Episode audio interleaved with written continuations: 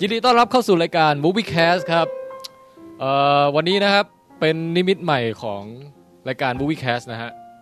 ผมอยู่กับอีกประมาณตอนนี้มีกี่คนครับเนี่ยเอ่อน่าจะสัก4ี่ห้าคนนะครับ อยู่กับผมนะฮะ คนรวมทั้งหมดหกคน รวมทั้งหมด 6 คนอยู่นะครับตอนนี้ แด้วย นะฮะแล้วเดี๋ยวก็ต่อจากนี้จะมีมาสมทบอีก เป็นรวมทั้งสิ้นนี่อาจจะแบบถึง 10 ได้นะฮะ จะเป็นประวัติการอัดที่มีคนเยอะที่สุดนะฮะ อีปิกมาก อีปิกมากครับ เดี๋ยวเราจะค่อยๆ ไล่ ไล่แนะนำตัวกันไปทีละท่านนะฮะ แต่ว่าตอนนี้ใครจะส่งเสียงอะไรส่งส่งมาก่อนได้นะครับ แต่ว่าเดี๋ยวไว้ค่อยเอ่อเจาะแนะนำตัวทีละคน โอเคนะฮะ ตอนนี้ผมแนะนำรายการก่อนครับ คือ Movie Cast เราเนี่ยครับ เป็นรายการรีวิวหนังนะฮะ ซึ่งจัดกันปีละสองสามครั้งอะฮ ะ แต่ว่า แต่ว่าเมื่อไม่กี่วันก่อนนี่เองผมก็เกิดเอ่อไอเดียขึ้นว่าเราน่าจะจัดกันบ่อยกว่านี้นะฮะ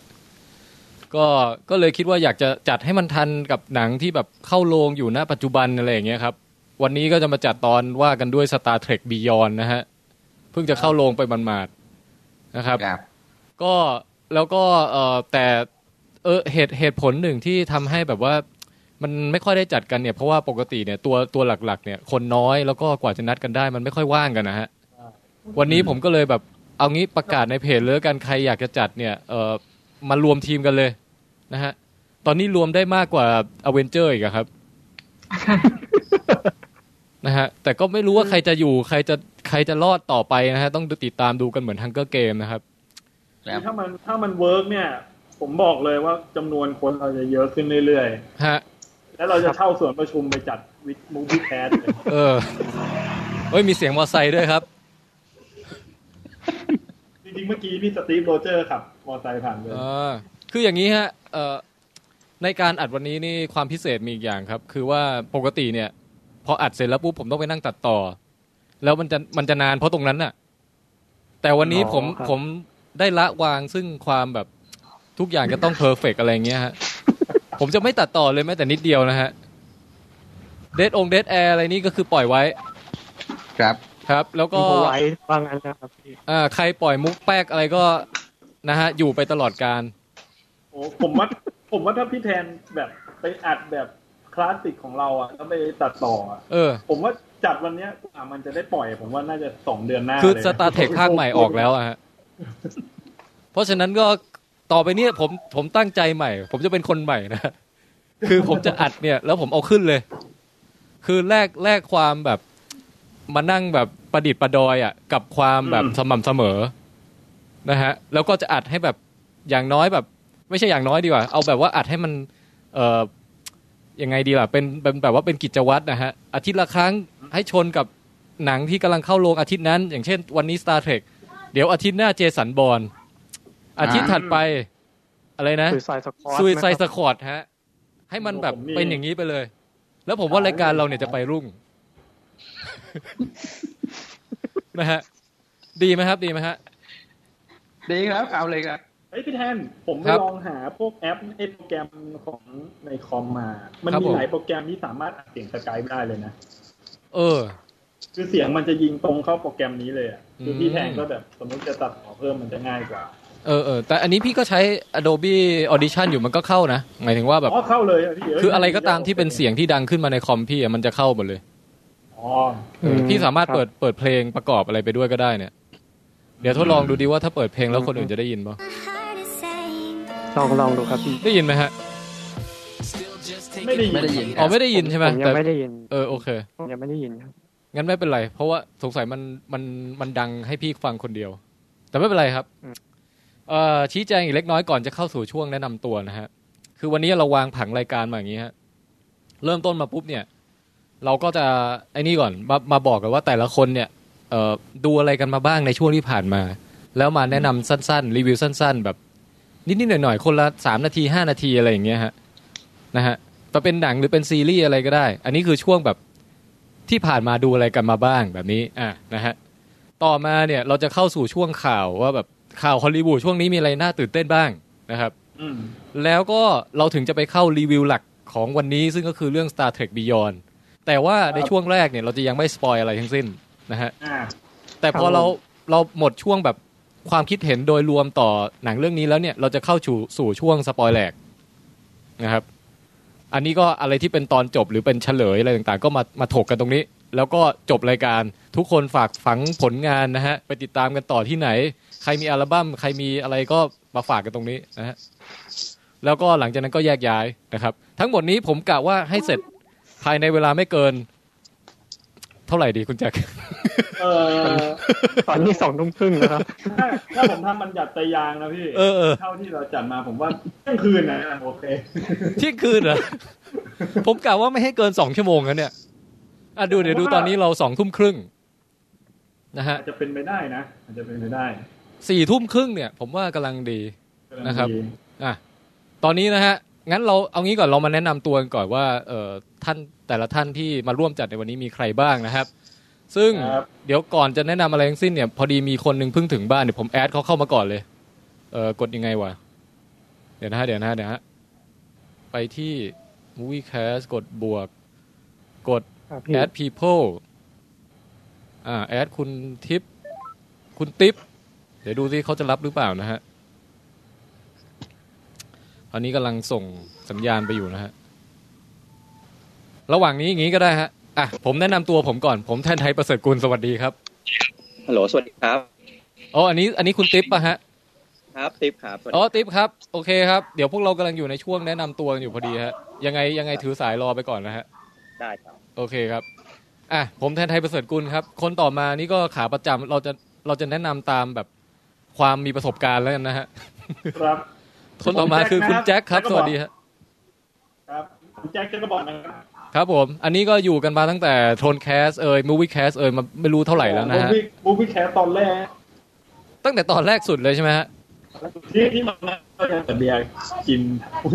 ฟี่แคสกันอยู่ อ๋อครับครับ ท่านทุกคนก็คงจะรู้จักคุณแจ็คอยู่แล้ว วันนี้ปลีกตัวมาจากการเลี้ยงลูกใช่ไหมฮะ ใช่ครับ โอเค ได้ คขรับ ออนุญาตลูกไว้เรียบร้อยแล้วนะครับ ผม อ่ะ แล้วก็คนต่อมาฮะ คนนี้เคยปรากฏตัวหนึ่งครั้งนะครับ นั่นก็คือคุณเอกภพนะครับ สวัสดีครับ ครับครับสวัสดีครับผมเอกภพครับ ฮะ อ่า คุณเอกภพครับ ปกติก็เขียนเขียนรีวิวอยู่ที่ Movie Cast นะครับ ครับ ช่วงหลังๆ นี่มี ครับ แต่รีวิวของคุณเอกภพคนเดียวเลยนะฮะ ครับ ก็ ก็ต้องขอบคุณมากนะครับ ที่มีความขยันขันแข็ง เออโดวยความยินดีครับ ครับผม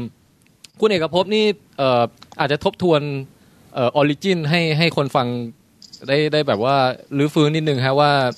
มีมีความน่าสนใจยังไงฮะทำทำงานเกี่ยวข้องกับธรรมะใช่ไหมครับ รู้สึก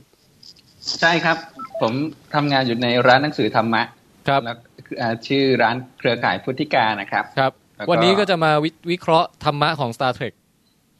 อ่าอ่านะฮะ มีข้อคิดบทเรียนมากมายในนั้นครับผม ครับผม โอเคครับนะฮะนอกจากนี้นะฮะคุณเอกภพเนี่ยเอ่อยังเคยให้หนังสือผมเล่มหนึ่งนะฮะเป็นนักเขียนด้วยใช่ไหมครับ อ่าเขาเขียนหนังสือมาทั้งหมดแล้วประมาณหนึ่งเล่มอะครับ ครับ ในเล่มนั้นเนี่ย ครับ ที่มอบให้ผมวันนั้นชื่ออะไรนะฮะ ชื่อขุมทรัพย์จากก้อนอึครับ โอเค โอ้โห อ๋อครับเอ่อจริงๆผมผมตั้งไว้หัวนอนนี่ยังไม่ได้เปิดอ่านเลยนะฮะ ครับ แต่คิดว่าเป็นหนังสือที่ตั้งใจว่าจะอ่านครับ อืม อ่าครับนะน่า โอ จะ เค ชอบนะครับ เพราะว่ามีมีก้อนอึนี่อยู่บนปกเลยนะครับ นั่นเลยครับ น่าสนใจฮะ ครับ ผมสามารถไปหาคุมทรัพย์ของผมก่อนได้ไหมครับคุณเอกภพ ได้ครับได้เลยแต่ว่าต้องต้องออกออกออกไปก่อนสักนิดหนึ่งนะครับ ครับ โอเคครับ คนต่อมาครับ อันนี้เป็นคุณโป้งนะฮะคุณโป้งสวัสดีครับ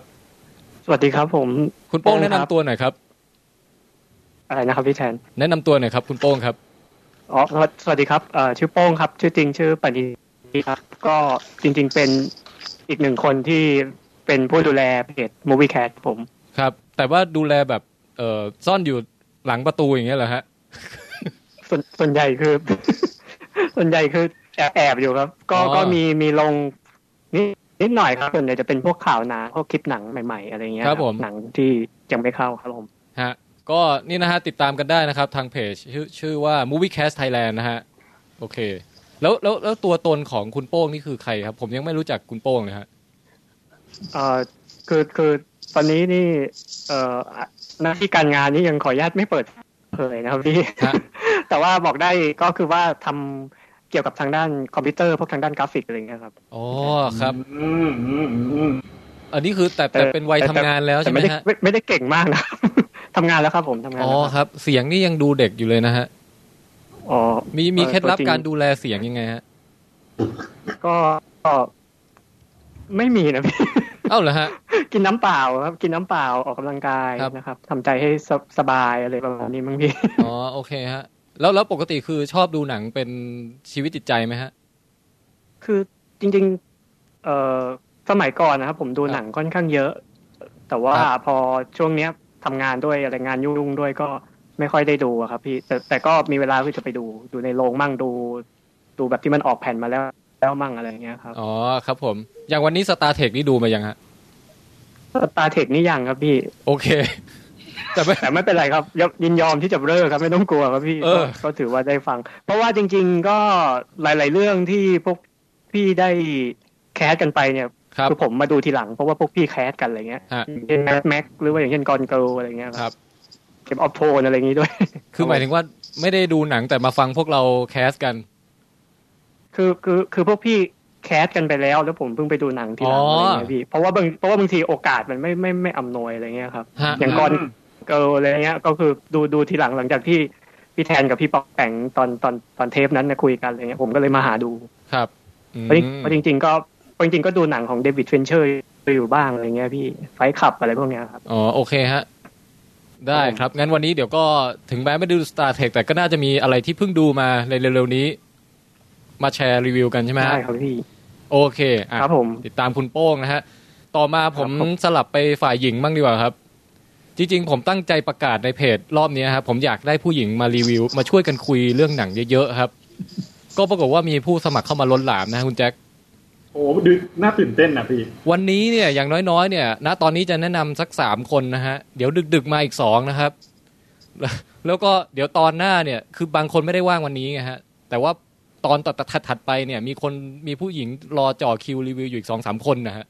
อื้อหือ ถ้าเป็นนิมิตหมายอันดีของวงการรีวิวหนังไทยนะครับ คือคือมูวี่แคสเนี่ยบอกได้เลยที่ผ่าน ครับ มาเนี่ยมันเหมือนเป็นเออหนังขาวดำอะพี่ เออ คือคือผมว่าผ่านคืนนี้ไปเนี่ยมูวี่แคสของเรามันจะเป็นหนังสี่สีแล้ว อ่ะฮะ และอีกหน่อยก็จะเริ่มเป็นเสียงในฟิล์มนะพี่ตอนนี้ ตอนนี้เรายัง ตอนนี้เรายังเพิ่งเข้าสู่ คือเราต้องการ สี่สี เราต้องการความหลากหลายของเอ่อหลาย ๆ มิติของความคิดเห็นนะฮะ เริ่มจากแบบ ครับ คนผู้ชายอ้วน คนผู้ชายผอมเอ่อผู้ชายมีลูก ผู้ชายหนุ่ม ผู้ชายแก่ ตอนนี้เราก็เริ่มลามมาผู้หญิงนะฮะ แล้วเดี๋ยวเราก็ค่อยลามไปเพศอื่น ๆ ให้มันให้มันครบนะฮะนะฮะ คือคือพวกผมว่าดีนะ คือบางทีผมว่าการที่เราสนุกกับแมสแม็กกันอ่ะ ครับ มันอาจจะมี คนที่ไม่ใช่แบบเราเนี่ยอาจจะไม่ชอบแมสแม็กก็มี เนี่ยฮะ ไง ผมอยากรู้ความคิดเห็นที่แตกต่างนะฮะอ่ะงั้นเรามาสวัสดีน้องผู้หญิงคนแรกของวันนี้กันเลยฮะ เอาใครก่อนดี เดี๋ยวดูที่ผมจดไว้อ่ะน้อง คนนี้ฮะ ชื่อกำไรครับ น้องกำไรสวัสดีครับ สวัสดีค่ะ น้องกำไรตะกี้นั่งเงียบเลยนะฮะ คือ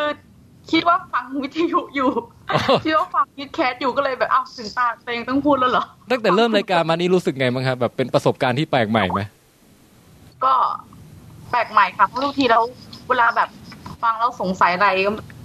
ก็พี่แทนก็จะพูดต่อไปเรื่อยๆ แต่คือคราวนี้ก็แบบสามารถก็แบบถามได้แล้วอะไรอย่างเงี้ย เออนะฮะ ค่ะ ทีนี้อาถามน้องกำไรนิดนึงเห็น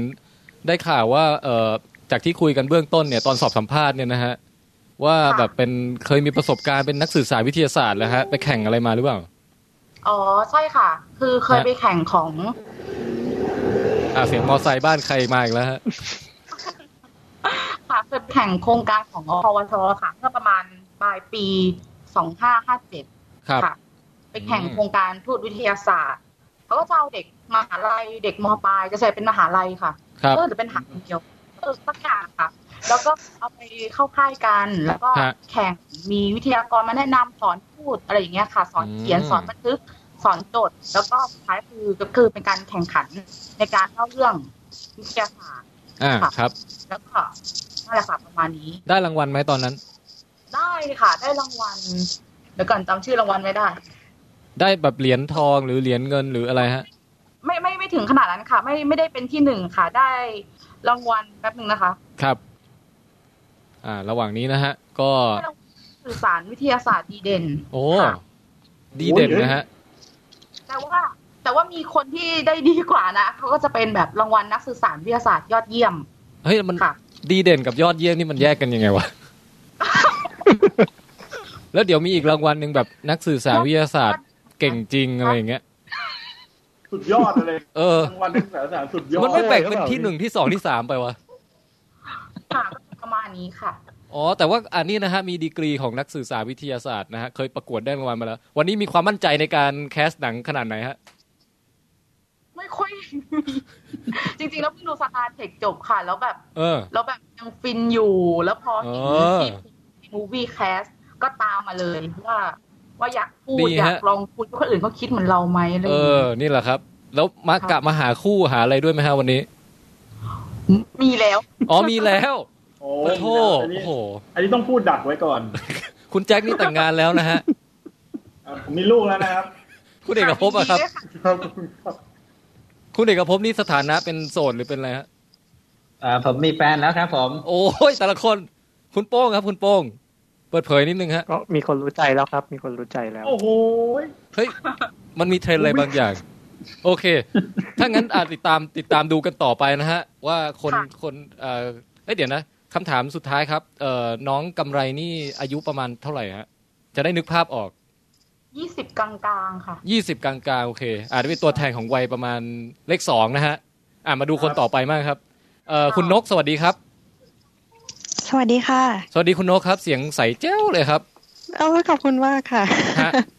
อันนี้ทำงานอยู่นกแอร์เปล่าฮะ เปล่าค่ะ แต่ก็ใฝ่ฝันอยากจะทำเหมือนกันนะคะ คือถ้าเกิดนกแอร์เนี่ยไปเขาเขาจะต้องเป็นนกนกอย่างงู้นนกอย่างนี้ใช่ไหมฮะนกแจ็ค ใช่ น น ก ก เอกภพอะไรเงี้ยนี่ถ้าเป็นชื่อนกอยู่แล้วไป มันก็ไปเป็นไม่ได้เลยครับเป็นนกนกอย่างเงี้ยฮะ ก็ไม่เป็นไรก็นกนกๆไง ก็ค่ะ อ๋อผมเคยได้ยินนะครับ มีนกนกจริง ๆ นะฮะ จริงๆเหรอฮะ ใช่ นกแอร์ ใช่ มีจริง ๆ ครับ อืมเอ้ยมันจะเป็นนกอะไรเออเอาเอาผมว่ามุกมันไม่ค่อยเกี่ยวเท่าไหร่กลับมาดีกว่า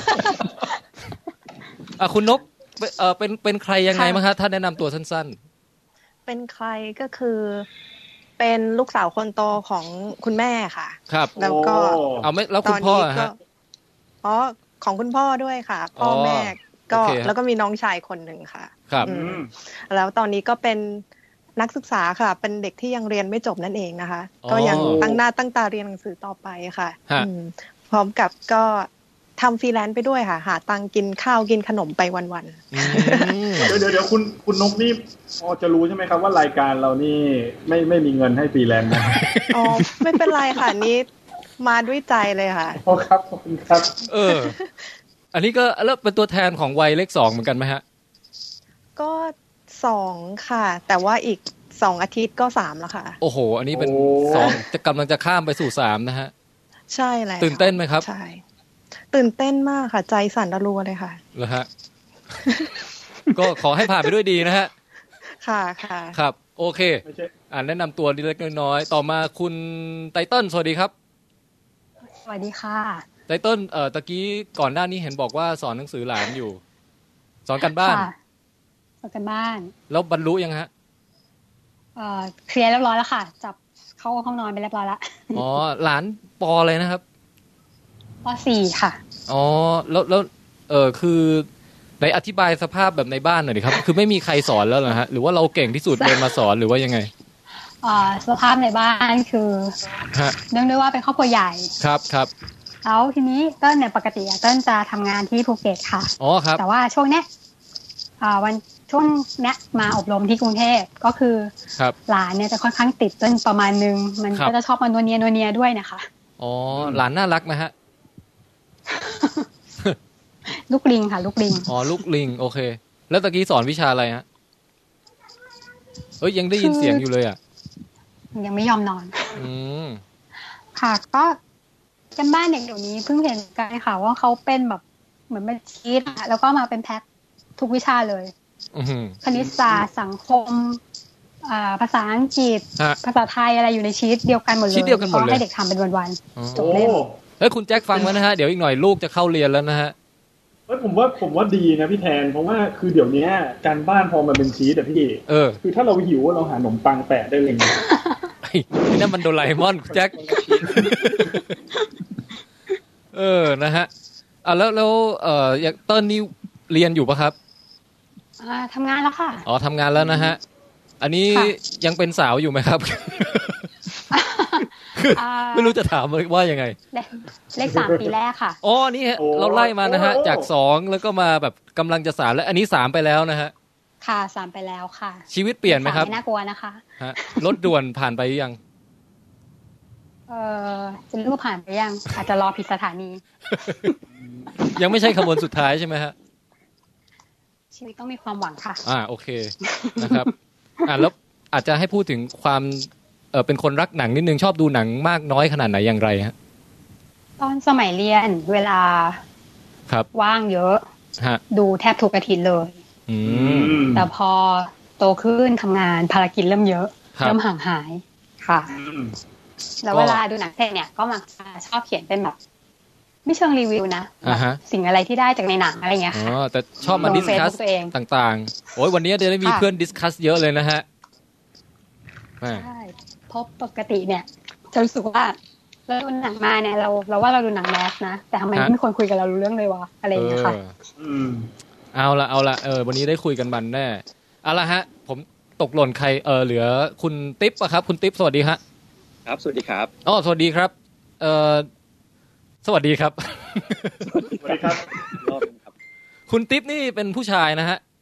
ครับ แน่นอนครับ ครับเออแล้วแล้วมีความเป็นมาไงบ้างครับออริจินสตอรี่ คือผมเป็นแฟนหนังสือพี่แทนมาตั้งนานแล้วอ่ะ ตั้ง ครับ แต่แบบสมัยแบบเล่มแรกมั้งโลกนี้มันช่างยีสอะไรเงี้ยครับ แล้วก็ตามอ่านมาเรื่อยๆ ช่วงนั้นก็เหมือนกับเป็นเป็นแฟนหนังสือ แต่อันเนี้ยไม่เกี่ยวกับเรื่องหนัง เพราะว่าเรื่องหนังคือผมชอบแบบดูหนังดูซีรีส์ดูอะไรอย่างนี้อยู่แล้ว แล้ว ครั ก็ บ ผมว่าผมดูหนังค่อนข้างหลากหลายอะครับ ไม่ว่าจะเป็นแบบ ฮะ แนว ญี่ปุ่นเกาหลี แนวอ๋ออันนั้นอันนั้นดูบ้าง อ๋อฮะ แต่คือ ฮะ ครับอันนั้น อืม ส่วนใหญ่ก็เขาเรียกอะไรอ่ะทุกแนวครับ คือบางบางทีแบบหนังโหดหนังเลือดสาอะไรผมผมก็ดูนะ หรือว่าหนังแบบ อ๋อ หนังรางวัลก็ดู ครั หนั บครับ ที่ไม่ค่อยหนังแบบด็อกิเมนทรีอะไรอย่างงี้ อ่า ก็ดูบ้าง อันนี้อันนี้จะคุณเอกภพก็ชอบดูหนังนอกนอกกระแสอะไรพวกนี้ใช่ไหมฮะ คือนอกกระแส อ่าครับ คือ เป็นบางเรื่องครับ อ่า ครับ ต่อครับต่อครับ คือบางทีจะดูว่าแบบเอ๊ะผู้กำกับมันมันคิดอะไรของมันมันถึงแบบสร้างอะไรแบบนี้ออกมาอะไรอย่างเงี้ย ฮะ แบบประมาณนั้นแล้วก็แบบเออหรือว่าบางเรื่องคือที่หนังที่ไม่ได้เข้าในเมืองไทย ก็แบบ ผมว่าบางบางบางทีก็ดูรีวิวเอ้ยอันนี้ค่อนข้างดีก็ลองหามาดูอะไรเงี้ยครับ แล้วก็อย่างซีรีส์ก็เรื่องแรกที่ดูก็น่าจะเป็นเฟรนด์แล้วก็ ฮะ เป็นซีรีส์อันดับหนึ่งในดวงใจตลอดกาล อืม อะไรเงี้ยครับ แล้วก็ โอ้นี่ย้อนยุคนานมาก อ่า Prison Break อ่ ฮะ า24อะไรพวกนี้แล้วก็ทยอยมาดูเรื่อยๆ นู่นนี่แล้วก็ประมาณเนี้ยครับ แล้วก็มาเจอเพจนี้แล้วก็แบบ อืม เอ๊ะ อันนี้พี่แทนนี่หว่าอะไรอย่างนี้ก็เลยแบบติดตาม อืม แล้วก็ดูคลิปดูอะไรที่แบบคุยเรื่องหนังกันเหมือน เหมือนแบบเออเราไปดูหนังมาแล้วเรามาคุยกับเพื่อนว่าเออเฮ้ย ฮะ แกว่าอย่างนี้ เราว่าอย่างนี้รู้สึกยังไง รู้สึกว่ามันเป็นอย่างนี้นะหรืออะไรเงี้ยผมว่า อืม มันมันทั้งแตกต่างจากเพจหรือว่าที่เขาแบบวิจารณ์หนังที่เออเขียนมาไปดูมาแล้วเป็นอย่างนี้อ่ะให้คะแนนให้อะไรแต่แบบ อันนี้เรา ฮะ มาคุยกันแลกเปลี่ยนกันแบบ ซึ่งปกติผมเวลาไปดูหนังแล้วก็ เออมาดูแบบแล้วก็เอามาคุยกับเพื่อนเฮ้ยมึงว่าไงวะเออแบบ อืม กูว่าแบบอันนี้แม่งอย่างนี้นู่นนี่อะไรเงี้ยคือ ผมผมว่าฟิลอย่างนี้มันแบบเออมันมันมันใช่อะไรเงี้ยครับ ครับ ก็เลยติดต่อแบบติดตามอะไรเงี้ยครับ โอเค แล้ววันนี้ตื่นเต้นไหมฮะ ได้มาจัดรายการกับพวกเรา ตื่นเต้นครับ ได้มาคุยกับพี่แทนตัวจริงนี่แบบ เออ เรา อ๋อจริงๆจริ เห็น งๆอันนี้เป็นตัวปลอมนะฮะ จริงๆนี่คือวรรณสิงห์นะครับเอ่อ พี่แทนรู้สึกว่าจะออกไปเที่ยวอยู่ครับ ผมเลยมาจัดรายการแทนนะฮะ โอเค ครับ ผมวรรณสิงห์ประเสริฐกุลนะครับ สวัสดีทุกคนนะฮะ สวัสดีครับ สวัสดีครับ เอ่อ พี่สิงห์ครับ ครับครับอ่าสวัสดีครับฮะก็เดี๋ยววันนี้มาจัดรายการแทนพี่แทนนะฮะโอเคอ่าจะณจุดนี้ฮะ มีคนที่จะเข้าจะเข้ามาจอยพวกเราอีกสองคนครับ เดี๋ยวผมขออนุญาตหาวิธีแอดเขาก่อนนะฮะ แล้วเดี๋ยวเราจะได้เริ่มเข้าสู่ช่วงเอ่อแนะนำรีวิวสั้นของแต่ละคนว่าช่วงนี้ดูอะไรกันมาบ้างนะครับโอเค เดี๋ยวขอเวลาสั คุ ก ณติ๊บนี่อายุ แป๊บ เท่าไหร่นะฮะ อ่าสามสิบเอ็ดละครับใกล้สามสอ โอ้ ง โหทีมนี้ทีมมูฟี่แคสเรานี่ถือว่าทีมเลขสามนะฮะ ครับ ก็เริ่มเริ่มเริ่มเริ่มเลขสามกันแล้วครับ ช่วงนี้ก็นั่งเอ่อเกาไข่เกานมอะไรไปก่อนนะครับ มา มาแล้วมาแล้ว มาแล้วครับ แต่แต่ยังไม่ไม่รู้เดี๋ยวต้องรอเขารับนิดหนึ่ง อืม อ๋อมีมาแล้วเหรอ มาแล้วครับ คุณแพงคิช เออคุณแพงแพงกี้ฮะแพง กี้อ้าวหายไปแล้ว อ้าว ตกใจ มาอีกที สงสัยตกใจการอ่านชื่อของผมผมต้องขออภัยด้วยฮะ อ๋อนี่ไงเดี๋ยวเดี๋ยวอ่ะพี่จะแอดเขาอีกรอบ มาแล้วครับมาแล้ว ฮัลโหลครับ แพงกี้ ฮัลโหลค่ะ เออเสียงต้องดังกว่านี้นิดนะ อ๋อเบาเบาไปไหมคะ นี่เยว อ่ะ นะ ได้แล้วอันนี้ได้แล้ว โอ้อันนี้ชัดแจ๋วครับ ครับ อ๋อค่ะ เออน้องแพงกี้นะฮะตอนนี้มาอยู่ร่วมกับเราแล้วครับ เออเป็นสาวอีกคนหนึ่งที่มาจอยกับเราในวันนี้นะฮะ แนะนำตัวสักนิดครับ อ่าสวัสดีค่ะ ค่ะ ชื่อแพงกี้ค่ะ ครับ ตอนนี้ก็อายุอายุยี่สิบสองปีค่ะ ครับ อืม กำลังจะจบค่ะ โอ้โห นี่เรา เรียนนิติศาสตร์บัณฑิตค่ะ ตอนนี้เป็น อืม เป็นบัณฑิตคณะนิติศาสตร์ค่ะ โอเคฮะ เฮ้ย โอ้ เราเออตะกี้ถามเรื่องความหลากหลายด้านอายุนี่ อันนี้ความหลากหลายด้านสาขาวิชานะฮะ อันนี้นิติศาสตร์ ค่ะ โอเคครับ มีมีมีใครบ้างแล้วอะคะตอนนี้ มีเยอะเลยครับ เดี๋ยวผม แต่แต่แต่สามารถบอกได้ว่าน้อง น้องอะไรนะ น้องแพงแพงคิชเหรอ แพงกี้ แพง แพง กี้ แพงกี้ค่ะ อ๋อ น้องแพงที่ตอนนี้นี่อายุนี่ชนะคนอื่นแล้วนะฮะ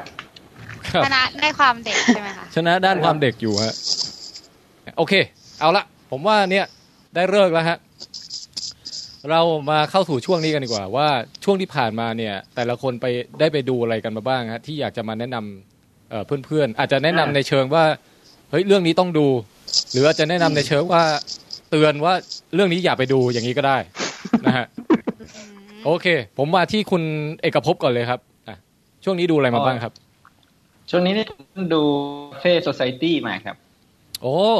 หนังของเอ่อใครนะฮะ หนังของคุณวูดดี้อเลนนะครับ วูดดี้อเลนนะฮะ เป็นไงบ้างครับ ก็เลยนะหนังที่เป็นหน้าเลย เดี๋ยวนะฮะคลื่นมันขาดขาดๆนิดนึงอะฮะ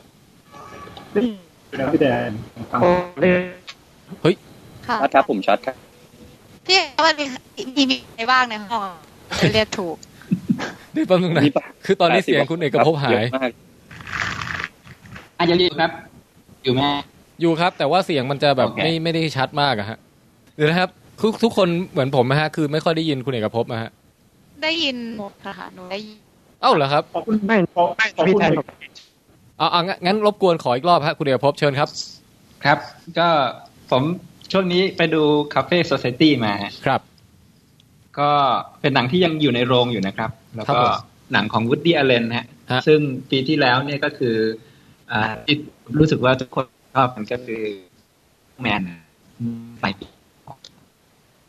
ก็เป็นหนังเรื่องถัดมาที่ฉายในไทยครับ ครับ อ่า อ่า เรื่องนี้ก็ยังคงคุณภาพเหมือนเดิมนะฮะ ก็คือ อ่าเล่าเรื่องเพลิดเพลินนะครับสวยงามถึง อืม อ่าเรื่องของที่คือมันที่พูดสังคมเป็นชั้นสูงนะครับ ในอเมริกาในช่วงอ่าประมาณปีสามเก้าสามศูนย์อะไรเงี้ยครับ ที่มันจะมีอ่าช่วงพัฒนาเมืองแล้วก็ฮอลลีวูดบูมอยู่เนี่ยครับ ครับ ก็ก็เป็นความรักหนุ่มสาวความรักสามเศร้าสี่เศร้าที่เออมันเหมือนกับเป็นพล็อตธรรมดาธรรมดาแต่ว่าดูแล้วสนุกมากเลยครับ อืม ก็รักษามาตรฐานใช่ไหมฮะสำหรับวูดดี้อเลน ใช่ครับ โอ ใช่ เค ครับ เป็นหนังตลกด้วยไหมฮะ โพสต์ล็อกก็ผมก็ได้หัวเราะทั้งเรื่องเหมือนกันนะฮะ อ่า โอเคคาเฟ่โซซ i ตี้ผมก็ว่าอยากไปดูอยู่นะ ผมก็ไม่ค่อยไม่ค่อยพลาดเหมือนกันหนังวูดดี้อเลนเนี่ยไอของปีที่แล้วผมก็ชอบฮะเออเรื่องอะไรแล้วนะครับ Irrational Man เอออันนั้นก็สนุกมากเลยนะ ฮะ ครับ อันนี้อารมณ์อารมณ์ไม่หนีจากกันเท่าไหร่ โอเคครับอ่ะคุณเอกภพแนะนำเรื่องไหนอีกบ้างฮะ ช่วงนี้ผมไม่รู้ว่าออกโรงไปหรือยังหนังเรื่อง BFG อะครับ อ๋อ WFG อืม โอเค RWG สปิลเบิร์กนะฮะ ใจแอน Big Fat ใช่ Gay อาทิตย์นี้ต่อนะครับน่าจะยังต่อครับ อืม อ๋ออาทิตย์ที่สองเองเหรอผมอ่า เฮ้ยทำไมเน็ตบ้านผมห่วยเลยไง ผมได้ยินเสียงทุกคนเป็นหุ่นยนต์หมดเลยเนี่ยอ่ะเดี๋ยวเดี๋ยวอาจจะรบกวนต้องพูดทีละคนแล้วฮะอ่ะอ่ะคุณเอกภพสั้นๆก่อนครับ BFG ชอบไม่ชอบครับ โอ้ยชอบมากครับ ชอบมาก อืม ฮะก็เป็นหนังที่ที่น่ารักทีเดียว แล้วก็มุกตลกสอดแทรกเยอะ ครับผ ผม ม ถึงว่ามันมันเป็นหนังที่ดัดแปลงมาจากงานวรรณกรรมนะครับ ฮะ แล้วก็เหมือนกับมันจะมีกลิ่นอายของงานวรรณกรรมคลาสสิกอยู่มาก ๆ เลยครับ อืม อืม ถึงแม้ว่าบางคนจะติเรื่องอาเรื่องซีจีที่มันดูเฟกบ้างบางฉาก แต่โดยรวมก็ยังดูเพลินอยู่ครับ ผมว่าอันนี้มีมีใครดูแล้วบ้างครับ BFG นกดูแล้วค่ะ อ่านกฮะ คุณนกเห็นด้วยหรือเห็นต่างฮะ ก็สนุกนะคะ แต่ไม่ถึงขั้นที่ติดใจอะไรมากเนี่ยค่ะ คือรู้สึกว่ามันจะเหนื่อยๆบ้างบางฉากเพราะว่า อืม เหมือนเขาก็ตั้งใจที่จะให้คงต้นฉบับของจากหนังสือมาให้ได้มาก ฮะ ที่สุดอะค่ะ เออ ถ้าเกิดเป็นแฟนหนังสือเนี่ยก็น่าจะดูสนุก แต่ ฮะ ไงก็ตามโดยภาพรวมก็ยังชอบอยู่อะค่ะ อื อ่า ม ผมว่ามันมันความบันเทิงมันเน้นให้เด็กดูอะนะ ใช่ใช่มันมีความเป็นเด็กสูงมากค่ะ อืม ก็อาจจะมีความเหนื่อยความอะไรอย่างที่คนเขาว่ากันบ้าง แต่ผมดูผมก็ชอบนะ ผมว่ามันแฟนตาซีดีอะฮะ อืม ดูแบบดูชอบการออกแบบต่างๆ อะไรอย่างเงี้ยฮะ สวยงาม แล้วก็ชอบมุกเอ่อมุกฮาฮาๆช่วงกลางเรื่องนะฮะ ใช่ค่ะ เออ เดี๋ยว อันนี้ไม่ส ส ป ป อ อย ย แต่ว่ามันจะมีแบบ อืม ฉากกินข้าวฉากอะไรอย่างเงี้ยแล้วอันนั้นค่อนข้างหาใช้ได้เลย หามากเลยค่ะอื ครับ ม มีใครดูแล้วอีกบ้างไหมฮะ BFG ไม่มีแล้วนะฮะ อ่างั้นกลับมาคุณเอกภพ คุณเอกภพครับมีมีดูเรื่องไหนอีกไหมครับ แนะนำเรื่องอะไรอีกไหมฮะ ก็จะมีก็จะมีเรื่องอีกเรื่องหนึ่งที่ชอบเหมือนกันนะเรื่องสิงสตรีท อะไรนะครับ อืม อ่าสิงสตรีท อ๋อซิงสตรีท เป็นหนังเพลง ครับ ใช่ครับ ก็ผู้กำกับคนเดียวกับอ่า วัน เรื่องวันอ่า ครับ แล้วก็ Begin In the Again game ครับ ฮะ ครับ อันนี้ชอบมากเลยไหมฮะ เรื่องนี้นี่คือตอนดูจบเนี่ยยังยังรู้สึกเฉยๆนะครับ ครับ แต่ว่าพอกลับไปคิดนี่มันยิ่งชอบขึ้นเยอะชอบขึ้นนะครับ อื อืม อ่า ถ้าเทียบกับหนังเรื่อง มัน ก่อนอินเดียเกงคุณเอกกับผมว่าเรื่องไหนมันอันนี้อยู่ครับ ผมว่าเอ่อ Begin Again เนี่ยมันจะคือถ้าคนที่เรียนจบแล้วทำงานแล้วเนี่ยจะรู้สึกอินกับ Begin Again นะฮะแต่ว่าถ้าพอเป็น Sing Street เนี่ยมันเหมือนกับวิธีอินของเราคือเราต้องย้อนกลับไปเป็นช่วงเวลาวัยรุ่นน่ะ แล้วก็นึกถึงว่าช่วงที่เรารักแรกหรือว่ายังอยู่ในวัยแบบ poppy love อะไรแบบเนี้ยฮะ มันก็จะอิน ประมาณมัธยม กลับไปอินกับไอดีต ฮะ อืมอืมเอ้ยผมผมก็ชอบมากเรื่องนี้ ผมว่ามัน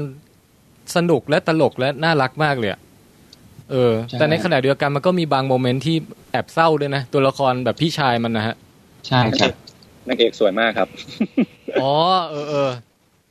ใช่ใช่นางเอกนี่ดูไม่น่าใช่เด็กมัธยมอะฮะอืม พี่ชายเขาแบบออกแนวเสียสละเพื่อได้แบบ เป็นคนผลักดันให้น้องไปถึงฝั่งฝันแทนตัวเองอะไรเงี้ยครับ ใช่ แล้วก็เอ้ย แต่เพลงเพลงมันทำเพราะจริงๆนะ เรื่องเนี้ย เจ๋งอะผมช ใช่ อบ ครั อะ บ อ่า ครับ เขาเข้ายุคสมัยตอนนั้นแล้วก็มันเหมือนกับ เราได้ฟังเพลงในช่วงยุค 80น่ะว่า อารมณ์คนฟังตอนนั้นมันเป็นยังไงใช่ไหม ฮะ เราฟังเราปกปกติถ้าเราฟังโดยที่ไม่ได้รู้ว่าบริบทหรือว่าช่วงสภาพสังคมสภาพโรงเรียนช่วงนั้นมันเป็นยังไงเนี่ยเราก็จะไม่ค่อยอยากจะกลับไปฟังเพลงเก่าๆแบบนั้นเท่าไหร่ แต่ว่าพอฟังในหนัง ซึ่งเรารู้ว่าเอ่อช่วงนั้นเนี่ย หน้าตามันเป็นยังไงเงี้ยครับแล้วเรากลับไปอินกับเพลงยุค 80 เนี่ยได้ อืม อีกครั้งหนึ่ง ครับครับ คุณ กลาย แจ็ค เป็นของใหม่ใน คุณ ใน แจ็ค ใน ดู ตอน ยัง นี้ ฮะ ฮัลโหลฮัลโหลคุณแจ็คดูยังฮะ อ๋อผมผมขอเป็นตัวแทนฝั่งดูที่บ้านนะครับ อ๋อครับ จะไม่ค่อยได้ไปดูหนังโรงใช่ไหมฮะ ศูนย์เปอร์เซ็นต์แต่มีลูกที่ดูไปสามเรื่อง ครับ แล้วแล้วแล้วคนอื่นมีใครดูซิงสตรีทอีกบ้างฮะ ผมดูแล้วครับ อันนี้เสียงใครครับเนี่ย ผมติ๊บครับ อ้าวติ๊บฮะ มีอะไรจะรีวิวเพิ่มเติมจากคุณเอกภพไหมฮะ คือถ้าเทียบกับอ่าบิกิผมผมชอบบิกินเจมากกว่าเพราะว่า อืม ผมชอบเพลงชอบในเรื่องของเพลงมากกว่า ครับ ซิงสตรีทคือมันมันเหมือนแบบโอ้ไหมแบบต้าจ๋าอะไรเงี้ย แบบผมว่ามันมันมันจะคล้ายกับสักที่ได้ครับหนังไทยนี่นี่แบบเออเพลงกันแบบยิงแล้ว เดี๋ยวนะฮะ เออแบบ แป๊บหนึ่งนะฮะ คืออินเทอร์เน็ตผมแย่มากเลยครับ ผมผมได้ยินแบบ แบบไม่เป็นประโย คเลยอะฮะทำไงดีวะเนี่ยดราม่าเนี่ย ล็อกเอาท์แล้วล็อกอินไหมครับ เอองั้นงั้นเดี๋ยวลองอย่างนี้ดีกว่าเดี๋ยวลองขออนุญาตลองล็อกอินใหม่อีกรอบดีกว่าไม่งั้นไม่น่าจะรอด คนอื่นจะหลุดไปด้วยเปล่าไม่รู้อะ โอเวอร์โหลดหรือเปล่าคะ มันได้ยินชัดอยู่นะ แล้วหนูก็ได้ยินชัดทุกคนค่ะ แต่ว่าแบบเวลาเวลาพูดพร้อมกันอาจจะแทรกๆหน่อย ของผมเนี่ย ผม ต้อ ก็ ง ได้ยิน ต้องให้ชัด ครับ ไว้ก่อน เพราะว่ามันเป็นเป็นเครื่องที่อัดเสียง อ๋อ เพราะถ้าไม่งั้น ครับผม ถ้าผมไม่ชัดเนี่ย คนฟังทางบ้านก็จะไม่ชัดไปด้วย เออ แต่ตอนนี้ชัดแล้วนะอ่ะเชิญคุณติ๊บอีกรอบฮะ ครับก็คล้ายๆกับซักซีนะครับ ดูตอนดูไปก็ เออเฮ้ยแบบ จีบจีบหญิงโดยการแบบใช้เพลงเป็นแบบสื่อ อืม ในการแบบทำให้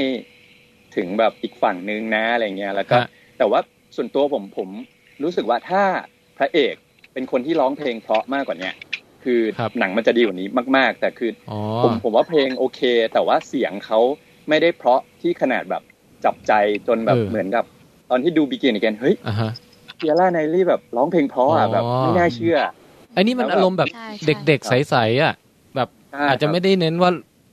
มาฟังมันร้องเพราะแต่ว่าหมายถึงแบ ใช่ บ ใช่ใช่คือจะแนว เออ เออใจอ่ะแต่งเพลงจีบสาวอะไรเงี้ยคือ ใช่ คือ ใช่ โอเคได้ครับ แต่คือแบบพอบิกินเกนแบบเฮ้ยเทียร่าไนลี่แบบร้องเพลงเพราะมากอะไรเงี้ยแบบไม่น่าเชื่อ คือแบบแล้วผมก็ชอบเพลงแบบหลาย ๆ เพลงของบิกินเกนโดยเฉพาะแบบอ่าอะไรอะครับล o สตาเนี้ยแบบโอ้โหชอบสุดๆ เฮ้ยไปกินอาเกนนี่ผมยังไม่ได้ดูเลยฮะสงสัยต้องไปหาดูละ ต้องดูครับต้องดูแนะนำครับ โอ เรื่อง เค นี้คือจะอย่างอย่างอย่างอย่างที่คุณคุณเอกบอกครับ คือเราแบบย้อนกลับไปวัยเรียนแล้วก็แนวแบบเอตี้ไนตี้อะไรเงี้ยที่ ฮะ เออดนตรีมันจะสปริงป๊อปหรืออะไรเงี้ยประมาณนี้ แล้วก็เขาผมว่าเขาเล่าเรื่องดีตัดต่อดี แล้วก็ผสมแบบหลาย ๆ อย่าง ไม่ว่าจะเป็นดราม่าหรือว่า แล้วแล้วตัวละครอ่ะ มีเสน่ห์ไอ้พวกเด็กแต่ละคนนะฮะ โอ้เราก็เออแต่ละคนเขาผมว่าเขาก็มีจุดเด่นต่างกันนะครับ อืม ไม่ว่าจะแบบไอ้มือคีย์บอร์ดเนี่ยนี่แบบ เออ เออ เป็น แบบเน้นคนดำก่อนอะไรอย่างเงี้ยแบบเออเออผู้จัดการเนี่ยแบบจะดูเนิร์ดเนิร์ดนิดนึงแต่แบบ เออ มันก็กวนกวนๆฮาฮาๆดีอะไรเงี้ย ฮะ ก็ผมว่ามันก็เขาแคสคาแรคเตอร์แล้วก็แบบบทบทตัวแบบเขาเรียกว่าอะไรความเด่นของแต่ละตัวที่เราทำได้เนี่ยผมว่าก็ก็ดีครับดูแล้วดูแล้วชอบครับ ถือว่าชอบเลย โอเคฮะ ก็อ่ะงั้นของคุณเอกภพผมขออนุญาตสรุป แค่นี้นะฮะสามเรื่องนะฮะ มีอะไรบ้างนะครับ ซิงส ครั ต บ รีท BFG อ่า แล้วก็ คาเฟ่ อ่า โซไซ คาเฟ่ ตี้ สไตตี้แนะนำทั้งสามเรื่องเลยนะฮะ ครับผม โอเคครับ อ่ะ มาที่ฝ่ายหญิงกันบ้างฮะ เอ่อ ผมไปคนที่เพิ่งมาคนล่าสุดก่อนแล้วกันคุณน้องแพงกี้ครับสวัสดีครับ สวัสดีค่ะ ไปดูอะไรมาบ้าง สวั ฮะ สดีครับ ช่วงนี้ ช่วงนี้ไม่ค่อยได้ดูค่ะ แต่ว่าเพิ่งดูล่าสุดคือคือ The Purge อะค่ะ The Purge นะฮะ Election Year Election Year โอ้โห นี่คือถือเป็นภาคที่สามถูกไหมครับ ใช่ค่ะ ใช่ แล้วดูมา เป็นภาค ดูมา สาม ครบหมดเลยไหมฮะ ดูครบหมดค่ะ ชอบไหมครับ คือสำหรับหนูหนูหนูชอบนะคะ คืมออหนูเป็นคนที่ไม่ไม่ได้ตามดูหนังแบบนอกตลาดหรืออะไรหนูก็ดูไปเรื่อยๆอย่างเงี้ยค่ะ แต่ว่า The Purge อะคือตอนที่หยิบภาคแรกมาดู ไม่ได้ไม่ได้ดูในโรง ฮะ แล้วก็คือตอนหยิบมาดูไม่ได้คิดอะไรอะค่ะ อืม เราก็รู้สึกว่าเออหนังมันแปลกเนาะ มันมี ก็ โจทย์ของมัน กดดั ที่แบบ ไปกับ ไม่ไม่เหมือนเรื่องอื่น เออ ใช่คือแบบ มันถ้าสมมุติว่ามันมีเหตุการณ์นี้จริง ๆอะเราจะรู้เราเราก็คงกดดันเหมือนกัน คือตอนเราดูเรารู้สึกอย่างเงยค่ะ อือฮึ ตอนภาคแรก ฮะ แล้วคือภาคสองเนี่ยเขาขยายขยายความกว้างของหนัง อืม ออกไปอีก แล้วพอพอพอดูมาภาคสามเนี่ยเป็นการดูแบบด้วยความที่เราติดตามมาสองภาคเนี่ยเราก็เลยอยากรู้ว่า ภาคสามเขาจะทำออกมายังไง ซึ่งเขาก็ขยายจักรวาลเขาออกไปอีกอย่างเงี้ยค่ะ ฮะ เออ ภาคสองนี่พี่ว่าถือถ้าถ้าในแง่เป็นหนังแอคชั่นเนี่ย ถือว่ามันเลยนะ มันมันค่ะ เพราะว่ามันบูและ เพราะภาคหนึ่งจะแทบไม่บูอะไรเลย แต่ว่าภาค ฮะ ภาคสองนี่ อารมณ์มันเหมือนแบบสงครามกลางเมืองอะไรอย่างเงี้ย ต้องเอาตัวรอดจากไอ้พวกเอ่อคนโรคจิตทั้งหลายให้ได้อะไรเงี้ย ใช่ใช่มันมันกดดันมากแล้วเราก็เลยคิดแบบ ถ้าในวันหนึ่งแค่สิบสองชั่วโมงมันจะทำสามารถทำให้คนเราอะกดดันแบบเป็นโรคจิตขนาดนั้นได้จริงเหรอเราก็ยังไม่รู้แต่คือ ภาคสองเนี่ย ถ้าในเทียบสามภาคค่ะ ฮะ คือภาคสองเนี่ยจะแบบกดดันที่สุด แล้วก็สนุก อืม ที่สุด อ๋อ เพราะว่า เพราะว่ามันแบบมันมันไม่ได้มีแค่ตัวละครแค่กลุ่มเดียว อ่าฮะ แต่มันจะมีตัวละครหลายกลุ่ม แล้วมันก็มาเจอกันอะไรอย่างเงี้ยค่ะ อืม ฮะ แต่ว่าภาคสามนี่ก็ถือว่ายังแนะนำไหมฮะ ภาคสามก็ ก็แนะนำตอนดูก็ไม่ได้รู้สึกผิดหวังอะไรนะคะ อืม คือ แต่ว่ามันมันยังติดติดๆหน่อยๆว่า คือความคือเรารู้สึกขัดใจกับตัวนางเอกอะค่ะ ว่าเขาแบบเขาดูโลกสวยมาก อืม จนเกินไปจนเรารู้สึกว่าท่านถึงจุดนั้นมันมันมันไม่ใช่ที่ว่าจะต้องไม่รู้ว่าพูดไปจะสปอยไหมแต่ว่าก็ เอ้ย แบบ อย่าอย่าเพิ่งสปอยอะไรมากนะอืม ใช่แต่เหมือนเขาแบบพูดอะไรแบบเราแบบรู้สึกเหมือน ตอนนั้นคือคุณทำอย่างนี้ดีกว่าไหมอะไรอย่างเงี้ยแต่ว่าหนังมันก็คงอยากให้จบแบบแฮปปี้หรือเปล่า เออ ก็ไม่รู้อย่างเงี้ยค่ะ อืม อาจจะบอกพล็อต อั นิ น ด นี้ นึง อัน ไหม นี้ไม่ ว่า น่า มัน ไม่น่าสปอยนะคะ เพราะหลังจากเพราะลักษณะเรื่อง ฮะ มันมันน่าจะมันเราน่าจะรู้อยู่แล้วว่าตอนจบมันคืออะไรแต่ว่า ฮะ ในในตอนเนื้อเรื่องอะค่ะ ครับ คือเขาก็ แต่ว่า บอกบอก แหละ พล็อตนิดนึงไหมว่าเอ่อ The Purge Election Year เนี่ยมันมันคือเอ่อคอนเซปต์ของภาคนี้คือยังไงครับมีมีการเลือกตั้ง ใช่ค่ะ คือคอนเซปต์ก็คือว่าจากจากที่อ่าคือไอไอไอเดอะเพิร์ชเนี่ยมันเป็นเขาเรียกเหมือนเป็นเทศเทศกาลใช่ไหม คะ ที่รัฐบาลเนี่ยจัดขึ้นมา เพื่อให้จะไม่ได้แล้วว่าจุดประสงค์ คือคืออย่างนี้ ไร จุดประสงค์คือเขาบอกว่า แต่รู้เป็น เขาบอกว่าคนเราอ่ะ อ่ะ ให้ให้ฆ่ากันได้ภายแบบปีหนึ่งอะให้ฆ่ากันได้ครั้งหนึ่งไม่ผิดกฎหมาย ใช่ค่ะ แล้วมันจะทำให้ ภายนเวลา12ชั่วโมง อีก 364 วันที่เหลือเนี่ย สงบสุขมาก อะไรอย่างเงี้ย อันนั้นเขาเหมือนจะเป็นจุดประสงค์เขาค่ะ แต่ว่าเหมือนในความเป็นจริงแล้วอ่ะ คือเดอะเพิร์ชในในหนังมันจะแปลว่าเป็นการพิธีการล้างบาป อืม แล้วแล้วจริง ๆ มันไม่ได้หมายความว่าคุณต้องคุณต้องฆ่ากัน แต่ว่าด้วยความที่เขาบอกว่าใน 12 ชั่วโมงเนี้ยอาชญากรรมทุกอย่างแม้แต่การฆ่ากันเองอะ่ะเขาก็ให้ถูกกฎหมายแล้วก็จะไม่มีการช่วยเหลือใดๆทั้งสิ้นอย่างเงี้ยค่ะ อืม แล้วเหมือนนางเอกอะค่ะ เป็นคนที่เคยมีอยู่ปีหนึ่งโดนถูกบังคับ แบบมีมีโรคจิตเนี่ย ไม่ไม่เชิงโรคจิตก็ก็คนที่พอวันพอวันพอวันเพิร์ชอะค่ะ มันมา ฮะ นางเอกกับโดนแบบบังคับอะให้ดูการฆาตกรรมของทางบ้านอะ อื เหมือนเหมือนเขาเข้ามาหานางเอกเนี้ย แล้วก็จับทั้งบ้านเป็นตัวประกัน ฮะ แล้วนางเอกเป็นคนเดียวที่รอด ม รอดรอดเพราะไม่ใช่ว่าเขาแบบฆ่าไม่ได้นะ รอดเพราะเหมือนเขาปล่อยให้ให้เหลือหนึ่งคน เออ แล้วนางเอกก็เลยรอดมาคนเดียว เขาก็เลยคิดว่าไอ้เทศกาลเนี้ย มันไม่สมควรที่จะมีอยู่ ฮะ แล้วเหมือนอีกสิบกว่าปีต่อมาเขาก็พยายามผลักดันตัวเองเป็นสวค่ะ เพื่อที่จะแบบได้รับเลือกตั้งเป็นประธานาธิบดีแล้วจะยกเลิกไอ้เทศกาลนี้ไป เพราะเขาบอกว่า อ๋อ มันไม่ได้แบบมีประโยชน์อะไรกับกับคนในสังคมอะค่ะ อ่ะก็คือ คือคือ ตัวนางเอกเป็น ใช่ แบบ อยากจะยกเลิก เอ่อ อยากจะใช้แบบอำนาจการเมืองยกเลิกไอ้เทศกาลนี้ออกไป ใช่ค่ะ ฮะ แต่ว่ามัน ก็ มา จะ กลายเป็นหนังแอคชั่น ใช่ค่ะ คือเป็นการเป็นดักแอคชั่นเพราะตัวพระเอกเลย คือแบบเก่งมากอย่างกับเจสันบอล เออ ก็น่า ก็น่าดูอยู่นะ อันนี้มีใครดูแล้วหรือว่าอยากดูบ้างไหมฮะเรื่องนี้ The Purge ผมดูแลวครับ อันนี้เสียงใครครับ กรุณา เอ่อ บอกชื่อตนด้วยครับ ครับติ๊บดูแลวครับ อ๋อ ติ๊บนะฮะ ติ๊บ ติ๊บดูแล้วเหรอครับ เป็นยังไงบ้างฮะ เออคือจริง ๆ เหมือนเหมือนกับที่น้องแพนแพน น้อง กี้ แพงกี้ ใช่ ฮะ ไหมคือ ฮะ เอ่อคือคือความรู้สึกเหมือนงานเราดูภาคหนึ่งภาคสองจนแบบมาภาคสามแต่ว่าภาคสามคือผมรู้สึกว่าฟิลคือมันมันมันดรอปแล้วบทมันไม่ค่อยดีแล้วแบบค่อนข้างผิดหวังนะผมบอกเลย เพราะว่าคือว่าเนื้อเรื่องมันจะขยายขึ้นจากภาคแรกในบ้านภาคสองคือแบบเออกลุ่ม ในเมือง กลุ่มคนในเมืองแต่แบบภาคนี้คิดว่าเออเขาน่าจะแบบขยายไปทั้งประเทศ แต่สุดท้ายคือเขาก็โฟกัสแค่กลุ่มกลุ่มเดียว แล้วก็ อ๋อ ตามตามเหมือนเดิมหลบหนีเหมือนเดิม อ่าฮะ เลยแหละผมก็เลยรู้สึกรู้สึกว่ามันมันซ้ำแล้วก็ อ๋อ ผิดหวังในการ ฮะ ที่แบบเฮ้ยทำไมมันน่าจะขยายมากกว่านี้ เพราะว่าตัวอย่างหนังเนี่ยค่อนข้างที่จะโฟกัสไปทางนักท่องเที่ยวด้วยไปทางกลุ่มต่าง ๆ เลยแต่แบบสุดท้ายคือเอ้ยมันมันก็แค่กลุ่มนี้นี่ แล้วแบบแค่นี้หรออะไรเงี้ย อ๋อ ใช่ใช่ คือเหมือนไปไปซ้ำรอยภาคสองแต่ว่าทำได้ไม่ไม่เจ๋งเท่า ใช่ครับคือจริงๆผม ใช่ รู้สึก ค่ะ ว่าภาคหนึ่งอ่ะน่าจะดีกว่าลึกๆด้วย เพราะว่าภาคหนึ่งอ่ะ มันสดใหม่แล้วก็เล่นกับความรู้สึกที่แบบเฮ้ยจะเอายังไงการเอาตัวรอด อืม แต่พอภาคเนี้ยเขาชี้ประเด็นตรงที่ว่าเออขยายไปทั้งประเทศ แต่ ฮะ สุดท้ายก็คือมากลุ่มกลุ่มเดียว แล้วก็หนีหนีตายกันอย่างเงี้ย ผมก็เล ครั ย บ รู้สึกว่ามันมันมันเหมือนภาคสองแต่ว่าบทแล้วก็แอคชั่นอ่ะด้อยกว่าเท่านั้นเองครับ อืมอืม ก็อาจจะมีบางคนบอกเออก็ดุกดีบางคนบอกว่าเออผิดหวังนะฮะสำหรับเพิร์ช อ่า ก็แล้วแล้วตกลงแพงกี้แนะนำไหมฮะ ภาคนี้ อืมแนะนำไหมแนะนำให้ดูเป็นทั้งครบทั้งสามภาคอะค่ะ อ๋อจะได้แบบ อ๋อ ครบใช่ไหม ใช่ อืมโอ ใช่ เค ค่ะ ดู คือ อะไร แนะนำ มา เหมือนเป็นหนั อ่ะ งดูแบบ ถ้าจะบอกคลายเครียดมันก็ไม่ใช่เพราะมันดูแล้ว ดูเพ มั ลิ น น ก็ เพ เค ลิ รีย น ดเหมือน กัน เออนะฮะ มันเครียด เทียบกับไลฟ์เอา เครีเนี่ยยดอันไหนน่าจะเครียดกว่า ออยไลท์เอาคือหนูไม่ชอบหนังผี หนูก็เลยจะไม่ดูหนังแบบนั้น อ๋อ ตอน ฮะ ตอน ก็เท่าที่อ่านอ่านคือเป็นคนสายอ่านนะคะสะอาดสปอยอ่านอะไรหนูไม่ซีเรียสเลย แต่ อืม ว่า คือแบบไลเอานี่เขาว่ามันน่ากลัวแบบผีมันหลอกน่ากลัวก็เลยไม่กล้าดู เออผมว่ามันจะน่ากลัวกว่า ถ้าเกิดในโรงหนังแล้วแบบมีการเปิดปิดไฟระหว่างดูด้วยอะ อุ๊ยพี่ โปรดีมาอีก เออ แล้วแบบมีจ้างแบบนักแสดงให้เดินเข้ามาในโรงแล้วก็แบบทำเป็นแบบผุบผุบโผล่โผล่อะไรเงี้ย ถ้าให้มันแม็กซิมัมมันต้องระดับ ไอ นั้น เดีย นะ ดี ครับ ชอบชอบ เอออ่ะแล้วแล้วแล้วแพงกี้ดูอะไรมาอีกป่ะฮะนอกจากเดอะเพิร์ช ไม่ดูไม่ได้ดูเลยค่ะช่วงนี้ถึงดูบางทีก็ลืมไปแล้วในยตอนเนี้ย อ่ะโอ แต่ เค ว่า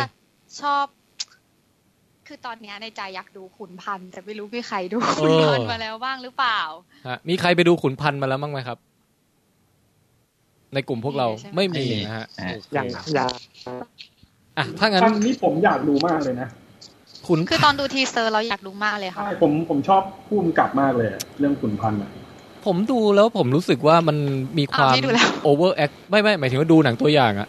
อ๋อค่ะ ดูแล้วรู้สึกว่ามันมีความโอเวอร์แอคติ้งสูงมาก จนผมว่ามันถ้าจะไปดูแบบ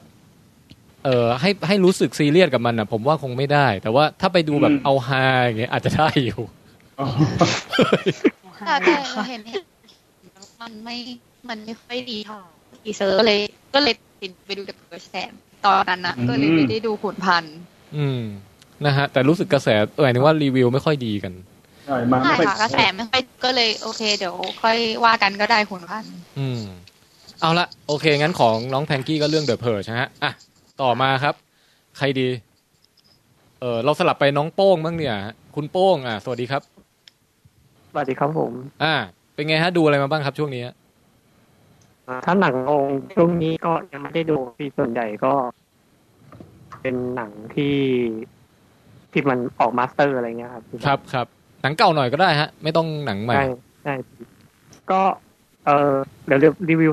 สั้นๆแล้วกันครับ ขอสัก ครับ สองสามเรื่องแล้วกันนะครับ ได้ครับ ก็ เออที่ดู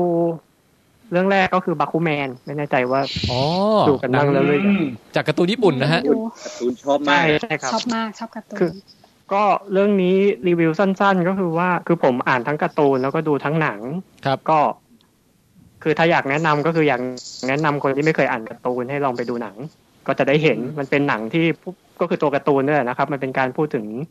ชีวิตของการเป็นนักเขียนการ์ตูนญี่ปุ่น ว่ากว่าจะมาเป็นนักนักเขียนได้มันต้องฝ่าฟันอะไรบ้างอะไรเงี้ยมันเจอปัญหาอะไรบ้างอะไรเงี้ยครับ อืม แล้วสนุกไหม แต่ว่า ครับ ครับผม สนุกไหมฮะ ก็โดยส่วนตัวผมคือผมมาดันไปอ่านการ์ตูนด้วยไงพี่ อืม ก็เลยมีความรู้สึกว่า ถ้าคนที่อ่านการ์ตูนมาด้วยแล้วดูหนังเนี่ยอาจจะรู้สึกว่ามันผิดหวังหน่อย เพราะว่ามันมีจุดบางจุดที่มันทำได้ไม่ดีเท่ากับเนื้อหาของการ์ตูนอะไรเงี้ยครับ แต่ก็เข้าใจว่ามันเป็นเรื่องของการที่จะต้องรวบรวมคือเขาเรียกอะไรขมวดให้เวลามัน อ่า ครับ สองชั่วโมงอะไรเงี้ยครับเออมันก็เลยอาจจะมีการเปลี่ยนพล็อตบางพล็อตเปลี่ยนเนื้อหาบางส่วนในการ์ตูน อ๋อ ให้มันเหมาะกับหนัง แล้วแล้ว อะไร แล้ เงี้ วย ค ถ้า รับ เกิดว่าสมสมมติคนที่ไม่เคยอ่านการ์ตูนมาก่อนอย่างเงี้ยเขาเขาจะคิดว่าสนุกไหมฮะ สมมติไม่เคยไม่เคยรู้เรื่องนี้มาก่อนเลย อย่างผมเนี่ยไม่เคยอ่านเลย ผมว่ามันสนุกนะพี่ก็คือมันมีเทคนิคในการเล่าเรื่องที่ที่มันน่าสนใจ ฮะ นะครับ คือผมชอบจะมีอยู่ฉากหนึ่งอะมันจะเป็นฉากกลางเรื่องที่มันจะเป็นคล้ายๆเหมือนกับเป็นการประลองการ์ตูนกัน คือพระเอกเนี่ยก็คือคือต้องเหมือนว่าแข่งกับคู่แข่งอีกอีกคนหนึ่งซึ่งคู่แข่งคนเนี้ยเขาเหมือนกับว่าเป็นอัจฉริยะอะไรเงี้ย ครับ ทีนี้ฉากที่เขาแข่งกันเนี่ยก็คือเขาไม่ได้ทำไปแล้วก็นำเหมือนกับว่าต่างฝ่ายต่างนั่งวาดอะไรเงี้ย แล้วก็ ครับ ตัดภาพไปมาอะไรเงั้นไม่ใช่เขาจะทำคือผมดูแล้วมันมีความรู้สึกเหมือนมีความเป็นอาร์ตอะไรเงี้ยพี่มันคล้ายๆเหมือนเราดูระบำอะไรสักอย่างอยู่ คือมันคือ คือเขาคือคือในคือในฉากเนี่ยเขาจะถือถือเป็นพวกอันอันใหญ่ๆแล้วเขาก็จะวาดไปมันก็กลายเออใช่ครับวาดไปวาดมาครับ อ๋อคือเทคนิคการเล่าเรื่องด้วยภาพอะไรอย่างนี้มันจะเจ๋งใช่ไหมฮะ ใช่ครับพี่ อืม คือดูดูฉากนั้นแล้วเนี่ยเหมือนเหมือนเหมือนผมดูศิลปะอะไรสักอย่างของญี่ปุ่นอะไรประมาณนั้น โอเค เหมือนดู โอเค คาบุกิอะไรอย่างเงี้ยไป อ่ะ เออ แล้วแล้วมันฮาไหมครับ เป็นหนั อั ง เป็นฉา ฮาก ปะ ที่ชอบครับผม มันเป็นหนังฮาหรือเปล่าฮะ มันไม่ฮานะพี่มันเหมือนเป็นหนังแบบ ชีวิตวัยรุ่นอะไรเงี้ยครับ อืม มีมีโรแมนติกมีอะไรประมาณครับ อ๋อมีดราม่าเรื่องการงานเรื่องความรักอะไรก็ว่าไปอย่างนี้ใช่ไหม ใช่ใช่ครับพี่ อ๋อโอเคโอเคอ่ะงั้นแล้วเรื่องต่อมาฮะ อ่าเรื่องต่อมาเอ่ออันนี้ก็ไปไม่นานนะครับ เรื่องก็ก็บอกไว้นิดหนึ่งว่ามีความเกี่ยวกับสตาร์เทคนิดหนึ่งนะครับ ฮะ ก็คือเรื่องเทนโคบฟิลเล เทนโคเวอร์ฟิลเลนอ๋อ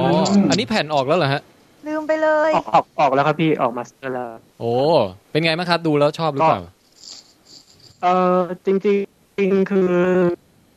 คือหลายคนรู้สึกเท่าที่ผมเคยอ่านรีวิวเขาบอกว่ามันมันไม่ค่อยดีอะไรเงี้ย แต่ผมเข้าใจว่าส่วนใหญ่ที่เขาพูดถึงอะว่ามันไม่ค่อยดีเพราะว่าเขาไปเทียบกับโอเวอร์ฟิลภาคแรก ภาคแรก จะบอกว่าภาคแรกก็ไม่เชิงอะไรประมาณเนี้ยคือคือคือเป็นหนางที่มันมีความเกี่ยวข้องกันอะไรประมาณเนี้ย คือผมคิดว่า คือภาคเนี้ย เอ่อเทนโคฟิลเลเนี่ยนะครับ จริง ๆ ถ้าให้ดีเนี่ย ถ้าถ้าถ้าจะไปดูเรื่องเนี้ยคือ คืออย่ารู้เนื้อเรื่องเยอะ อ่า แล้วก็ อ่า อย่าเพิ่งดูโคเวอร์ฟิลเลนภาคแรก เออ ผมก็ผมก็ผมก็มันจะได้อารมณ์กว่า เพราะว่ามันคือเป็นหนังที่มีจุดเด่นทั้งคูเปอร์ฟิลเลนแล้วก็คูเปอร์ฟิลภาคแรกมันมีจุดเด่นของเรื่องของการเก็บง ฮะ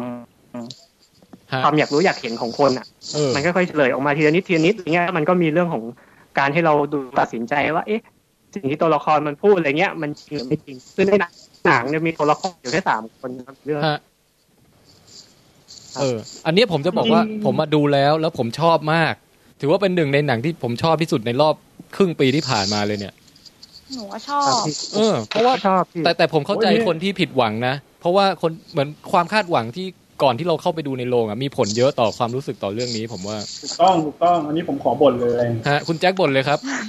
คือคือผมว่าเรื่องเนี้ย มันไม่ควรใช้ชื่อ Coverfield ด้วย อย่างที่คุณคุณโป้งปะที่คุณโป้งบอกอ่ะ ผมว่าเรื่องเนี้ย จริง ๆ มันไม่ควรให้เรารู้เลยว่ามันเกี่ยวข้องกับหนังเรื่องไหน อืม ไม่งั้นมันจะมัวแต่รอใช่ไหม ใช่ เพราะว่าจริง ๆ ตัวหนังมันเองในในคุณภาพของตัวหนังมันเอง มันไม่ต้องไปเกี่ยวข้องกับ Coverfield เลยก็ได้นะ ใช่ครับ เพราะว่าพอผมอะรู้ด้วยความที่ว่าเออพอมันเป็นแบบภาคที่ต่อเนื่องหรือเป็นเรื่องที่เกี่ยวเนื่องกันนะมันทำให้แบบความสนุกในตอนท้ายที่เราจะได้รู้ว่ามันเกิดอะไรขึ้นน่ะ มันมันดรอปลงไปตั้งแต่ต้นเรื่องเลยไง อืม ขอขอหนูพูดอะไรหน่อยได้ไหมคะ อันนี้เสียงใครครับ ได้เล แพ ย ง ครับ กี้ เอา ค่ะ แพงกี้เชิญฮะ คือหนูอยากถามหน่อยหนูไอภาคแรกที่ชื่อว่า cover field อะค่ะ กับภาคสองที่เป็น ten cover field มัน ครับ ดูรู้ว่าภาคสองเนี่ยคือเป็นชื่อของสายถนน อ่า ten cover field ใช่ไหมคะ แล้วภาคแรกมันเกี่ยวอะไรกับคำว่า cover field ไหมคะ มันเหมือนมันเป็นชื่อแบบชื่อโปรเจกต์รับ coverfield อะไร ใช่ สักอย่าง ใช่ ปะ อ๋อ อันนั้น แต่แบบ ทด แต่ ล แบบ องหรืออะไรประมาณนั้นนะ ตอนที่หนูรู้ว่ามันเป็นภาคของของเขาอะค่ะ ก็ อืม ตอนที่หนูดูอะหนูก็คิดตอนแรกว่าคิดแบบเออมันต้องมีอะไรที่คล้าย ๆ กันใช่ไหมคะแต่ดู อืม ไปเรื่อยๆมันมันสงสัยว่ะพี่ คือมันแบบเราดูถูกเรื่องเปล่า เออ เพราะว่าด้วยความที่หนังมันอยู่ในนั้นตลอดใช่ไหมแล้วเราก็แบบ เฮ้ย เอ้ยแล้วข้างนอกมันมีจริงไหมเนี่ยอย่าง เอ เงี้ย อ อย่าเพิ่งเฉลยอะไรนะฮะ หรือว่ามัน หรือมันหลอกกันอะไรอย่างเงี้ยเรา เออ เราคือเหมือนแบบในทีเซอร์มันก็บอกแล้วใช่ไหมคะว่าข้างข้างนอกมันต้องมีอะไรใช่ไหมแต่แบบดูไปดูมาแล้วก็แบบ แม่มันต้องไม่ใช่เลยอะไรอย่างเงี้ยตัวแม่ค่ะ บอกว่ามันต้องไม่ใช่เรื่องนั้นแน่เลยอะไรอย่างเงี้ย แต่ก็นั่นแหละดูไปดูมามันแบบหนังเรื่องเนี้ยที่หนูว่าสนุกเพราะมันทำให้หนูดูแล้วหนูสับสน ผม เห ว่า มือ เรื่อน ง เขา เนี้ย สามารถ ร่วม เล่นกับค ฝี น มือ ที่ ดี ดูได้ดีว่า เอออ ม เขาต้องการให้สับสนมั้ง ใช่ อย่างเงี้ย มันเหมือน ก็เลยรู้สึกสนุก มันสามารถแบบพลิกไปพลิกมาเอ้ยคนนี้ตอนแรกเรามองเป็นคนดี พอไปนี่เอ้ย เป็นคนร้าย เอ้ย กลับมาเป็นคนดีอะไรอย่างเงี้ย แล้วมันแบบ ใช่ หักมุม ใช่ ได้ตลอดเวลา ผมว่าแบบเขาเขียนเขียนบทแล้วก็แบบไอเอ่อวางพล็อตอะไรต่างๆเนี่ยได้แบบว่าเล่นกับคนดูได้ดีมากอะเรื่องเนี้ยอืม ใช่แบบน่าน่าติดตามหนูว่าน่าติดตามว่าแบบ ใช่ฮะ ตกลงว่าที่เราคิดเนี่ยถูกไหมแล้วแบบเหมือนมันทวิสต์ อืม ตลอดเลยนะความรู้ แต่ สึกตอนนั้นอะ ใช่ แต่ถ้า ใช่ ใครจะไปดูเนี่ย ผมแนะนำว่าอย่าไปคาดหวังว่าเป็นหนังแอคชั่น อ่าใช่ หรือเป็นหนังไซไฟอะไรอย่างเงี้ย คือคือผมว่าเหมือนมัน คือจริง อ่าน คือจริง ๆ รู้สึกมันเป็นเป็นหนังทุนต่ำนะพี่แทนเท่าที่ ใช่ ทราบอะ ก็มันถ่ายกันอยู่ในห้องเดียวเนี่ย มีอยู่ แค่นั้นถ่ายกันอยู่แค่นั้น เออ อึดอัดมากเมื่อไหร่มันจะแบบ นะฮะ จริง เออเออเอออ่ะโอเค งั้นกลับมาที่คุณโป้งฮะ เอ่ออะไรนะ อ่า ตกลงแนะนำ เป็นเรื่องสุดท้ายแล้วหรือ กัน ไม่แนะนำฮะเรื่อง cover field ไอ ten cover field lane ก็ถือว่าแนะนำนะพี่ ครับ นะครับแนะน อ่า ำเดี๋ยวขอเป็นรีวิวเรื่องสุดท้ายแล้วกันครับ ได้ครับ ท่านอื่นจะได้ ก็เรื่องนี้ดูในโรงครับ นาวีทูครับ now you see me too โอเค เออ ใช่ใช่ครับ Now เป็น You See ไงฮะ Me Too เป็นไงครับ เออคือภาคแรกผม ผมก็ชอบนะ แต่ว่า เอ่อตอนที่ดูอ่ะผมแค่มีความรู้สึกว่าตอนที่ดูภาคแรกนะครับ ขอขอเกรินภาคแรกนิดนึง ครับ คือตอนแรกเนี่ยเราไม่ค่อยแน่ใจว่าเราคือความรู้สึกผมนะตอนผมดูอ่ะคือดูไปประมาณสักครึ่งเรื่องอะไรเงี้ย ผมเกิดความรู้สึกอย่างหนึ่งตอนที่ดูภาคแรกคือ ผมไม่แน่ใจว่าผมควรจะเชียร์ไอไอฮอตแมนนี่ดีหรือเปล่าอ่ะ อืม แต่พอมาเป็นภาคเนี้ยมันเหมือนกับว่ามัน มันเป็นเหมือนกับว่ามันเป็นแอดเวนเจอร์มากขึ้นมันเป็นเหมือนกับบอกแล้วว่า เออไอไอโฟฮอตแมนเนี่ยคือเหมือน ตัวเอกสี่ตัว เขาจะช่วยมานะอะไรเงี้ยคือสี่ อืม คนเนี้ยมันเหมือนกับ อะไรนะครับผม อ๋อบอกแค่แค่บอกว่าตัวเอกสี่ตัวใช่ไหมโฟร์ฮอสเมนเนี่ย ใช่ครับ ใช่ครับโฟเอ่อคือตัวเอกสี่ตัวเนี่ยในภาคเนี้ยก็คือมันเหมือนกับว่าอืมมันโดนเอาคืนอะไรเงี้ย แล้วมันก็ต้องหาทางแบบ เอาตัวให้มันรอดอะไรเงี้ย ครับ นะครับ ซึ่งซึ่งผมก็มีความรู้สึกว่าภาคเนี้ยมันเออมีมีมีสิ่งที่จะสร้างอารมณ์ร่วมอะไรเงี้ยให้เราลุ้นหรือว่าให้เราช่วย อ๋อ เอาใจช่วยตัวเอกสี่ตัวเนี้ย ซึ่ง ครับ จากภาคแรกเนี่ยมันมันมีความรู้สึกบางอย่างที่เอ๊ะเราไม่แน่ใจว่าเราควรจะเชียร์ไอ้สี่คนคนนี้ดีไหมแล้วก็ อ่า เฉลยตอนท้ายของภาคแรกอะไรอย่างนี้ด้วยอะไรเงี้ย พอมาภาคนี้มันก็เหมือนกับ อืม เน้นไปที่พล็อตเรื่องอื่นอะไรเงี้ยมันก็ทำให้เออเกิดความน่าสนใจมากขึ้น โอเค ทีนี้ผมจะถาม เรื่อง มีคำถาม เรื่อง หน่อยฮะ ผมจะถามว่าแฮร์รี่พอตเตอร์มาโผล่เนี่ยฮาหรือเปล่าครับสำหรับภาคนี้ แฮร์รี่พอตเตอร์มาโผล่ตอนไหนอะคะ มัน คุณแดเนียล คนที่เล่น คุณนักแสดงนะ อ๋ ฮะ อ เสียครับ คุณแดเนียลคุณแดเนียล ใช่ บทเขาฮาไหมผมผมยังไม่ได้ดู หนูเฉยๆอะ อันนี้นี่เสียง ผม ใครออก เฉ แทง ย กี้ ๆอ่า เสียงใคร แทงกี้ นะ ค่ะ แทงกี้ใช่ไหมแทงกี้ดูยังฮะ ค่ะ ดูทั้งภาคแล้วค่ะ อืม แต่ว่ากลายเป็นว่าภาคแรกอะคือความประทับใจเลยไม่รู้ทำไมอาจจะไม่ได้ในโรงหนูหลับดูแล้วหลับอะ อืม อ่ะฮะ คือก็แล้วแล้วแล้วคนเขาก็บอกว่าสนุกมากอย่างเงี้ยหนูแบบหนูเป็นคนเดียวหลับที่ดูแล้วหลับ แล้วก็ พอมาภาคสองเราได้ไปดูในโรง ฮะ หนูกับแบบ เออชอบแต่แบบคนอื่นเขาว่าแบบคนคนที่เล่นมันเดไปอะไรอย่างเงี้ยแต่หนูกลับรู้สึกว่ามันเหมือนแบบหนูเป็นคนชอบสูบสูบมาเลยอย่างเงี้ย ทำได้ดีในการแบบ เหมือนแบบกลง่ายอะแต่เขาถ่ายดี หนู อ๋อ ชอบไงก็เลยแบบ เออดูแล้วมันจริงๆมันก็น่าติดตามนะ หนูไม่เห็นรู้สึกว่ามันแบบน่าเบื่อหรืออะไรเงี้ยแต่มันจบเร็วไปหน่อยตอน นี่พูดถึง สุท้าย พูดถึงภาคสองใช่ไหมฮะ ภาคสองใช่ค่ะ อ๋อโอเค ภาคแรกหนูไม่มีความไม่จำไม่ได้เลย ว่า เออ เกิดอะไรขึ้น คือคือแล้วสมมติแบบไม่ได้ดูภาคแรกมาก่อนไปดูภาคสองเลยได้ไหม ถามหนูได้หนูว่าได้นะ อืม โอ นิด เค นึง ผม เพ ว่า ราะว่า ผมว่าก็ ไม่ ก็น่าจะโอเค เออ อาจจะงงๆนิดนึงว่าแบบทำไมไอ้ตัวละครที่เป็นที่อยู่ในคุกอะค่ะ อ่ะฮะ ว่ามันเกี่ยวอะไรอะไรเงี้ยอาจจะง อื ง ม ๆนิดนึงตอนนั้น แต่ว่ามันไม่ไม่น่าไม่น่าไม่น่าจะต้องจำเป็นต้องไปดูภาคหนึ่ง อ่าฮะ เพราะว่าผมขี้เกียจดูภาคหนึ่งอ่ะ มันแบบดูไม่ค่อยน่าดูน่ะ แต่ภาคสองดูตัวอย่างแล้วอยากดู เอาคุณแจ็คชอบเหรอะฮะ หนูหนูฟังพี่แต่แล้วได้ยินว่ามีแบบสนุกมากอะไรเงี้ย อืม คือมันอาจจะเป็นหนึ่งในหนังที่แบบผมชอบแล้วคนอื่นไม่ค่อยชอบด้วยนะ อืมอืมโอเค อ่ะ ถ้างั้นสามเรื่องของคุณโป้งนะฮะ Now You See Me ครับผม สองก็ ครับผม ดีกว่าภาคแรก เอ่อ ครับถือว่าดีกว่าภาคแรกครับ Ten Cover Field Lane เป็น ก็ คูเปอร์ฟิลเลแนะน นำ ครับอันนี้ แล้ อั วน ก็ นี้แนะนำให้ดูครับ ครับ แล้วอะไรอีกนะ อันนั้นเรื่องแรก บาคูแมนครับ อ๋อบาคูแมนก็แนะนำแต่ว่าอ่า ครั อา บ จจะ ผม ถ้าคนอ่านหนังสือมาอาจจะผิดหวัง ใช่ครับ ประมาณนี้นะฮะ โอเค ครับผมโอเคครับ ไปเอาคนที่แบบเสียงหายไปนานมากแล้วครับ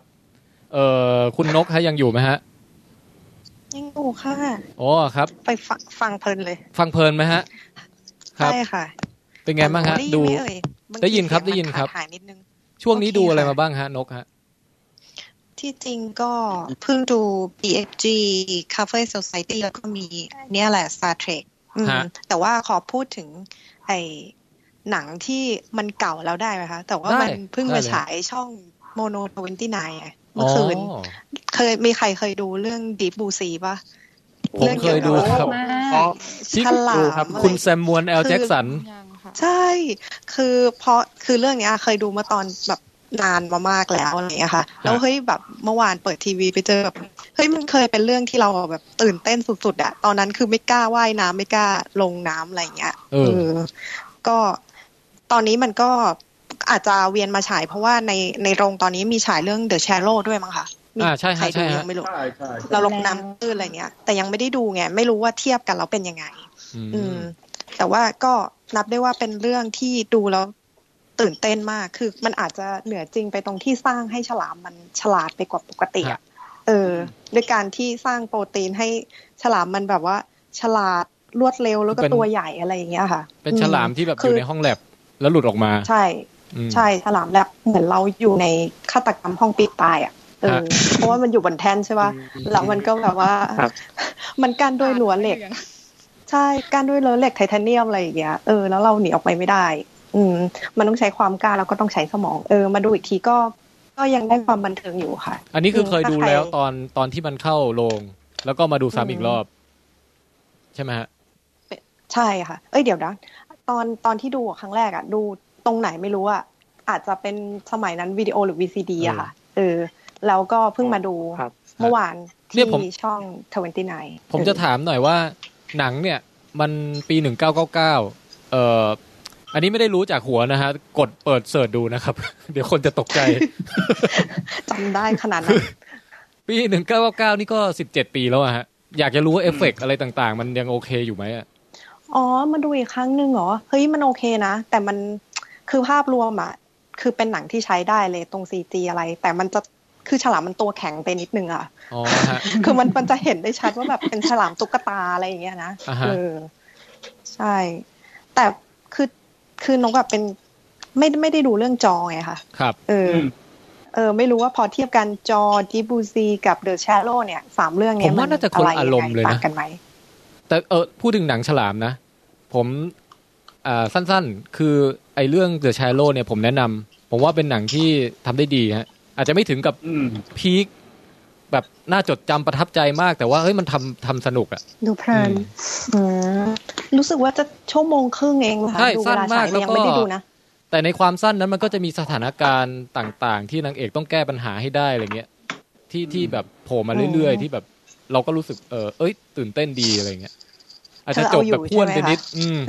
แล้วก็ อืม ผมว่า หนังเขาเล่าเรื่องดีนะครับ ฮะ คุณผู้ชายนะฮะ แค่ไปดูขาของเจ๊เบรกไลที่ก็คุ้ เบร ม ก แล้ว ไว้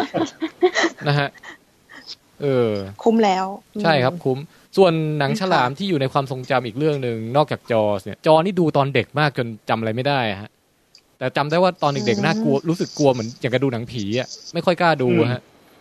เห็นเลือดอะไร อืม ในน้ำแบบไส้ไหลตัวขาดอะไรเงี้ยไม่ไม่ไม่ไหวไม่ไหวนะตอนเด็กๆอ่ ะเออ เออ แต่แต่มีอยู่เรื่องหนึ่งที่ สยอ น่าจะสักไม่แน่ใจว่ากี่ปีก่อนชื่อเรื่อง Open Water โอ้โอเพนวอเตอร์ของกำลังจะพูดเลยเรื่องเนี้ย เฮ้ยเรื่องนี้มัน งนิดนึง ทำ ไม่ ได้ เคย แบบ ดูอ่ะ แบบยู คือ นิค ถ้า แบ แบบ บ อืม ชอบหนังฉลามหรือแบบชอบหนังแบบการเอาตัวรอดผมว่านี่เป็นหนึ่งในหนังที่ดีมากอะ เออ แล้วคือมันมันแบบแค่คนสองคนลอยคออยู่กลางทะเลอะทั้งเรื่องอะ อืม แต่มันทำให้สนุกได้อะ ใช่ อืมยะยังไงคือไปเกิดอุบัติเหตุแล้ว เกิดอุบัติเหตุ ลยทะเลเงี้ เรื ย อมันล่มหรืออะไรสักอย่างมันทำให้แบบผัวเมียคู่เนี้ยมันต้องติดอยู่กลางทะเล ฮะ แล้วแบบ อืม มันเป็นการมันเป็นหนังที่กดดันมากเพราะว่ามันไม่รู้ว่ามันจะหนีไปทางไหนเพราะว่ากลางทะเลมันมีแต่แบบมีแต่ความมืดมีแต่ที่ว่างเงี้ย แล้วมันก็ อืม มีฉลามแบบมาว่ายป้วนเปี้ยนรอกินอยู่อะ เออ อืม คือจะจะแก้สถานการณ์อย่างไรอะไรเงี้ย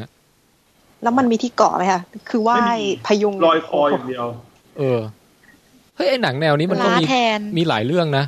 อย่างมีอยู่เรื่องหนึ่งที่มันขึ้นลิฟต์สกีแล้วไปติดอยู่แล้วปรากฏว่าข้างล่างมีหมาป่ามารออะ เรื่องนั้น ชื่อเรื่องอะไรนะ ถูกมากโฟเซ่น จำไม่ได้ โคเซน โอเซนครับ ไอเลดอิ g โกเหรอ ใช่ ไม่ใช่ครับ ผมไม่ผมจำฉากนั้นไม่ได้นะ โฟเซ่นเหมือนกัน เรื่องนั้นก็เครียดเหมือนกันเนาะคือจำได้เลยว่าแบบลุ้นให้มันกระโดดหรือไม่กระโดดลงมา ฮะเออ คือคนเรานี่มันชีวิตจริงมันเครียดไม่พอนะฮะ ใช่ ก็ชอบไปดูความเครียดในระดับที่เวอร์ขึ้นไปอีกในหนังอะไรอย่างเงี้ยอืม อืม ไอ้เรื่องนั้นเคยดูที่แบบกดดันกดดันมันจะมีอยู่เรื่องหนึ่งพี่จำได้ไหมที่มันลงไปอยู่ข้างในหลุมแล้วมันเกิด ที่มันต้อง อ๋อ ว่ายกันออกมา เอออันนี้อะไรนะ ไอ้ไอ้ที่มันอยู่ ไหนังเก่าและไอเดซเซนป่ะ The Descent นั่นมันหนังผีเลยนะฮะ ไม่ไม่ไม่ใช่ไม่ใช่ผีค่ะ ที่มันที่มันแบบมันต้องลงคือมันเหมือนว่า อ๋อ ไปดูเหมืองอ่ะ โอเค แล้วว่าลงไป โอเค แล้วมีพายุอ่ะเราขึ้นไม่ได้เราต้องออกมาจากรูอีกรูหนึ่งอ่ะ เอออันนี้ไม่ได้ แล้ว ดูฮะ พี่ว่ามันลงไปลงไปในถ้ำกันป่ะ ใช่ แล้วมันต้อง ค่ะ ว่ายน้ำแบบที่แคบๆป่ะ ใช่ อ๋ออ๋อ ฉากหนึ่งที่กด แซง ดันใจ แซง มาก ตั้ม เลย หรืออะไร เออเดอะแซนทัมเออเออใช่ใช่ แทง ที่แบบ ถ้ำครับแทงถ้ำ ฉาก เออ ที่มันข้ามที่แทนพี่แทนเคยไอ้นั่นแล้วใช่ไหม ไอ้นั่นเหรอ ที่ พี่เคยเห็น ที่ เออ เดินข้างถ้ำอ่ะ ใช่อันนี้ฟัง ลอยไข่นั่น ฟังจากวิดแคสนะฮะเออ อารมณ์อารมณ์นั้นอ่ะ ใช่ใช่ใช่ อารมณ์ที่แบบต้องเดินข้ามถ้ำแล้วแบบ เออ แล้วแบบโหฉากนั้นนี่หนูแบบจิกเก้าอี้แบบว่ายหัวอยาวเปิดเลยมันก็เปิดจนได้อ่ะ อืม เออ ทำได้ไหมจำฉากนั้นฉากนั้นแบบ จำจำฉากไม่ได้แล้ว แต่ว่าตอนดูรู้สึกสนุกนะเรื่องเนี้ย แสงตั้มเนี่ย กดดัน แสงตุ้ม อืม ต้มแข็งต้มใช่ แสงตุ้ม ใช่ เออจำได้ฮะ แต่ แต่ แต่พี่อะ แต่ แค้นอย่างหนึ่งไอ้เรื่องแสงตุ้มเนี่ย ตอนที่มัตุ้นม ตอนที่มันโปรโมทหนังอะมันชอบแบบเอาชื่อเจมส์คาเมรอนมาขึ้นอะ อ่าใช่ แล้วพี่ก็นึกว่าเจมส์คาเมรอนกำกับหนังใหม่ปรากฏอ้าวถุยไม่ใช่นี่วะ เป็นแค่โปรดิวเซอร์แบบตอนนี้นจะขายสามดีไง เออ มันก็แบบขึ้นชื่อเจมส์อยู่ได้ ผมชอบเดอะ อืม อ่า โอเคฮะ เอ่อ เดี๋ยวตะกี้เราถึงใคร คุณนก อ่ะ คุณนกดูอะไร ได้ค่ะ ไปอีกฮะ ก็มีคุณยาใช่ไหมอ่ะแล้วก็มี be before you อื มี before you ที่เป็นเอ่อหนังโรแมนติกคอมเมดี้นะฮะ เอ่อ แล้ว พอคือคือหน้าหน้าปกหนังอ่ะมันคล้ายๆอย่างนั้นไงค่ะ ใช่ แต่พอไปดูจริงอ่ะเออฟีลอารมณ์มันเป็นแบบดราม่าไปเลยอ่ะ เออ เออ อันนี้อาจจะบอก ดู บอก ยัง บอกพล็อตนิดนึงนะฮะ ก็คือว่าเอ่อพระเอกเนี่ย เป็นคนพิกคนที่แบบประสบอุบัติเหตุ แล้วก็เดินไม่ได้ ค่ะ นางเอกก็คือเป็นเหมือนกับเป็นสาวโกโก้ที่เอ่อที่บ้านของพระเอกเนี่ย ซึ่งรวยมากคฤหาสน์เนี่ยนะฮะ จ้างมาดูแลแล้วก็พบรักกันประมาณนี้ อืม แต่ว่าถ้าถ้าฟังแค่เนี้ยเหมือนมันไม่ค่อยน่าดูใช่ไหมเหมือนเฉยเฉยๆแต่จริงๆมันมีประเด็นที่ซ่อนอยู่เยอะเลย คุณนกว่าไงฮะ ใช่ อืม โดยไม่สปอย ก็มัน โห ยากเลยนะ เอาเป็นว่าเป็นการคุณค่าในการเลือกในการใช้ชีวิตอะไรอย่างเงี้ยค่ะ อื อื ม ม อืม ตอนจบนี่เดินออกมานี่คิด แก่นของแก่น อืม ของชีวิตที่เป็นตัวตนจริง ๆ ของตัวเองเลยอ่ะเอ อื อ ม ทำไงให้ไม่สปอยวะเนี่ย ผมว่าพูดแบบประมาณเนี้ยประมาณปรัชญาเนี่ย ยากอะ มีมีมีใครดูแล้วอีกบ้างไหมฮะ ดูแล้วครับ เอ่ออันนี้คือคุณอะไรฮะ โองครับผม อ๋อโป้งโป้งเป็นไงฮะ ชอบไหมครับ มี before you เออแหม่ ตอบยากเลย เออคือคือคืออย่างนี้แล้วกันแหมอาจจะต้องขออภัยแฟนๆด้วย เห็นเห็นต่างได้ผนะมชอบ เห็นต่างได้อืม เห็นเห็นเห็นต่างนิดหน่อยคือคือผมอะชอบในแง่ของความที่มันเออมีความโรแมนติกคอมเมดี้อะไรเงี้ย แต่ว่าคือก็ก็เหมือนมีมีคือคือก็คิดคล้ายๆ กับบางกระแสครับ ที่เขาบอกว่า เออ แล้วถ้าผู้ชายมันไม่หล่อไม่รวยอะไรเงี้ยผู้หญิงมันจะเอาหรือเปล่าอะไรเงี้ยก็เลยแอบ ม นิดหนึ่งว่ามัน เอ๊ะ มันจะไม่สมจริงหรือเปล่าอะไรเงี้ย แต่พอดีคนที่ไปดูด้วยเนี่ย เขาบอกผมว่า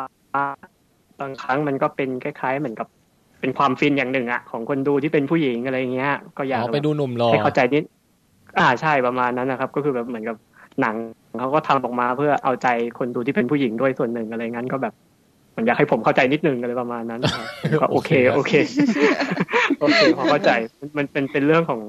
พออะไรเงี้ย โอเค อื ครับ ม ผม อืม แต่คือนกดูแล้วนกไม่ได้มองมุมที่ว่าพระเอกหล่อไม่หล่อเลยนะ มันเป็นมุมที่โมเมนต์ของคนสองคนอะมาเจอกันในวันที่มันเอื้อเฟื้ออะไรบางอย่างต่อกันได้อะไรอย่างเงี้ยค่ะ เออ ครับผม คือแบบเหมือนนางเอกก็ดูแลพระเอกแบบอย่างดีเลยใช่ไหมแล้วก็คือคล้ายๆทลายทลายโทษค่ะทลายกำแพงจิตใจ ครับ ของพระเอกเพราะว่าก่อนหน้านี้ก็คือ มันไม่มีใครแบบสามารถดูแลพระเอกได้เลยใช่ปะนอกจากมาเจอนางเอกที่มันมีความเปิ่นโกแล้วมันมีเสน่ห์บางอย่างที่มันแบบ เออเนี่ยมิตรภาพมันเริ่มจากตรงนี้แล้วมันค่อยๆ กับเพิ่มระดับความใกล้ชิดแล้วก็ความเห็นอกเห็นใจในฐานะมนุษย์ด้วยกันอะไรอย่างเงี้ย อื อื ม ม เข้าใจ นี่ก็เป็น ก็คือก็ ก็คือบอกว่าพระเอก แล้วก็นางเอกก็คนที่แบบสมบูรณ์แบบเลยทั้งคู่คือพระเอกเนี่ยเคยสมบูรณ์แบบแล้วก็เหมือนกับประสบอุบัติเหตุอะไรเงี้ย อืม เออส่วนนางเอกเนี่ยก็คือเหมือนกับเป็นคนฐานะไม่ได้ร่ำรวยอะไรอะไรเงี้ยต้องทำงานใช้หนี้หรืออะไรเงี้ย อืม อืมก็ได้ อืม ได้ได้ประเด็นน่าสนใจครับคุณนก อืมเฮ้ยแต่ไอความหล่อของพระเอกอะมันก็ผูกอยู่ในพล็อตเรื่องด้วยนะ ว่าเป็นเพราะมันหล่อไง มันถึงได้รู้สึกแย่มาก เมื่อเมื่อความหล่อของมันต้องยังไง เมื่อก่อนมันเคยแบบเป็นผาดโผนเล่นเซิร์ฟบอร์ดเล่นสกีอะไร แล้วก็สาวๆปิ๊งแบบอย่างกับเจมส์บอลอะไรอย่างเงี้ย แต่ทุกวันนี้ก็คืออแค่แค่เดินไม่ได้แค่เนี้ยมันก็ท้อกับชีวิตแล้วไงเออเพราะมันเคยมีทุกสิ่งทุกอย่าง หล่อหรือหรืออะไรเขาเรียกอะไรหน้าตาดีมันไม่ได้แบบมีคุณค่าอีกอะไรอย่างเงี้ยใช่ไหม เอออะไรอย่างนั้นน่ะ อืม อืม นะฮะ ที่ แต่แต่ผม อืม อันนี้ผมดูแล้วผมก็ชอบเหมือนกันเรื่องนี้ แล้วก็เอ่อเอ่ออะไรล่ะ แต่แต่ที่หน้า แต่ที่ประทับใจที่สุดคือคิ้วของนางเอก นะฮะ คือคิ้วเขาสามารถบังคับเป็นมุมต่างๆ ได้ ผมว่าแบบ ได้เกือบสามร้อยหกสิบองศาเลย อ่ะ มันดูแล้วมันน่ามหัศจรรย์มากอะฮะ เออ เอ้ยแล้วมันมีจังหวะหนึ่งที่เป็นความแบบไม่มันไม่ได้ฮาหรอกมันเป็นเฮ้ยมันเป็นนักแสดงจากซีรีส์เกมออฟ r ทรนมาเจอ ใช่ กันอะไรอย่างเงี้ยสองของสองตระกูล คุณเอ่อไทวินลานิสเตอร์แบบ ใช่ เจอคาริซีนะฮะ แอบแอบแอบฮานิดนึง อืมโอเค โอเค มนต์มนต์ค่ะโอเคค่ะ อ่ะ เอา แล้ว เท่านี้ก่อน เรื่องต่อ ละกัน ไป คนอื่นบ้างเนาะ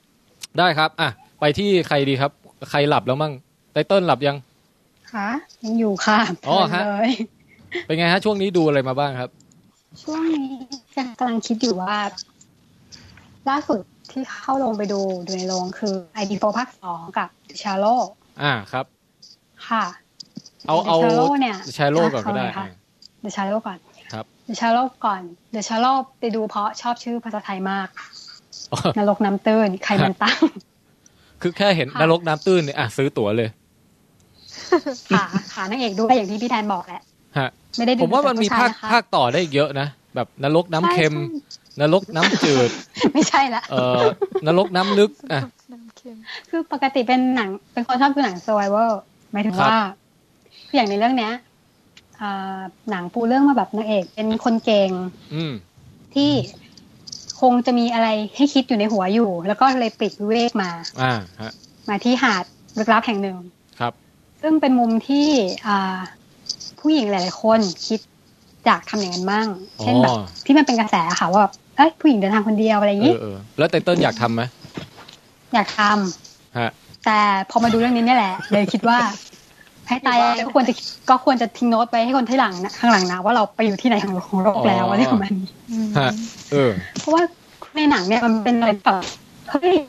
ไปในที่ที่คนไม่รู้จัก เราไม่รู้ด้วยซ้ำว่าที่ตรงนั้นมันเรียกว่าอะไร ฮะ แต่เราต้องไปเผชิญกับเหตุการณ์ตรงนั้น อะไรอย่างนี้ แล้วก็แบ ครับ บ ว่าไอ้เรื่องที่คิดมาก่อนหน้านี้ที่หนักหัวอยู่ที่หนีมาเนี่ย ฮะ กลายเป็นเรื่องไร้สาระไปเลยกับการเอาตัวรอดเอาชีวิตรอดจากตรงนั้น อืม อะไรประมาณนี้ ฮะ ค่ะไม่ดูเพลินสนุกดี ฉลามนี่ทำน่ากลัวไหม ฉลามหลอนนะคะหมายถึงว่า คือดูจบออกจากโรงกับเพื่อน อืม ก็สงสัยกับเพื่อนกันสองคนว่าเอ่อปกติฉลามมันกินอาหารแค่ไหนมันถึงอิ่มอ่ะ เออ ไม่คือมันมัน คือเหมือนฉลามเรื่องนี้กินเยอะ คไปตั้ง ฮะ กี่คนแล้วปีกว่าใช่ไหม กินเย ปริ อะ มาณกระ นะ เพาะมันขยายแค่ไหนแต่มันก็ก่อนมันก็กินซากวานอยู่ไม่ใช่หรอหรือยังไงนั่นแหละค่ะ ฮะ แต่ว่าหลอนดีตอนช่วงที่แบบ อืม ที่นางเอกต้องคำนวณอยู่ในหัวว่าฉันต้องว่ายจากนี้ไปจุดนี้ต้องเลี้ยงฉลามยังไงอะไรอย่างเงี้ยค่ะ เออผมว่าอารมณ์มันคล้ายๆ เออเหมือนตอนเราดูไอ้เลเวนแนนอะแล้วแต่แบบจะเอาตัวรอดจากบาดแผลนี้อย่างไร จะหาอะไรกินจะอะไรอย่างเงี้ย อืมอืมอืม เออมันเหมือน ประาณ หนังเขาเรียกหนัง ประมณ อะไรนะเซอร์ไวเวอร์เซอร์ไวเวอร์อะไรพวกอย่างนี้ใช่ไหม ใช่ค่ะ อืม เหมือนทรัพยากรมีอยู่ก็จำกัดอยู่แค่นั้นอะ ใช่ อะไรไม่ได้ เออแล้วเราก็จะคิดตามนางเอกว่าเออสถานการณ์นี้ทำไงดีวะ ใช่ ถ้าเป็นเราของเราตั้งแต่ห้านาทีแรก อืม อะไรอย่างนี้ ก็ถือว่าทำได้สนุกนะครับผมว่า ค่ะเพลินดี ฮะอ่าเรื่องต่อมาฮะ อ่า เรื่องต่อมา ID4 ภาคสอง เอออนนี่ผมรอฟังเลย ชื่อ ชอบไม่ชอบ ชื่อภาค ชื่อภาคอะไรไม่รู้จำไม่ได้ละ เออรีเซอร์เจน มี ส์ เซอร์เจน เออ ค่ะ รีเซอร์เจน Resurgence ส์เออ อ่า จะบอกว่าดูภาค ID4 ภาคหนึ่งเนี่ยชอบมาก ไม่ได้ดูในโรงนะ ดู อืม ตามฉายมาที่ฉายทีวีใหม่ ดูในอินเทอร์เน็ตอะไรอย่างเงี้ย ฮะ วนไปวนมาหลายรอบมากชอบ ดูตั้งแต่ มาก เด็กเลยไหมหรือว่าเพิ่งมาดูตอน ใช่ใช่ตั้งแต่เด็กค่ะ เออฮะฮะ เออแล้วคือแบบว่า แต่ว่ามันเป็นหนังที่จบตรงตัวของมันอยู่แล้วนะ อืม ไม่คิดว่าจะมีเขาจะคิดกลับมาทำภาคสองใหม่ อืม แล้วก็พอเขามาทำภาคสองใหม่ก็เหมือนกับว่าเราเป็นแฟนภาคแรกมาแล้วอะเราก็ต้องตามต่ออะ อืม อืม ก็พอพอไปดูแล้วช็อกก่อน อืม เพราะว่า ตอนดูภาคหนึ่งเนี่ย ประทับใจการลาธิบดีมาก ฮะ แต่ว่าลุงเวลาการเวลาทำร้ายลุงมาก เออ นั่นแห เฮ้ ละ ย ค่ะอ่ะเอาอัน แต่ นี้ตีตัวละครก่อนนะ แต่มันมีฉากหนึ่งที่ลุงแกโกนหนวดแล้วหล่อนะ ใช่ใช่อันนั้นขอบคุณมากที่หนังให้ลุงโกนหนวด เออ ลุงคงสมาร์ท ตาไว ก็เอ่อประทับใจคือหมายถึงว่า ตัวหนังเนี่ย มันดูเหมือนเป็นไฟบังคับอะดูภาคหนึ่งต้องดูภาคสอง แต่ถ้าถามว่าชอบไหม ไม่ได้ชอบประทับใจขนาดภาคจะขนาดจะต้องดูซ้ำ อืม อืม แต่ว่าดูแล้วก็โอเค ถือว่าโอเค ก็ อ เหมื ยู่ น ใช่ไหมฮะ ก็โอเคอ่ะ ก็ให้หายคิดถึง อืม ดู ได้ ความ เห็น อลั แบ ง บ การ ได้เห็นดาราเก่าๆ ที่เราจำดำ ใช่ จำ ใช่ ได้อะไรอย่างเงี้ย เหมือนอารมณ์ตอนแบบ ดูเป็นอ่าส่วนตัวแฟนตลอดความสริงมาก แล้วก็เขามาสร้างฮอบบิทก็แบบสร้างก็ดูฮอบบิทภาคหนึ่ง ซึ่งชาวบ้านเขาจะบอกว่า อะไรคืออะไรน่าเบื่อดูไม่รู้เรื่อง อืม แต่คือเราอะดูเพราะมันเหมือนเหมือนเป็นหนังคืนสู่เหย้าอะค่ะ ประมาณนั้น อืม อืม นอสตาเจียอะไรอารมณ์ประมาณนั้น ใช่ใช่ ลำลึกย้อนวัย เออ แต่ผมจะบอกว่า เออผมว่าไม่โอเคฮะ ค่ะ มีมีใครดูแล้วมั้างไหมเนี่ยไอดีโฟภาคสอง ดูแล้วครับ คุณเอกภพดูแล้วเหรอฮะ ก็ไม่ได้ดูครับ อ๋อไม่ได้ดู ได้ข่าวว่าไม่โอเคฮะ ฮะ มีใครดูแล้วมั้งครับ กระแสไม่ค่อยดี ติ๊บดูแล้วครับ ติ๊บดูแล้วเหรอฮะ ติ๊บโอเคไหมฮะ รู้สึกว่า 20 ปีคือคิดบทหนังได้แค่นี้เองเหรอ เอ คือ อ มันควรจบในภาคแรกแล้วเนอะไม่ควรเอามาต่ออะ มันทำออกมาได้อย่างแบบ คือแบบ เขี่ยมาก ย อะ นยานคุณแบบ เอามาคลุมโลกอ่ะ คือแค่คุณหมุนยานแค่เนี้ย โลกก็พินาศ ระ หมด เบิด แล้ว ปุ่มแล้ว แบบ เออ ทำอะไรกันอยู่อ่ะ แล้วยานมันใหญ่แบบ ใหญ่เบ้อปะ รอให้ตัวละครโชว์เหนือไปเรื่อย แล้วคือแทนแทนที่จะได้ คือยานนึกว่ามันจะมีความใหญ่อลังการแล้วมาทำลายแล้วเจ๋งดูเจ๋งกว่าภาคเก่าใช่ไหมปรากฏดูมั่วซั่วเละเทะแบบไม่มีความสวยงามเลยเลยอะ คือ เน็ตคอนเซ็ปต์นี่รังพึ่งมากนะ อืม อืม สิ่งดีงามที่สุดก็คือนักบินจีนนะครับ ผมว่า นักบินจีนด้วย อ่ะ ใช่ ฮะ ผมว่าอันนั้น อันนั้นเออเป็นสิ่งเดียวที่ทำให้ผมดูจนจบ คือนักอันนี้สำหรับคนที่ยังไม่ได้ดูเนี่ย มันจะมีตัวละครนักบินหญิงชาวจีนที่แบบหน้าตาดีมาก นะฮะ สวยมาก อืม คุณคุณอะไรนะแองเจล่าเบบี้อะไรปะ อันนี้ผม ชื่อ จำ ใช่ ไม่ ครั ได้ บ เหมือนกันใช่น่าจะใช่นะฮะ เออ ก็นั่นนะครับ แล้วที่เหลือนี่คือมุกตลกก็แปลก ความไม่ make sense ของอะไรต่างๆ นานา ความไม่มันของแอคชั่น ความไม่สวยงามของภาพอะไร คือผิดแบบผมว่าห่วยสุดในรอบปีอะเนี่ย ผมยังไม่เจอเรื่องไหนห่วยกว่านี้ โอ้โห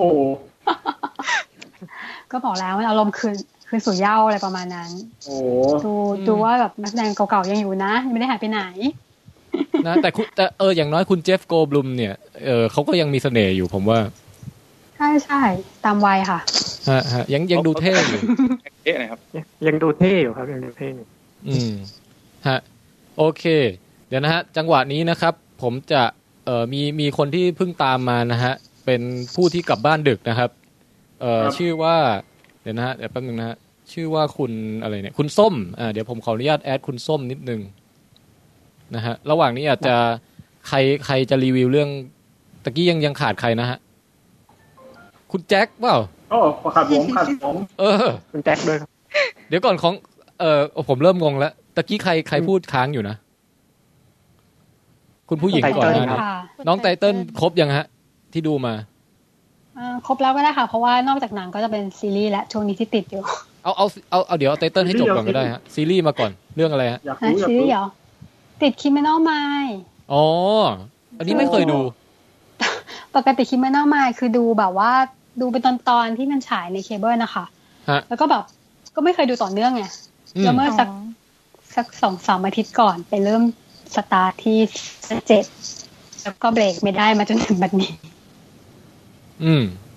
อืม อืมครับ ค่ะ คือ คิดว่าดูจนแทบ สนุ จะ ก วาง มาก แผน อะฮะ ฆาตกรรมได้ มันเป็นแนวไหนนะครับ คุณไตเติ้ล คลิปไม่นอมาเป็นแนวแบบว่า BIS เออเป็น FBI กลุ่มที่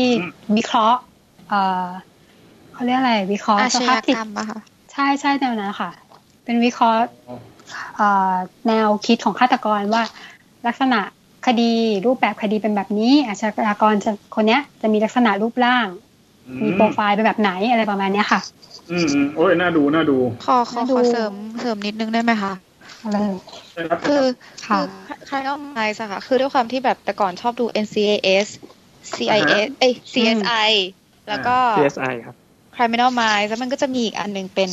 อีกรูปแบบเดียวกันจำไม่ได้แล้วแต่ว่า Criminal Minds อะคือรู้สึกว่า NCIS จะเกี่ยวกับทหารเรือ ทันเรือใช่ดี ใช่ เหมือนกัน ส่วน CSI ก็จะแบบทั่วไป แต่ว่าถ้าเป็น Cri- Criminal Minds อะค่ะ มันจะเป็นแบบโรคจิตอะคือ ใช่ใช่มันจะ หนูรู้สึกได้เลยว่าดู น่าดู Criminal Minds เราจิตจะ มัน ต จะ ก มีความ กเพ จิต ระว่า ในตัวละคร ใช่ อยู่ เพราะว่ารู้สึกว่าทุกอย่างมันบุกเข้าบ้านเราหมดเลย แล้วเราก็รู้สึกแบบทำไมมันบุกเข้าบ้านเราง่ายจังอะไรอย่างเงี้ยค่ะ อืมอ๋อมันสำรวจ อืม สภาพจิตของตัวร้ายอะไรอย่างนี้ใช่ไหมสภาพจิตใจอะไรอย่างงี้ เหมือนเหมือนบางคนทำแบบ เพราะว่าเขามีเหตุผลที่ทำแต่ว่าแบบ ถูก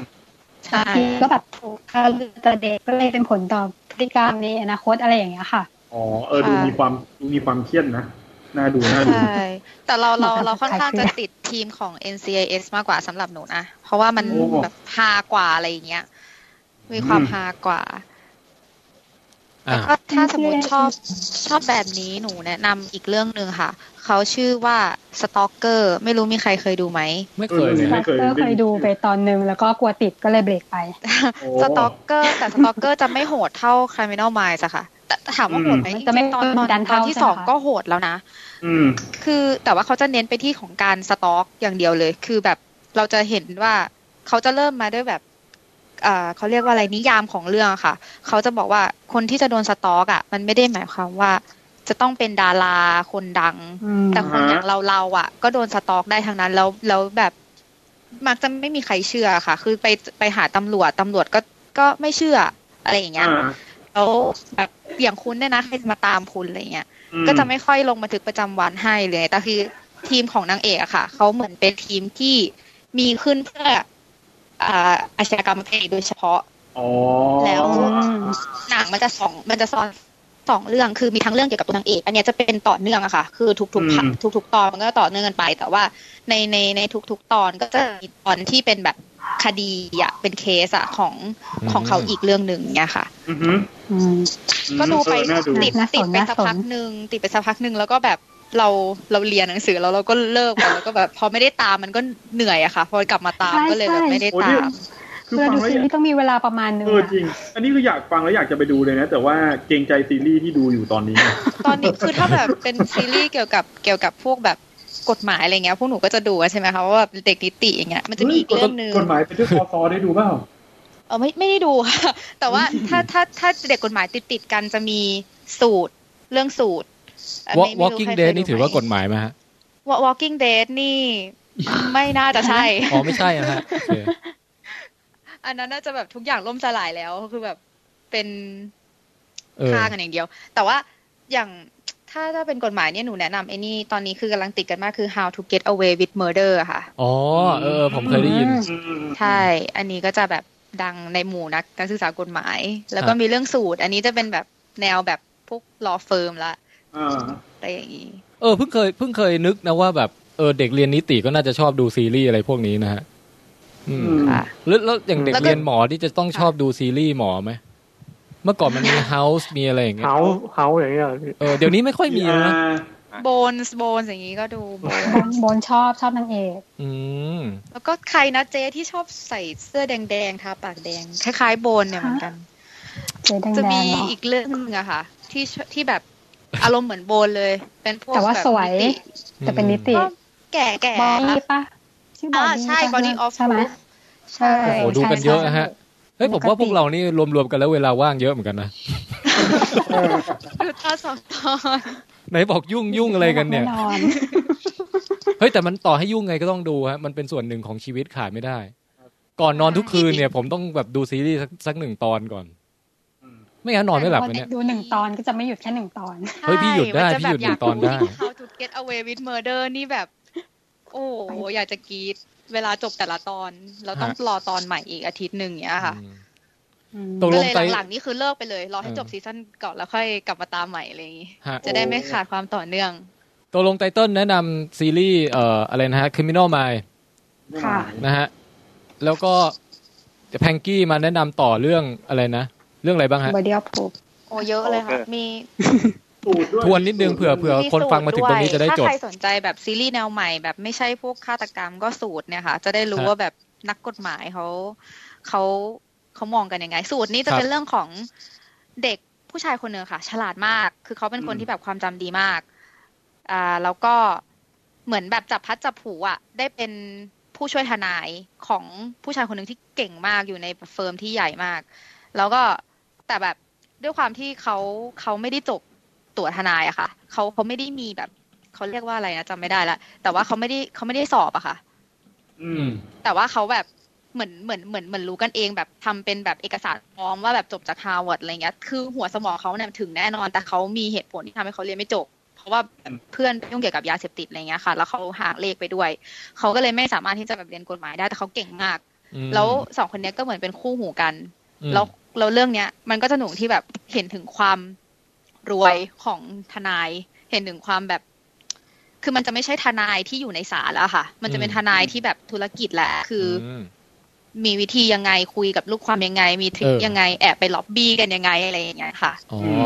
มีการแบบ แล้วก็ เผยไต่แบบเบื้องหลังธุรกิจต่างๆ นานาอะไรอย่างเงี้ย ใช่ค่ะ มีทั้งแบบ ไปเจอแบบอันหนึงที่แบบเหมือนเราทำพลาดไปทนายจะไม่ค่อยทำพลาดกันเงี้ย อ่าฮะ แต่แบบไปทำพลาดไปแล้วก็เกิดเหตุการณ์แบบพาร์ทเนอร์แบบตายไปคนนึง แล้วกลายเป็นแบบตกไปสู่ทายาทแล้วเข้ามาฮุบ อื เกิดจะมาฮุบอะไรอย่างเงี้ยค่ะจะมาแย่งกัน คือดูไปดูมามันก็จะแบบ เออ มันก็เพลินดีแบบเวลาเขาดูแล้วมันเราภาพมันเร็วเหมือนหนังมันจะเร็วมากค่ะ ฮะ ซีรีส์มันจะเร็วมากเพราะว่าเขาจะคุยกันเร็วมาก อืม แต่แบบสำหรับพวกหนูก็สนุกแล้วก็เขาจะใส่สูตรกันเกือบทั้งเรื่องเลยอะ อ๋อถึงได้ชื่อ ก็เลย สูต รู้ ร สึก ไม่น่าชื่อสูตร ใช่แล้วสูตรจะแปลได้อีกอย่างคือเป็นคดี รอ อะค่ะ สูตร เป็นเคส อ๋อ ใช่ โอเคเข้าใจ เขาก็เลย ออ ใช้ ตั้ง คำว่า อเก่ง สูตรแบบพวกผู้ชายสูตรอะไรเงี้ย ฮะ แล้วว่าชีวิตชีวิตก็จะพลาอะไรเงี้ย ลูก พูด ค ถึ วาง มก็แบบ หนังทนายนี่มีอีกเรื่องหนึ่งคือแดร์เดวิลนะฮะ เอาออก อ๋อ อันนี้ก็ทนายนะ อันนั้นก็ยังไม่ได้ดูเลยค่ะ เออแต่อันนี้ก็สนุกฮะโอเค ถ้างั้นก็แนะนำไว้นะฮะ หลาย ๆ เรื่องที่ว่าไปดังนั้น ผมชิงตัดหน้าคุณแจ็คก่อนสักนิดหนึ่งได้ไหม ได้เลย ผ ได้ ม เลย สั้น ๆ เลย จริงฮะ ผมแค่จะบอกว่าตอนเนี้ย ผมดูซีรีส์อยู่สองเรื่อง ไหน ๆ ก็พูดเรื่องซีรีส์แล้ว เรื่องที่หนึ่งคือเอ่อของ Netflix นะฮะจริง ๆ ของ Netflix ทั้งสองเรื่องเลยเอ่อเรื่องที่หนึ่งคือ Orange is the New Black อ่า เป็นเรื่องเกี่ยวกับ อ่าเรื่องนี้ แก๊ง เรื่องนี้ สาวๆที่อยู่ในคุกอะฮะ แล้วก็ไปดูชีวิตแต่ละคนแล้วแบบ เฮ้ยมันสนุกมากเลยว่ะ สนุกแบบ ใช่ ผมติดตามแบบติด หนูก็ติดเหมือนกัน สุดๆ ในช่วงหนึ่ง เลยอ่ะ เออคาแรคเตอร์มันมีสีสันแล้วแบบ ทั้งตลกเสียดสีสังคมทั้งทั้งเอ่อตื่นเต้นมีปมปริศนาให้ติดตาม ทั้งแบบว่าแบบมีมีประเด็นซึ้งใจประเด็นซีเรียสอะไรก็มีคือกลมกล่อมอ่ะ เรื่องเนี้ยฮะ อืม แล้วมันอารมณ์ เป็ มัน นจะ ผู้ห ได้ ญิงหมดเลย ผู้หญิงหมดเลย รวมทั้งบางทีมีแบบเอ่อมีความหลากหลายด้านด้านด้านเผ่าพันธุ์ คนดำคน อืม ขาวคนลาตินคนเอเชียอะไรอย่างเงี้ย มาอยู่ในคุกด้วยกันเนี่ย แล้วก็ดูว่าแต่ละคนมีปฏิสัมพันธ์กันยังไง เอ่ออ ม อารมณ์มันคล้ายๆ เหมือนเวลาเราอ่านอ่านการ์ตูนที่มันเอ่อเริ่มต้นปีการศึกษาของโรงเรียนมัธยมแห่งหนึ่งอะไรเงี้ยฮะแล้วมันจะมีแบบ โอ้ เอ้ยน้องใหม่เข้าเพิ่งเข้ามา แล้วมาเจอรุ่นพี่แล้วรุ่นพี่มีชมรมต่างๆ ชมรมยูโดชมรมหมักลุกอะไรพวกนี้นึกออกปะแต่คือนี่คือฉากอยู่ในคุกอะฮะมันก็จะมีเป็นแก๊งต่างๆ ที่แบบมารับน้องที่เข้ามาในปีนี้อะไรอย่างเงี้ยเออ แล้วก็แล้วก็ เรื่ มั องขนจะ อง มี เดา เล่า ใช่ไหมเนี่ย เอ้ยเดี๋ยวใครโทรมาตอนนี้วะอาบันโทรมา เดี๋ยวแป๊บนึงนะ โอ้ อาบันอาบันกำลังอัดรายการอยู่น่ะอาบันเพิ่งดูเดอะชาโลมาใช่ไหมอัดทางสกายปอยู่น่ะ เราสามารถแอดอาบันได้นะ อัดกันอยู่ประมาณเกือบสิบคนแล้วตอนเนี้ย ตอนตอนนี้สิบคนแล้วครับ สิบคนแล้วนะฮะ เออ เดี๋ยวอืมขออนุญาตอัดก่อนนะอืมอ๋ออาบันจะไปนอนแล้ว โอเคได้จ้า ฟังดีนะคะ อ๋อ อืม อันนี้เสียงไม่ได้ออกรายการนะ เดี๋ยวเราจะไปถ่ายทอดให้ เออตกลงอาบันชอบใช่ไหมจิกจิกเก้าอี้ใช่ป่ะ ยกขาขึ้น โอเค ได้จ้าอืมสวัสดีจ้า โอเคอาบันวางไปแล้วครับ อืมอาบันเพิ่งไปดูเดอะชาโลมาออกมาจากโรงสดๆร้อนๆเลยอาบันบอกว่าอืมเรื่องนี้ทำให้รู้ว่าอืมขาสวยนี่ดีจัง แต่ว่าแต่ว่าขาสวยก็ไม่ได้ช่วยให้ฉลามแบบ เป็นคุณแม่แล้วค่ะ เออ ยังสวยอยู่เลย คือขาสวยไม่สามารถไล่ฉลามได้นะฮะบทเรียนจากเรื่องนี้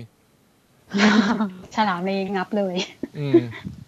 อะบันบอกนั่งดูไปแบบขาลอยจากพื้นเลยอะแบบเกรงแบบลุ้นอะไรเงี้ย อืม ก็ถือว่าอะบันชอบนะฮะสำหรับเรื่องเดอะแชโล เอาผมกลับมาต่อ แล้วก็ไอใครที่เคยดูซีรีส์เรื่อง Lost เนี่ยฮะ มันจะมีเทคนิคของการ เค แบบ ย ของการแบบเล่าพื้นหลังตัวละครด้วยการแฟลชแบ็กอะครับ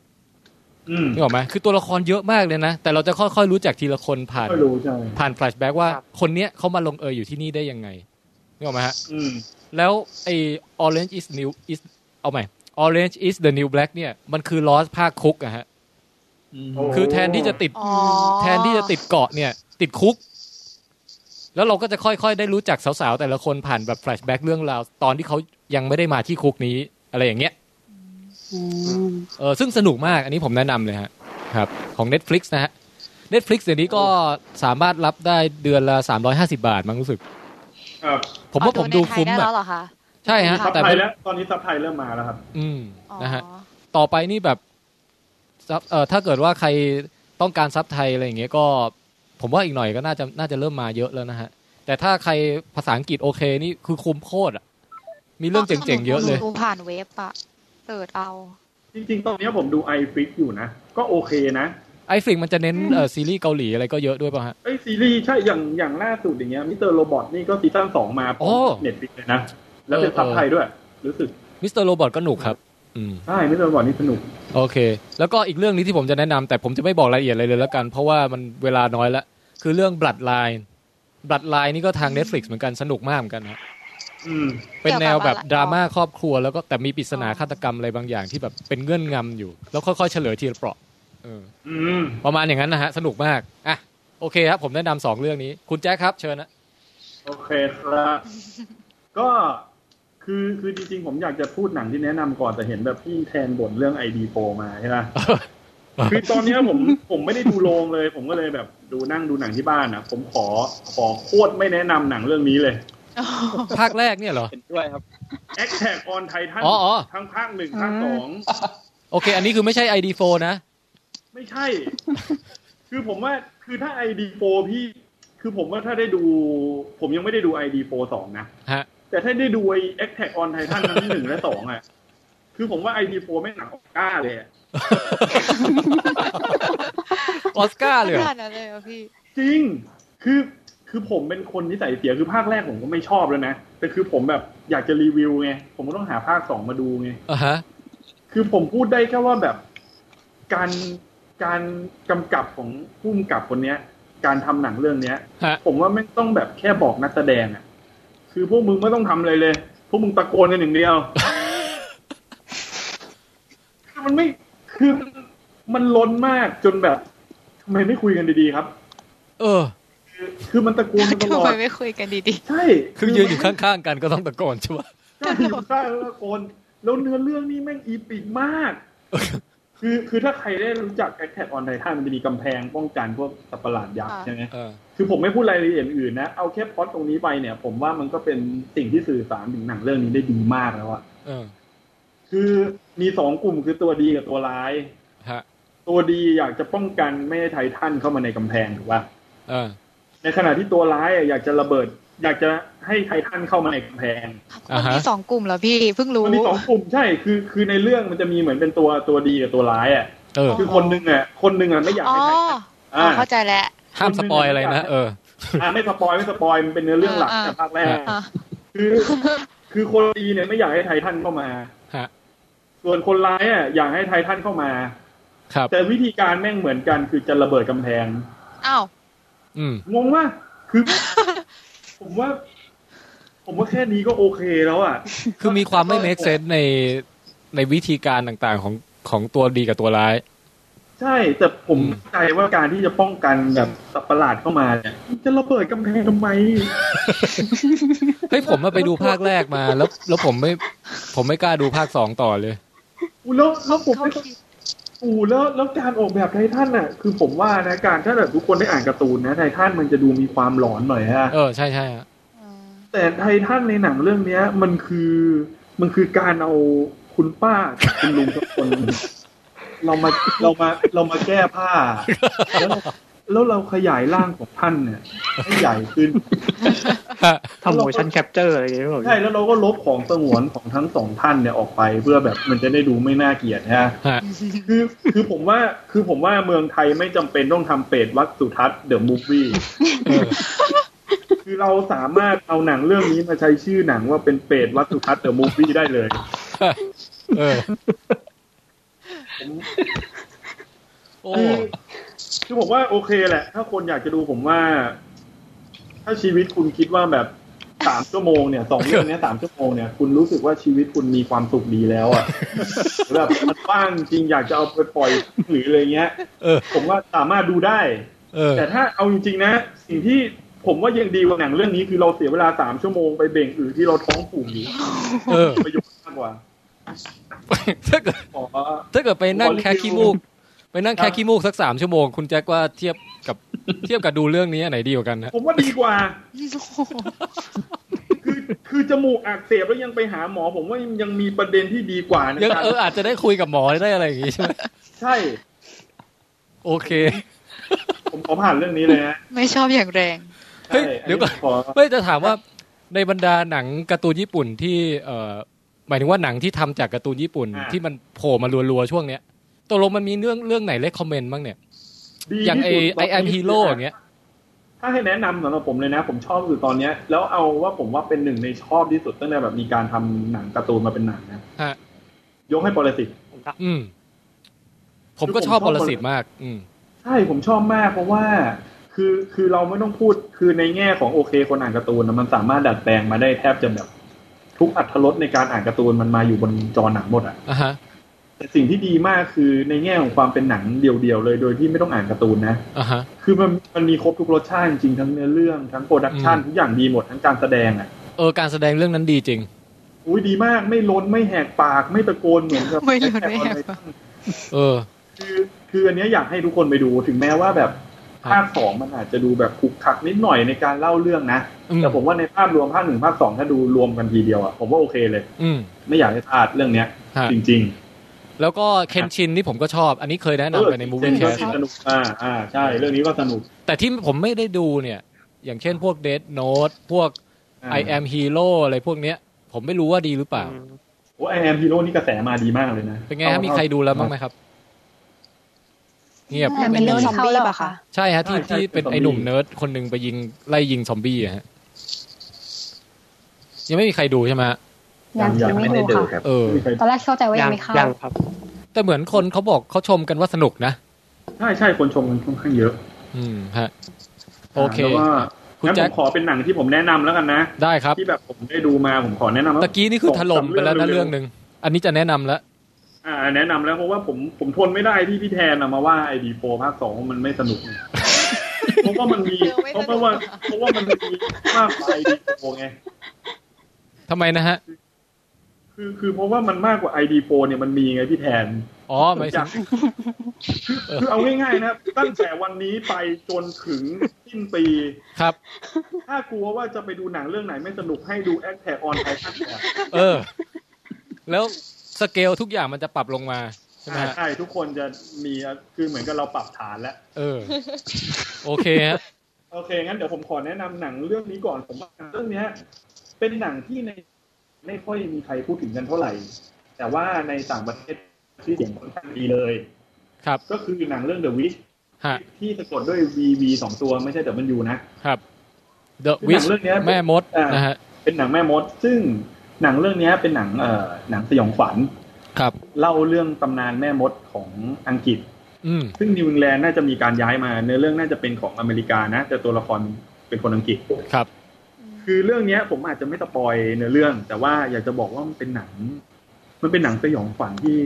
สวยงามสำหรับผมอะ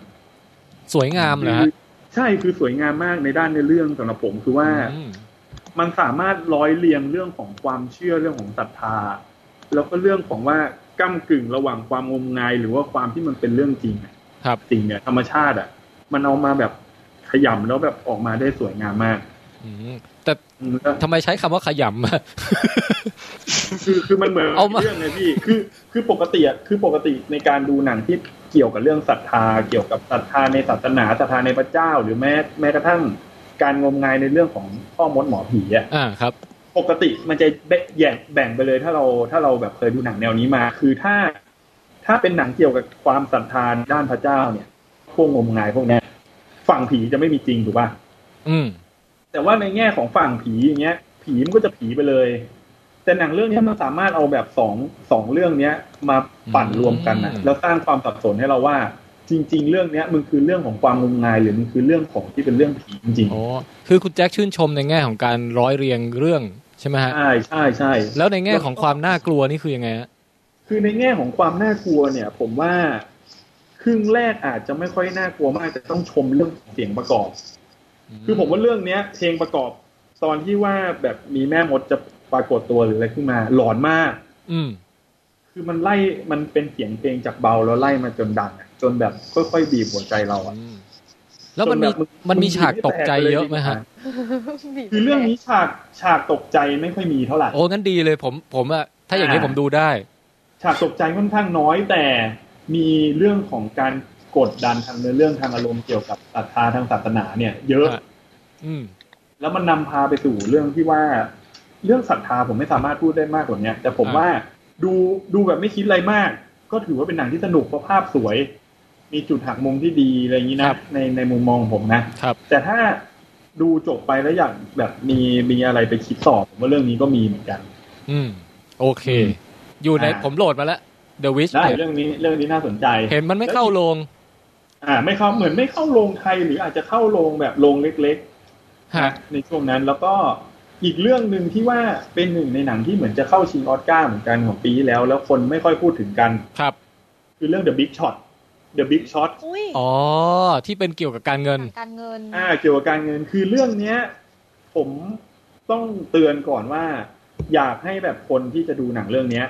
ให้ลองไปศึกษาข้อมูลเรื่องเออวิกฤตการวิกฤตการเงินซับไพลายนิดนึง เพราะว่าถ้าไม่ศึกษาเลยเนี่ย ผมว่าเจ๊งในการดูหนังเรื่อง เพราะว่าจะงงมากว่ามันหมายถึงอะไร ฮะ คือคือถ้าไม่เข้าใจเลยดูอะมันก็พอสนุกได้นิดนึงแหละ แต่ว่าผมว่ามันจะแบบอัตรสได้อยู่ที่ประมาณห้าสิบหกสิบเปอร์เซ็นต์ อ่าแต่ถ้าเป็นผู้ที่ติดตามเรื่องราวข่าวสารมา ไม่ผมว่า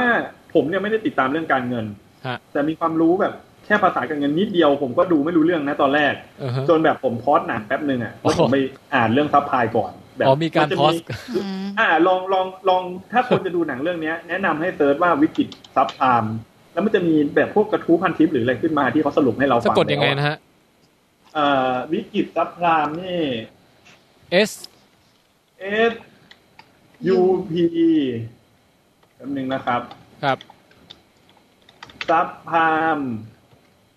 S U P R I M E มังพี่แล้วก็ไพสิทเออ S U B อ๋อสับก่อนนะ อ่าสับ S U B P R I M E ครับ แล้วก็ไพสิท อ่า อ่า ตรงเนี้ยผมขอให้ไปอ่านตรงนี้ก่อนเพราะว่าเท่าที่ผมลองเช็คดูก่อนที่จะมาเขียนรีวิวอ่ะ มันมีหลายกระทู้ในพันทิปที่สามารถอ่านแค่กระทู้นั้นกระทู้เดียวแล้วก็ดูหนังเรื่องนี้สนุกได้เล โอ้ ย โอเค อ๋อ อ่า อ่า ซึ่ง อ่ะ ความเจ๋งของหนังเรื่องเนี้ย คือมันเอาเรื่องจริงมาล้อเล่นด้วยแบบตัวละครที่สนุกสนานเหมือนเราได้ดูประมาณแบบไอ้บูฟออฟวอลสตรีท เออเออ ที่แบบ ประมาณ ตัว นั้ ละคนเลยเหร ร อฮะ มีความกวนตีน เออ มีความเยอะมีความแบบมีความเวอร์อะ อ่าฮะ แต่ในขณะเดียวกันน่ะ มันเป็นหนึ่งที่ทำให้เราได้เห็นถึงความล่มสลายของโลกที่ว่า ที่มันดูตึงเครียดมากกว่าไอดีโฟพี่ โอเค คืออันเนี้ยโลกโลกแตกของจริง อันนี้อันนี้เราเราไม่ได้ว่าไอดีโปนะ แต่คือผมดูแล้วผมมีความรู้สึกว่าปกติเราดูหนังที่โลกแตกอะคือโลกต้องแตกให้เราเห็นใช่ป่ะ อืม แต่พอเราดูหนังเรื่องนี้จบอะเราจะรู้สึกว่าเฮ้ย แม่งไอวิกฤตที่เขาเครียดกันไม่รู้เรื่องอะไรเลยเรานั่งอยู่เฉยที่บ้านเราไม่รู้เรื่องเครียดแบบมนุษย์ต่างดาวบุกโลกเลยนะ เพียงเพราะเรื่อง เพียงเพราะเรื่องที่ เออ เพียงเพราะเรื่องที่มันงี่เง่าแบบของคนบางคนที่ทำให้โลกแตกได้ขนาดเนี้ย เอ้ยเดี๋ยวผมขออนุญาตทวนประโยคตะกี้ของคุณแจ็คหน่อย พอดีลูซี่มันเตะสายหลุด อ๋อ อาจจะขาดไปนิดนึง เออคือคุณแจ็คบอกประมาณว่า ผมบอกเรื่องไหนนะ ไอ้วิกฤตโลกแตกเนี่ย ถ้าเป็นหนัง ID4 มันต้องเห็นโลกแตกเลย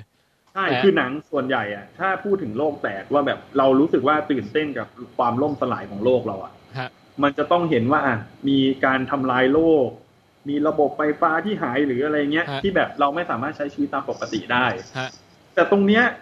เราอ่ะ มนุษย์เราผ่านวิกฤตตรงนั้นมาโดยที่เราไม่รู้เรื่องเลย อืม คือพอเราไปดูหนังเรื่องเนี้ย เราจะรู้ว่าเฮ้ยที่เรานั่งอยู่เฉยๆที่บ้านอย่างเงี้ย จริงๆ เฮ้ยมันมีมันมีการโลกแตกมาแล้วครั้งหนึ่งทางแบบ ทางการเงินน่ะ โดยที่เราไม่รู้เรื่องเลย เออโดยที่เราไม่รู้เรื่องเลย เราไม่เรียนสายการเงินเราอยู่ประเทศไทยเราไม่ได้เกี่ยวข้องเลย แต่ว่าเฮ้ยการโลกแตกตรงเนี้ย จริง ๆ ในภายหน้าถ้าเราแบบไม่ศึกษาอะ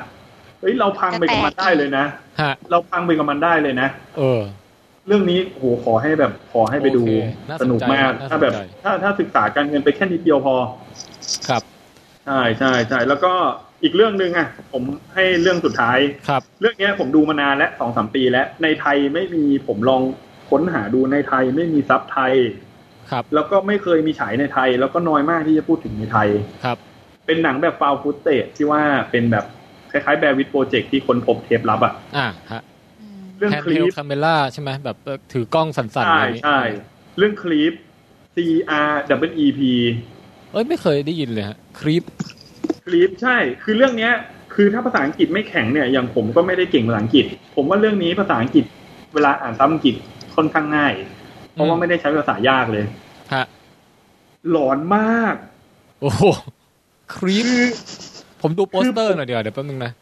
เชิญนะคุยไปเรื่อย นี่เมื่อสิบสองปีป่ะครับ เอ้ย ที่แบบ ไม่ไม่ไม่กี่ปีนี่โปสเตอร์ไม่กี่ปีนี่เอง เดี๋ยวนึงนะคลิปมูฟี่หนังมันเมื่อเมื่อไม่กี่ปีมานี้ เมื่อเอ้ย ปีไหนวะ หนังผีป่ะคะ เป็นหนังปี 2014 ครับ มันไม่ใช่หนังผี ทริลเลอร์เฉยๆเขย่าวขวัญ ถูกต้องเป็นหนังเขย่าวขวัญตัวร้ายอะเป็นแค่แบบผู้ชายคนหนึ่งอะ ๆอ่ะฮะ หลอนมากแล้ว คือ คือเป็นหนังที่บอกว่าทุนโคตรต่ำไม่มีเอฟเฟกต์ไม่มีอะไรเลย เป็นแค่การถ่ายทำผู้ชายคนหนึ่งอะ โอ้โห อืม แล้วผมว่า ผมว่าในในในหนังฟาวฟูเตจที่ดูมาแบบนับตั้งแต่ยุคแบร์วิดโปรเจกต์มานะ ผมว่าเรื่องเนี้ยอยู่อันดับหนึ่งในดวงใจผมอะอันดับต้นๆเลยอะหนึ่งในห้าเลยก็ได้ คุณแจ็คว่าถ้าเกิดเราไปไปรีเมคอะแบบพวกเราถ่ายกันเองอะแล้วให้ปองแปงเป็นพระเอกเนี่ย เอ้ยผมว่าได้ เพราะเราเราจะทำให้มันแบบ Creepy คลิปได้เท่าเขาไหมฮะ ผมว่าเป็นแบบคลิปเวอร์ชั่นแบบคอมเมดี้อีดิชั่น เฮ้ยน่าสนใจอ่ะ อ่าจริงๆเนี่ยก็ถ้าแบบแนะนำจริงๆก็อ่าถ้าแถมให้อีกเรื่องหนึ่งก็คือไม่พูดเยอะไม่พูดเยอะ ครับ คือเรื่องฮานะซุป อันนี้ซึ้งดีหนังญี่ปุ่น อ๋อ อันนี้คุณเอกภพนี่เอ่อน่าจะน่าจะดูแล้วป่ะครับ อ่ะดูแล้วครับ อ่า ครับ เป็นยังไงบ้างฮะ คุณเอกภพ โอ้ได้เอ่อคือมันเป็นเป็นเป็นหนังเรื่องเกี่ยวกับที่ผมทำงานด้วยก็คือเรื่องการเผชิญความตายนะครับ ครับ เอาเรื่องนี้นี่ก็คุณแม่ฮานะก็ป่วย แล้วก็เจอโจทย์ที่ว่า เออเราจะเตรียมตัวกับอ่าภาวะที่มันใกล้ตายเข้ามาทุกทีโรคร้ายที่มัน อืม กำลังจะก็จุดฆ่าชีวิตเราอะไรแบบเนี้ยครับ ครับ แล้วก็ อืม เราจะเตรียมสามีเตรียมลูกยังไงดีครับอ่า อืม เรื่องเรื่องเราวก็เล่าได้สวยงาม เฮ้ยแต่ เนี่ย พวกหนังญี่ปุ่นแบบเนี้ย คือดูแค่โปสเตอร์กับชื่อเรื่องเนี่ย มันคนคนละอย่างครับ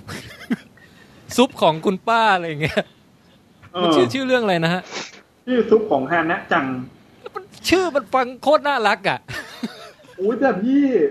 ผมผมขอประโยคสุดท้ายว่าพระทิศเอ้ยอะไรนะ ผ้าขนหนูเนี่ยสำหรับเรื่องเนี้ยต้องเตรียมไว้ โอ้โห ดูจบแล้วพี่เอาผ้าขนหนูไปซ้ำน้ำตาต่อกับ a อ t แทกออนไททันได้ โอเคฮะ ตอนที่ งั้ ผม ก็ ดูโรงเรื่องนี้นะฮะโอ้โรงหนังนี่เสียงร้องไห้ระงมเลยนะครับเช็ดน้ำตากันกระซิกมากเลยฮะ ฮะ โอเคครับ ผมขอจบแล้ว โอเค ขอบคุณท่านแจ็คฮะ ใส่อารมณ์ได้อย่างแบบอ่าสมกับเป็นผู้ที่ เอ่อมาร่วมรีวิวกับเรามายาวนานนะฮะ ครับ ไอ้ยผมว่าคือผมว่า ถ้าต่อให้เป็นมือใหม่อะได้ดูแอคแอนออนไททันผมว่ามี ยังไม่ ไม่ เลิก ต่างจากผม โอเคฮะเอาละฮะ จริงๆ ตามตามกำหนดการเนี่ยนะฮะเอ่อช่วงนี้เนี่ยเราก็จะไปต่อกันที่ข่าวจากแวดวงภาพยนตร์นะครับ เช่นเอ่อดาราคนไหนเอ่ออะไรล่ะ ได้เล่นเรื่องใหม่เรื่องอะไร หรือมีหนังตัวอย่างใหม่อะไรออกเนี้ยแต่ผมว่าดูเวลาแล้วเนี่ยเราสกิปช่วงนี้ไปก่อนนะฮะเอาไว้ว่ากันตอนหน้าก็ได้ ตอนเนี้ยเราจะเข้าสู่รีวิวหลักเลยดีกว่าครับ นั่นก็คือเรื่องของ Star Trek นะฮะ โอ้งั้นงั้นผมขอ ฮัลโหลครับ แนะนำ ฮัลโหลมี ว่า มีเสียงใคร ตาผิด ทัก ผม มา อาจจะต้องขอรีภัยไปก่อนนะ ครับ เดี๋ยวนะฮะตะกี้ได้ยินเสียงสวัสดีเบาๆจากผู้หญิง เออใช่ส้มปะครับ กำไร ใช่ค่ะ อ๋อ ส้มสวัสดีครับ สวัส สวัส ดี ดี ค ค่ะ รับ แล้วกำกำไรกำไรอยู่ไหมฮะ ยังไม่ได้พูดเลยพี่อย่าเพิ่งสคริปต์นะ เออว่ะลืมกำไรไปเลย อ่ะ เอ้า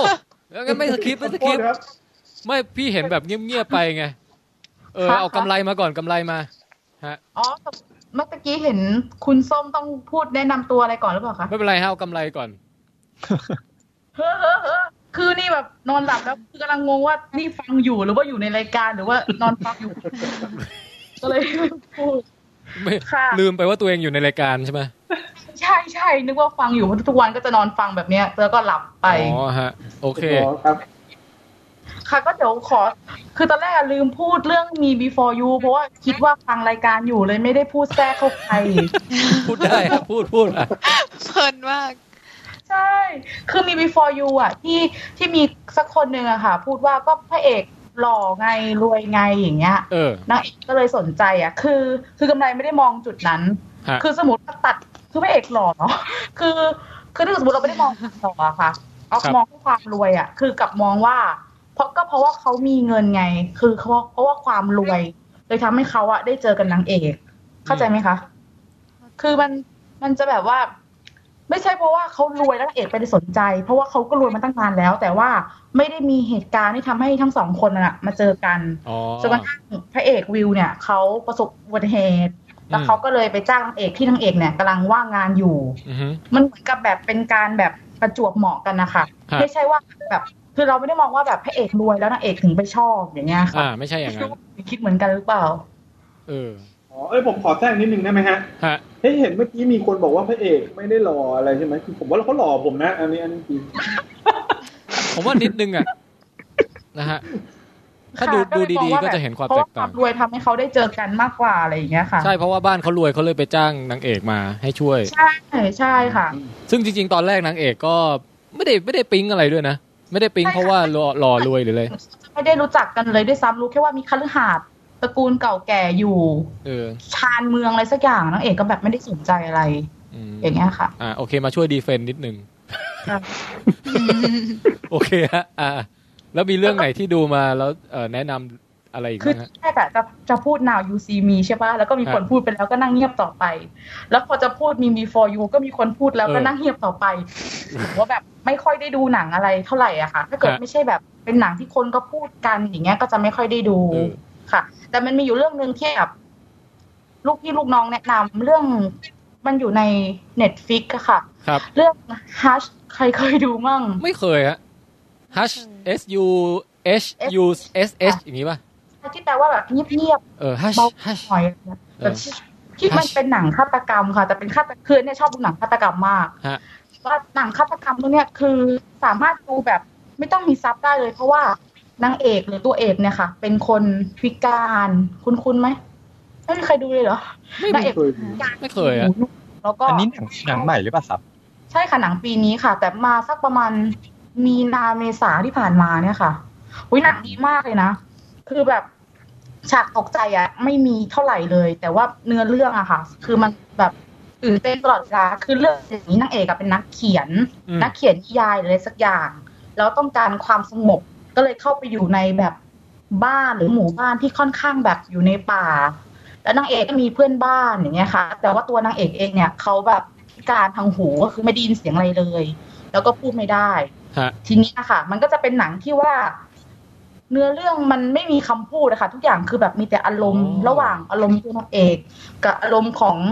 ไอ้ฆาตกรโรคจิตที่บุกเข้ามาอย่างเงี้ยค่ะ อ่าฮะ ตื่นเต้นมากเลยนะไม่มีใครเคยดูเลยเหรอ ไม่เคยแต่เนี่ยกำลังดูไอ้หน้า IMDB อยู่ เดี๋ยวไปหามาดูแล้วเดี๋ยวมาคุยกันนะ เฮ้ยแต่เท่าที่ฟังนี่น่าสนใจนะ เพราะว่ามีเหมือนกับแบบเอ่อความพิการของนางเอกเนี่ยทำให้เทคนิคการเล่าเรื่องมันต้องครีเอทีฟใช่ไหม ใช่ใช่ค่ะ ใช่ คือไม่สามารถแบบว่า คือไอ้ฉากหนังแบบฆาตกรโรคจิตแบบเก่าๆที่แบบวิ่งสะดุดหกล้มอะไรยังไม่ค่อยมีเท่าไหร่ค่ะ คือเป็นการเล่าเรื่องที่แบบสู้กันด้วยแบบ สู้ไม่ได้สู้กันด้วยคำพูดนะคะสู้กันด้วยแบบวิธีการของนางเอกที่จะเอาตัวรอด อื ไอ้ ม ตัวร้ายก็แบบพยายามที่จะเข้ามาในบ้านอะไรอย่างเงี้ยค่ะ ก็จะสู้กันโดยที่แบบไม่ค่อยมีบทพูด ซึ่งมันทำให้หนังแบบน่าติดน่าติดตามน่าตื่นเต้นมาก ๆ ค่ะ โอเค น่าสนใจฮะ โอเค ค่ะ เรื่อง Hush นะฮะ อันนี้ใน Netflix มี ใช่ค่ะใช่คือเป็นหนังที่แนะนำอยากให้ดูมาก ๆ เลยเพราะว่ามันมันทำให้เรารู้แบบประมาณว่าเออเราเราเวลาเราดูหนังเอ่อของฆาตกรใช่ไหมก็จะคือเป็นคนที่แบบส่วนใหญ่นะคะ ก็คือแบบทุกคนจะแบบครบสามสิบสองหมด ทั้งตัวร้ายทั้งพระเอกนางเอกอย่างเงี้ย อ่าฮะ แต่สำหรับในเรื่องเนี้ยค่ะ คือตัวเอกของเราเนี่ย ด้อยกว่าตัวร้ายหมดเลย อย่างเงี้ยค่ะ ก็ต้องมาหาหนทางที่จะชนะ แล้วก็เอาตัวรอดไปให้ได้ก็เลยแบบสนุกมาก เออ ค่ะ เฮ้ย มันทำให้ผมนึกถึงหนังตัวอย่างที่เพิ่งดูมา เรื่องที่เป็นผู้ร้ายเป็นคนตาบอดนะฮะ เออ มันชื่อเรื่องอะไร ใช่ค่ะ นะ Don't breathe หรืออะไรอย่าหายใจหรือสักอย่าง โอ้เรื่องนี้น่าดูน่าดูเรื่องนี้ ที่เหมือนเป็นแก๊งโจรเข้าไปจะไปขโมยของลุงอ่ะ เออ ลุง แล้ว ตา ลุ บ ง อด แม่งแบบเป็นเป็นเทพ ลุงแม่งเสือกเป็นแบบ ทุอย่างะเ ยอดนักรบซะงั้น ค่ะ แล้วก็ถูกขังอยู่ในบ้านแล้วลุงจะไล่ฆ่าอะไรอย่างเงี้ยฮะกลายเป็นว่าต้องหนีตายจากคุณลุงตาบอดคนหนึ่ง เหมือนลุงเป็นแดเดวิลที่เกษียณแล้วอ่ะ เฮ้ยลุงเอ้ยอันนี้น่าดูนะผมว่านะ น่าสนุกน่าสนุก แล้วก็ไอประโยคคำโปรยของเขาก็คือเอ่อในในโลกแห่งความมืดเนี่ย คนตาบอดเป็นราชา อืม อื อื ม ม น่าสนใจ ค่ะ น่าสนใจฮะแล้วอ่า อ๋อแล้ว มีดูอะไรมาอีกไหมฮะ เดี๋ยวคือไม่ได้ดูหนังเท่าไหร่ค่ะ ในฐานะที่พูดคนสุดท้ายจะให้พูดให้ให้พูดเยอะหน่อย เพื่อเป็นการขอโทษที่ลืมไปตะกี้ หนูจะทักแชทเข้าไปเลยนะว่าพี่คะหนูยังอยู่อะไรเงี้ยก็แบบ เออ เห็นว่าแต่ก็อื่นก็พูดสนุกดีก็เลยนั่งฟังเพลิน ว่าแต่ว่า ค่ะ น้องน้องกำไรนี่เอ่อมีมีน้องมีพี่น้องไหมฮะ ๆมีน้องค่ะมีน้ องสาวค่ะ ชื่อขาดทุนไหมฮะ ไม่ใช่พี่ชายพี่ชายชื่ออะไร เอ่อถ้าคนพี่ชื่อกำไรใช่ไหมกำไรรอเรือด้วยนะ ใช่ค่ะรอเรือค่ะ เอ่อคนน้องนึกไม่ออกฮะ ชื่อเท่าทุน เท่าทุน เท่าทุน ค่ะถูกต้องค่ะชื่อเท่าทุนค่ะ เอาจริง ๆดิ มุกมุกมุกค่ะ อ๋อมุกโอ้โหโอ้โหนี่กำลังอึ้งเลย อยู่ๆไปเดี๋ยวค่อยบอกเดี๋ยวค่อยแอบแอบๆบอกให้เดาเดาเดาก็ค่อนข้างสอดคล้องกันอยู่ค่ะ เป็น แต่ก็ สั ห บ ลื การเงินเหมือนกันเหรอฮะ ทองทองนี้ก็ก็เป็นทรัพย์สินอยู่ในระดับหนึ่งค่ะ เป็นเรื่องเกี่ยวกับเงินเงินทองทองเหมือนกัน เออ น่าสนใจ อืม อ่ะเดี๋ยวค่อยค่อยเฉลยตอนท้ายแล้วกันนะฮะ ระหว่างนี้ก็เป็นปริศนาไป ค่ะ เอาละครับ คิดว่าพวกเรานะฮะ พร้อมที่จะเข้าสู่การรีวิวเอ่อหลักของวันนี้แล้วนะฮะ หลังจากผ่านไปสองชั่วโมง พี่แทนพี่แทนมีพี่พี่คนหนึ่งเขาเขาแชทเข้ามาหรือเปล่าคะ พี่คนหนึ่งแชทเข้ามา ชื่อพี่ป้องพี่อะไรพี่พี่พงษ์ อ๋อเข้ามาแล้วครับ อ๋อเข้ามาแล้วค่ะโอเค ครับผมพอดีเมื่อกี้มันหลุดไปครับ อ๋อครับครับเออ เข้ามาแล้วพี่ โอเค คุณป้องกมลนี่ก็คือ เดี๋ยวนะผมงงชื่อจริงชื่อเล่นอะไรหมดแล้ว เฮ้ยป้องกระหม่อมว่าเป็นชื่อ คุณนกคุณนก เอาใหม่เดี๋ยวทวนชื่อคุณเอกภพนี่ผมจำได้แน่นอน คุณแจ็คยังอยู่ไหมฮะ อยู่ครับอยู่ครับ คุณติ๊บยังอยู่ไหมครับ อยู่ครับ เออคุณโป้งนะฮะ อยู่ครับ คุณนก ยูค่ะ กำไร อยู่ค่ะ ไตเติ้ลไตเติ้ลอยู่เปล่าไตเติ้ลหายไปแล้ว โอเค ไม่อยู่ไม่อยู่ในในนี้นะครับในกลุ่ม อ่ะ ส้มส้ม ส้มสวัสดีฮะ อยู่ค่ะ อ๋อสวัสดีครับ อ่า แล้วแล้วคุณปองป้องกมลนี่คือใครฮะ ป้องกระหม่อมก็คือ คุณนก นกเองอะ อ๋อ ค่ะ คือนก โอเค มันเป็นชื่อจริง ผม ป้อง ก็งกระห ง ม่อมค่ะ ผมก็งงดูว่าเฮ้ย เรานับยังไงมีคนเกินนี่มันเรื่องอันเฟรนเดหรือเปล่า ไม่ไม่ใช่ ไม่ใช่ใช่ไหม อ้าว โอเค ไม่ใช่ครับ ถ้าถ้าถ้างั้นก่อนจะเข้าสู่ Star Trek ฮะแค่นิดเดียวว่าพอดีคุณส้มเพิ่งมา แนะนำคุณส้มสักหน่อย คุณส้มสวัสดีครับ ค่ะ แนะนำตัวนิดนึงฮะ สวัสดีค่ะส้มค่ะ admit and set จากขอแอบแอบโฆษณารายการตัวเองจากช่างคุยแม็กค่ะ อ๋อ คุณส้มผมเคยเจอแล้วนี่ ใช่ค่ะ เคยเจอแล้วค่ะ ปะโทษในที่สุดเราก็ได้คุยกันสักที บ้ง เนาะ ดหน่อยแล้ว เออปกติจากช่างคุยแม็กอยู่เหรอฮะ ใช่ค่ะ ตอนนี้ตอนนี้อ่าปรับชื่อมาเป็นแม็กพอดแคสต์แล้วอะค่ะ แต่ก็ก็ยังทำรายการเหมือนเดิมอยู่ อ๋อ ล่าสุดนี่คุยกันเรื่องอะไรครับ เกี่ยวกัวงนี้ค่ะ ล่าสุดรายการคุยกันเรื่องอะไรฮะ ล่าสุดปกติเมนหลักจะเป็นคุยข่าวอะค่ะ แล้วก็จะมีหัวข้อนู่นนี่มั่งแต่ช่วงนี้ก็จะเป็นโปเกมอนโกอะค่ะ ครับ คุยกันเรื่อง Attack on Titan ไหม ครับ ไม่คุยเลยค่ะ เหรอฮะ ไม่อยู่ในสายตาเลยค่ะ เฮ้ยแต่แต่การ์ตูนเนี่ยชอบใช่ไหม คือต้องบอกก่อนเลยว่าหนังที่ทำมาจากการ์ตูนที่ที่ทำออกมาจากการ์ตูนแล้วเวิร์กเนี่ยมันน้อยมาก ฮะ อืมเอ้ยคุณ น้อยมาก คุณคุณส้มอยู่ทันที่ผมรีวิวไอแค on ออนไททันไหมครับ ดูค่ะฟังอ่ะฟังทันค่ะฟังทั อ๋ น ออ๋อผมคิดว่าถ้าฟังไม่ทันผมจะแนะนำให้ไปดูแล้วนะ คือคือโดยโดยโดยสไตล์ของญี่ปุ่นนะคะ หนังเขาจะไม่ไม่ค่อยตลาดบ้านเราเท่าไหร่สไตล์วิธีการเล่าเขาจะเก่งในการเล่าเรื่องที่เป็นความเขาเรียกลักษณะของความรัก ความอินช้าๆเนิบๆเรื่องของชีวิตและความตายเนี่ยเขาจะเก่ง แต่พอเป็นแอคชั่นเนี่ยเอ่อก็จะโดยเฉพาะแอคชั่นที่มาจากการ์ตูนเนี่ยทำได้ลิเก ฮะ ค่อนข้างเยอะ อืม ใช่ใช่ ใช่ ก็คือเหมือนกับแบบต้องลุ้นน่ะ มันไม่มีความคงเส้นคงวาว่าที่จะที่จะเชื่อมั่นได้ว่าดีทุกเรื่องอะไรอย่างเงี้ย ใช่ค่ะจะจะค่อนข้างยากเพราะฉะนั้นเนี่ยถ้าถ้าเป็นหนังจากการ์ตูนเนี่ยจะไม่ค่อยคาดหวังเท่าไหร่ ฮะ คือยังก็เลยยังไม่ได้ดู เพราะว่าแอคแทนไททันดูแล้วแบบโอเคซีจีน่าจะเวิร์กแต่ว่าบท แล้ว ไม่น่าจะทำให้หนังสนุกได้ก็เลยไม่ไม่ยังไม่เคยไปดูเลยอะ อ๋อ no no no อย่าพูดถึงซีจี ไม่ก็เพราะเราเห็นแค่ตัวอย่างนิดเดียวไงเราดูทีเซอร์แล้วก็ไม่น่าจะสนุกนะ เออ เซนส์มันบอก โอเค ก็เลยยังไม่ได้ดูค่ะ ฮะ โอเค อ่า ถ้างั้นก็มีมีมีเอ่อตัวตนด้านอื่น ๆ ที่อยากจะแนะนำไหมฮะ เช่นแบบเป็นกุลสตรี หรือว่าเป็นสาวห้าวหรือเป็นอะไรอย่างเงี้ยฮะ เป็นเป็นเป็นอะไรดีไปติดตามในรายการได้ค่ะ โอเค เราโฆษณารายการ แสดงว่าเยอะนะ ก็โดยปกติอาชีพเนี่ยก็จะเป็นเกี่ยวข้องกับอ่าจบเทคนิคการแพทย์ค่ะ อ๋อ แล้วก็ ฮะ แต่ว่าไม่ได้ทำงานเทคนิคการแพทย์อยู่ทำงานเป็นเซลล์ที่เกี่ยวกับเทคนิคการแพทย์ ครับผม แต่ว่างานอดิเรกความชอบก็จะเป็นเกี่ยวกับพวกอนิเมะมังงะแล้วก็หนังเกมอะไรพวกเนี้ยค่ะ ถ้าคุณแจ็ค ก็ แก จะมาเกี่ยวข้องกัน ถ้าคุณแจ็คแกอยากได้เครื่องช็อตหัวใจอะไรนี่ก็สั่งซื้อได้ใช่ไหมฮะ ก็ร้านมาไหนเขาส้มจะเป็นทำทางด้านอุปกรณ์แพทย์ อืม แต่ส้มจะเป็นพวกอ่าชุดน้ำยาตรวจวิเคราะห์ทำงาน PCR พวกพันธุกรรมอะไรอย่างเงี้ยค่ะ อ่าอันนี้ก็คอนเน็ชันกับสายนิติศาสตร์ได้นะฮะ ใครอยากจะตรวจ DNA อะไรก็สั่งสารสั่งอะไรได้ นิ นะฮะ ติเวชนิติเวช เออโอ ถ้า เค นิติศาสตร์จะเป็นกฎหมาย นิติเวชเออนิติเวชนะฮะ โอเค เอ้ยคุณส้มนี่เป็นแอปเป็นนี่ต้องอะไรอะไรเข้าไปนะครับเพจที่เป็นพอดแคสต์อะ เอ่อช่างคุยแม็กอะค่ะจะมันจะ อ๋อ สะกดไม่รู้ลองลอง ถ้าเซิร์ชไม่เจอก็พิมพ์คำว่าแม็กเว้นวรรคพอดแคสต์เว้นวรรคอีวานเกเลียนสามตัวเนี้ยค่ะ เดี๋ยวมันจะขึ้นมาอันดับต้นๆเลย โอ อ๋ เค อโอเคเจอแล้วผมเจอแล้ว จะเป็นรายการจะเป็นรายการอีวานเกเลียนอยู่แล้วค่ะ อ๋ อ๋ อ อโอเคครับ เออ พูดถึงนี้ว่า ไม่ได้เข้าสตาร์เทคสักทีเว้ย แต่มันเป็นปกติของพวกเราอยู่แล้วนะฮะ เออคนฟังก็คงรับได้นะนะ คือแค่จะถามว่าไอไอภาคสี่เมื่อไหร่มันจะออกนะฮะ โอ้ ภายคสี่ภาคสี่คิดว่าถ้าให้เดานะคะ น่าจะปีหรือสองปี เพราะว่าคุณฮิเดอากิอันโนะเนี่ยเขาเพิ่งทำชินก็อดซิลล่าเสร็จ แล้วเพิ่งมาสารภาพว่าเขายังไม่ได้ทำ คือแกแวะไปทำเรื่องอื่นก่อน คือสี่ปีแล้วอะค่ะแกไปทำชินก็อดซิลล่าคือแกแกแกเป็นดีเพรสด้วย แล้วเหมือนแบบความความคาดหวังมันสูงแรงกดดัน เออจริ มัน ง สู จริ ง ง ภาคสามเนี่ย แกก็เข็นกว่าจะเข็นออกมาได้ แล้วก็ อืม เงียบหายไปเลย โอ้ แล้วก็มีชินก็คือแกคิดว่าตอนแรกเหมือนแบบเขาคิดว่าเขาทำภาคสี่ไม่ไหวด้วยซ้ำแต่ว่ามีงานของชินก็อดซิลล่าเข้ามาของโทโฮอะค่ะ เขาก็ไปรับจ็อบทำอันนั้นก่อนแล้วเหมือนแบบมันเหมือนคงได้รีเฟรชตัวเองอะค่ะ แล้วเขาก็บอกว่าเดี๋ยวเขาจะกลับมาทำอีวานเกเลียนแล้ว อันนี้คือเพิ่งคุยกันเมื่อวานเหรอฮะ หรือว่าไงฮะ เอ่อเขาเพิ่ง ออกมาพูดได้สักประมาณไม่ถึงอาทิตย์นะคะ อ๋อคือผมแซวว่าแบบ อ๋อ พูดได้อย่าง คุย แบบรู้ใจแกมากเลยอะเออ แสดงว่าติดตามเกาะติดสถานการณ์นะฮะเออแต่ผมก็ยังไงผมก็รอดูนะฮะ อันนี้ โอ้ผม คือ คือจริงๆอีวานเกเลียนสำหรับผมเนี่ยมันเหมือนเป็นการแบบที่ผมเป็นแฟนการ์ตูนเรื่องเนี้ยนะ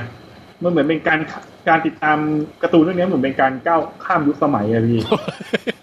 จากจากยุคไนตี้สู่ยุคอะไรแบบเออ เขาเป็นผู้นำเทรนด์ที่ที่คืออ่าต้องเรียกว่าที่มาที่ไปของของการ์ตูนเรื่องนี้ก็ก็มีอะไรที่น่าสนใจเยอะด้วยเหมือนกันนะคะ ฮะ ระยะเวลาด้วย โอเค เดี๋ยวแบบว่าต้องต้องจะแยกหัวข้อเรื่องนี้ถ้าชวนคุยยอนเกเลียนเดี๋ยวไม่ได้ทำรายการ ใช่ใช่เออเดี๋ยวไว้ค่อย ค่อยอีวันเกเลียนแคสกันสักตอนนะอีว่าแคสนะฮะเออ โอ้ยเดี๋ยวหลังไปเลยค่ะ ครับ เอาละฮะเอาละฮะ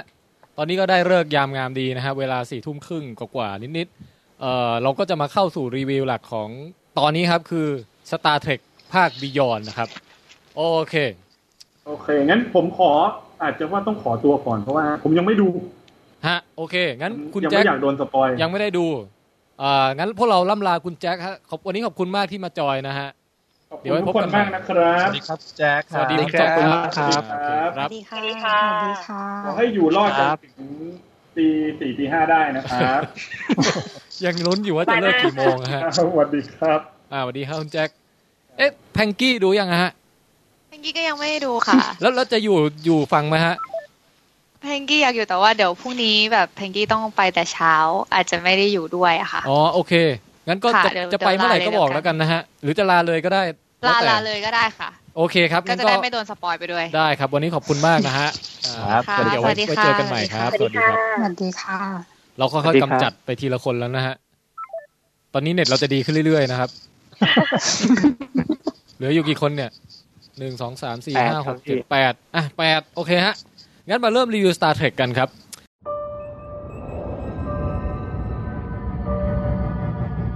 My dad joined Starfleet because he believed in it. I joined on a dare. You joined to see if you could live up to him. You spent all this time trying to be your father. And now you're wondering just what it means to be you. It isn't uncommon, you know. It's easy to get lost. In the vastness of space, there's only yourself, your ship, your crew. You really want to head back out there, huh? เอ่อผมจะถามไล่ทีละคนอย่างนี้แล้วกันนะฮะว่าที่ผ่านมาช่วงที่ผ่านมาเนี่ยคือมีความคาดหวังรอคอย Star Trek ภาคใหม่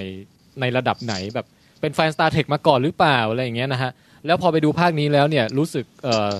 ชอบไม่ชอบผิดหวังดั่งใจหรือว่าเอ่อเป็นไปแบบแหมฟินตามที่ตั้งใจรอหรือยังไงอ่ะเชิญทีละคนฮะคุณเอกภพก่อนก็ได้ครับ เชิญนะ เพราะผมนี่ไม่ใช่แฟนสตาร์สตาร์เทคนะครับ ครับ อดูไปเพราะว่ามันน่าดู ฮะ แบบว่าช่วงที่มันเป็นซีรีส์เนี่ยก็ไม่เคยดูกับมันมาก่อนนะครับแล้วก็อ่าภาคแรกสนุกดี ภาคที่สองรู้สึกไม่ค่อยชอบเท่าไหร่นะฮะ ภาคนี้เลยเข้าไปในโรงแบบ ไม่ได้คาดหวังอะไรเลย ครับครับ แล้วก็สนุกมากเลย อืม กับภาคนี้ประทับใจครับ ไปดูตั้งสองรอบเนี่ย โอ้โหเหรอฮะ ครับ เอ้ยมันเพิ่งเข้าเองใช่ไหมฮะ ใช่ครับ แต่ว่าไปดูสองรอบเลยครับ อ๋อโอเคฮะแสดงว่าชอบชอบในฐานะแบบหนังแอคชั่นหรือว่ายังไงฮะ ในฐานะของหนังใช่หนังแอคชั่นหนังบันเทิงเอนเตอร์เทนนะครับ อืม หนังตลกด้วย ใช่ฮะอืมอืมโอเค ถ้างั้นคุณเอกภพนี่ชอบมากดูสองรอบแล้วนะฮะ ใช่ครับ อ่ะลองมาดูความคิดเห็นโดยคร่าวๆก่อนนะฮะใครต่อดีฮะ คุณติ๊บก็ได้ฮะคุณติ๊บฮะ ครับก็เอ่อไม่ได้เป็นแฟน Star Trek นะครับ คือเป็นแฟน Star Wars แต่ว่า อ๋อ Star Trek เนี่ยเพิ่งมาดูจริง ๆ จังๆ ก็คือของ JJ อับรามเนี่ยครับ ก็คือไล่ดูมาหนึ่งสองแล้วก็มาสามซึ่งอ่าจริง ๆ แล้วถามว่าคาดหวังไหมก็นิดนึงแต่ไม่ได้เยอะมาก อืม เพราะว่าคือ JJ เนี่ยเขาแบบปลุก Star Trek ขึ้นมาได้แบบได้ดีมากคือจาก ใช่ ผมที่ ใช่ ไม่ได้เป็นแฟนมาก่อน แล้วพอมาดูรู้สึกเอ้ยชอบว่ะเออเจ๋งทั้งทั้งๆที่เราแบบไม่เคยดูซีรีส์ไม่เคยดูอะไรมาเลย แต่แบบเออทำให้แบบเป็นแฟน Star Trek เพิ่มเข้าไปอีกอะไรเงี้ย อือ Mm-hmm. ฮึ แต่พอมาภาคนี้ก็อย่างที่ได้เคยคุยกับพี่แทนว่าเออมันค่อนข้างเนี่ยเปิดเปิดเรื่องมาดีมากชอบคิดว่าโอ้โหมาถูกทางละ ฮะฮะ แต่ว่าพอแบบตอนกลางๆ หรือว่าตอนเดินทางรู้สึกจะดรอปไปนิดนึงก็คือตามหนังสูตรสำเร็จทั่วไปเดาได้หรืออะไรประมาณเนี้ยแต่ฉากแอคชั่นหรืออะไรก็ค่อนข้างดีครับ ชอบ อืมโอเคฮะ ต่อมาใครดี เอ่อมีใครเสนอตัวไหมฮะ ฮัลโหลฮัลโหลอ่ะน้องนกก็ได้นก ค่ะ ครับ ก็นกไม่ใช่เทร k กี้นะ ไม่ใช่แบบเป็นพวกสาวก Star Trek อะไรอย่างนี้ คือเอาเป็นว่าอ่ะในชีวิตเนี้ย คือได้ยินคำว่า Star Trek ครั้งแรกเนี่ย ก็คือรู้สึกจะเป็นภาคเนม e ซิสอะค่ะ ปี ฮะ 2005 อะไรอย่างงี้มั้ง อ๋อสมัย แล้วคือ ยุคเอ่อ เออ next generation อะไรยุคนั้น เออใช่ แต่ว่าก็ไม่รู้ว่ามันเกี่ยวกับอะไร เพราะคือคือทิลเลอร์อะผ่านหูเข้ามาอะไรอย่างเงี้ยค่ะ ครับ จนมาได้ดูภาคแบบเต็มเรื่องครั้งแรกนี่ก็คือภาคสองที่ Into Darkness อะค่ะ Ah. อ่าครับ Into the Dark- Darkness ซึ่ง คือไม่ได้มองมันในแง่ของหนังเฟรนไชายที่มาจากทีวีซีรีส์อะค่ะ คือมองมันในแง่ของหนังเรื่องหนึ่งที่ให้ความบันเทิง ซึ่งชอบมาก ชอบภาคสองของเจเจอับรามเพราะว่า ฮะ มันมีส่วนผสมของการประชนภัย แล้วก็การแอคชั่นที่สนุกมากอะแล้วก็ อืม โดยส่วนตัวเนี่ยชอบชอบตัวร้ายเป็นการส่วนตัวคือ คุณ เบเนดิก ข่า คอมเบอร์แบทอะค่ะ เครับ ใช่ไหมชื่อชื่อนี้ใช่ไหมเออ ใช่ฮะคุณคำ ประมาณ โรแบท นั้น เออ แล้วก็เลยไม่ได้คาดหวังอะไรกับ อ่าพะคือคือด้วยความที่ไม่ใช่แฟนแฟนตัวจริงใช่ไหมคือมองมันเป็นเป็นหนังที่ให้ความบันเทิง เพราะฉะนั้นก็จะไม่ได้คาดหวังว่าภาค อ่าฮะ สามจะดำเนินไปในทิศทางไหน หรือว่าไม่ได้รู้มาก่อนว่าจะมีการอ่าเปลี่ยนตัวผู้กำกับอะไรอย่างเงี้ยค่ะ ฮะ อืม เป็นประมาณนั้นมากกว่า ส่วนตัวชอบไหมเหรอ คือชอบภาคสองมากกว่า อืม แม้ว่าจะมีแฟนเทรกกี้หลายคนเนี่ย คือคือคือไม่ชอบ อ่า ไม่ชอบภาคสองอ่ะ ไม่ชอบ Into the Darkness เพราะว่ามันคือเหมือนกับบางคนเขามองว่าแก่นของความเป็น Star Trek อ่ะ มันได้ถูกทำลายโดยการที่ทำให้มันเป็นสงครามอวกาศมากเกินไปอะไรอย่างเงี้ยค่ะ อ๋อ แต่ตัวเองไม่ได้มองในแง่นั้น อ่ อืมประมาณนี้ ครับ โอเคอ่ะไตเติ้ลครับ ค่ะก็คล้ายๆคุณนกนะคะ แบบว่า เติ้ลดูรู้จักสถานสตาร์เทคครั้งแรกจากภาคสอง Into the Darkness ฮะ ซึ่ง แล้วแล้วแล้วได้กลับไปดูภาค เอ่อ ภาคหนึ่งกันไหมฮะเนี่ย ใช่ นก ดู กลับ ค่ะ นกกลับไปดู อ๋อโอค่ะเคโอเค เพราะว่าเพราะว่าดูภาคสองแล้วชอบ อืม ดูในฐานะที่มันเป็นหนังเรื่องหนึ่งไม่ได้ติดว่าคือไม่ไม่รู้ด้วยซ้ำคือ เรียกว่ายังไงดีล่ะ ในแฟรนไชส์หนังอวกาศเนี่ย คือรู้จักสตาร์วอล ฮะฮะ สตาร์วอลนี่ดูของทุกภาค อืม Mm, ตั้งแต่ยุคนู้นเลย ครับ แต่ว่าของ Star Trek เนี่ย รู้จักจาก Into the Darkness และทีนี้พอดูแล้วชอบ อื mm. ม ก็เลยตามไปดูภาคหนึ่ง ฮะ แต่ว่าความที่มันมันมีเยอะค่ะ หลาย เออ Oh, ภาคหมายถึงว่าภาคก่อนหน้านั้นมันเยอะมากเลยแบบ ฮะ โอเค เราไม่ตาม อื mm. ม อ่านั่นแหละเราก็ดูแค่ภาคหนึ่งภาคสองแม่อีกต้องบอกว่าดูจากภาคสองดูภาคหนึ่งแล้วก็รอภาคสาม อ่ะฮะ ค่ะ แล้วภาคสามเป็น ถ้า ไงค เทียรับ บสามภาคเนี่ย อืม ชอบภาคสองที่สุดนะ โอ้เหรอ เพราะเหมือน มัน อาจจะเป็นเพ ไม่ ราะ รู้ ความ สิ ประ เว ทับ ลา ใจ ดูหแรก นัง ของ นะ เรา คือดูดูไปดู แบ ภาค บ นั้นก่อน ดูให้หนังเป็นหนังอะค่ะ ฮะ ไม่ได้ดูว่าคาดหวังว่า เฮ้ยมันแนวเรื่องมันมาแนวนี้ มันต้องเป็นแนวนี้อะไรอย่างเงี้ย อ๋อ เออเออเออโอเค อันนี้แสดงว่าแล้วแล้วภาคสามนี่ชอบประมาณไหนฮะ ภาคสามชอบชอบที่เขาเล่นกับเอ่อความสัมพันธ์ของตัวละคร เออ อืม รู้สึกว่าที่แบบเกลี่ยให้ตัวละครทุกตัว ซึ่งเหมือนแบบเอ่อปูพื้นให้เราผูกพันกับตัวละครมาจากภาคหนึ่งภาคสองเนี่ย พอภาคสามเนี่ยมันดูเป็นทีมมากขึ้นนะคะ ฮะ อืมประมาณนั้น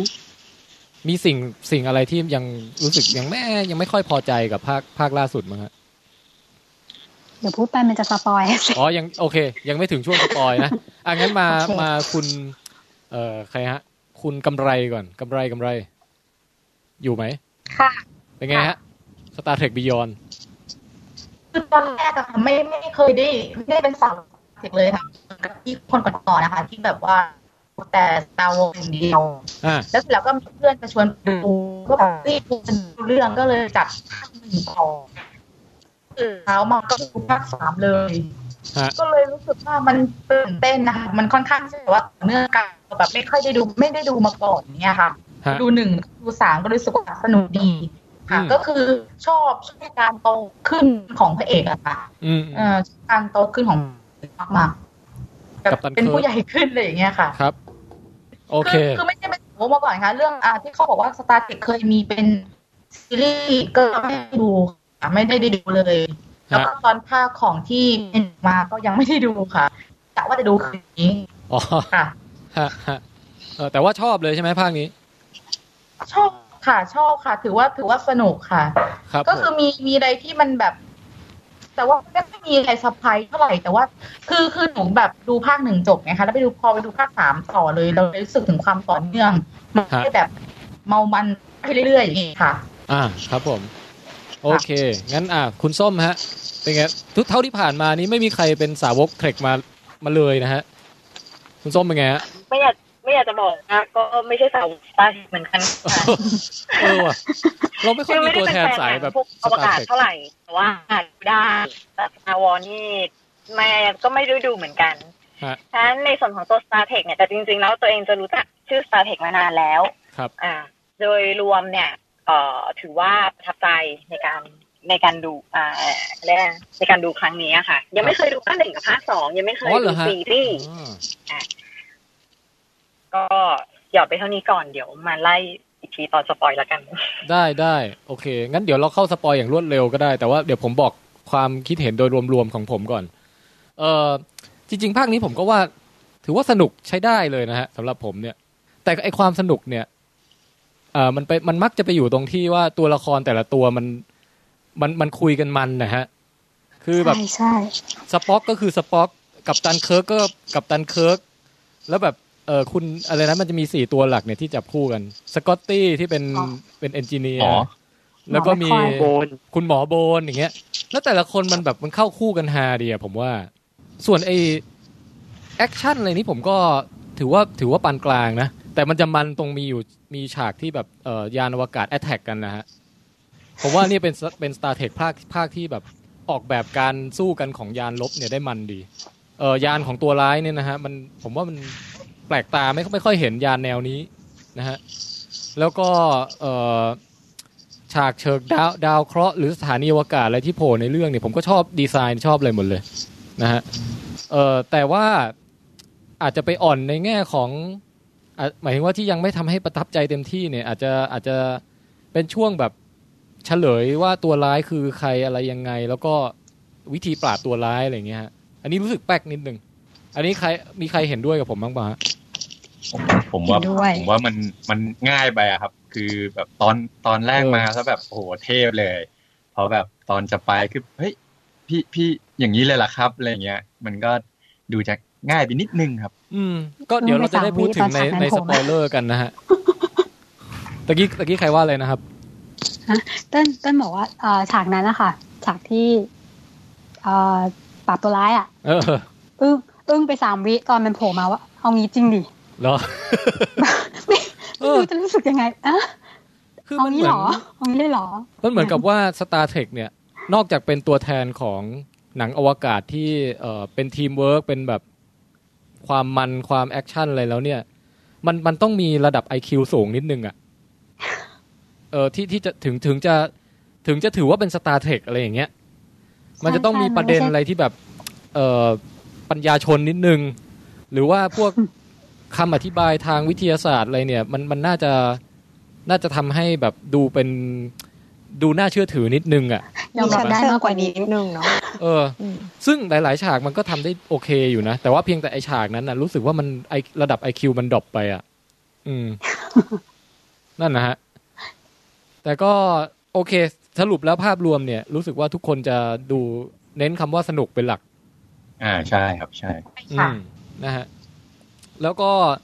เอ่อมีมีใครก่อนจะเข้าสู่ช่วงสปอยเลอร์นี่อาจจะถามว่าแบบชอบชอบชอบตัวละครไหนในในหนังกันบ้างอะไรเงี้ย ตัวละครใหม่ตัวละครเก่าอะไรที่เขาใส่เข้ามาเนี่ยเวิร์ก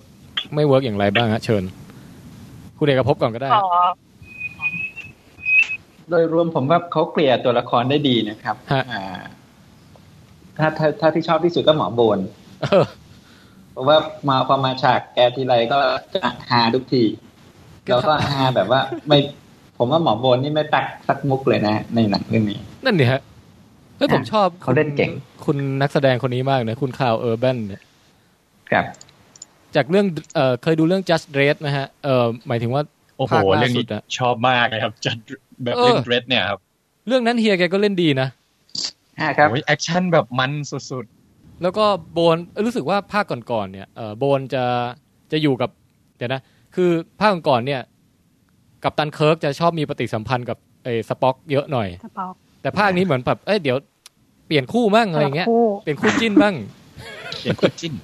เออ ก็เลยโบนโบนมาอยู่กับสป็อกเยอะอ่ะซึ่งก็มันดีนะครับผมว่า แล้วเคมีเกิดทุกคู่ด้วยนะหมายถึงว่าอยู่กันแล้วแล้วดูรื่นดี อืม แล้วก็ การ Ah, อ่ะ เอ เชิ อ ญ หม นะ อกโคนนะคะที่เขามาอยู่กับอยู่กับพระเอกมากขึ้นนะเป็นเพราะว่านี่จะเข้าสู่สปอยป่ะเป็นเพราะว่าสกอต ยัง เขา ยัง มี ไม่สปอยนะ คน ฮะ คุยใหม่ด้วยหรือเปล่า ก็เลยแบบทำให้หมอโบนต้องอยู่กับพระเอกมากขึ้น เกี่ยวไหม อื คือคิดอย่างนี้นะคะ พอดูจากดูจบภาคสาม ค่ะ ทำไมนะครับสป็อกเขาอะไรนะ ฮัลโหล ฮัลโหลครับ สป็อกเขาอะไรใหม่นะ เห็นตะกี้ฟังพลาดไปนิดนึง คือเหมือนสป็อกเขาโดนแยกออกไปจากหมอโบนนะคะเอ้ยสปสป็อกเหมือนโดนแยกออกไปจากพระเอกอะค่ะ อ๋อ กับตันเคิร์ก เออคือเคิร์กเออใช่ลืมชื่อขอโทษเออค่ะผมก็งง ความเหมือนคือเหมือนสเออหนูเริ่มงงใส่มุกคือเหมือนสป็อกอะที่คือภาคก่อนๆเขาดูอยู่กับเคิร์กมาตลอดใช่ไหมคะ แต่พอภาคสามมาเขาโดนแยกไปจากเคิร์กเพราะว่าแบบเขามีมีคนคุยใหม่ไง คือคิดแบบนี้ อืม ค่ะ ประมาณนั้น ฮะฮะฮะแล้วก็เอ่อไหนใครใครชอบคนไหนอีกบ้างฮะ ในเรื่องนี้ สกอตตี้เป็นไงบ้างฮะ สกอตตี้ ส้มส้มจะชอบไอ้เนี่ยค่ะหมอเหมือนกัน อ่าฮะ รู้สึกว่าเขาเล่นดีดีที่สุดเลยในเรื่อง ไม่ว่าจะเป็นการรับส่งมุกแล้วก็ฉากอะไรหลายๆอย่าง คือบทค่อนข้างหยอดแล้วสนุกอะค่ะ อืม เออ ผมว่าแกขโมยเสียง ล่า ใครนะฮะ เจล่า อ๋อ ที่เป็นตัวละครใหม่ อ่าจะมีตัวละครใหม่อีกตัวหนึ่งอันเนี้ยก็ชอบเท่มาก เออ ผมว่าดีนะ มีช ตั อ ว บ นี้นะ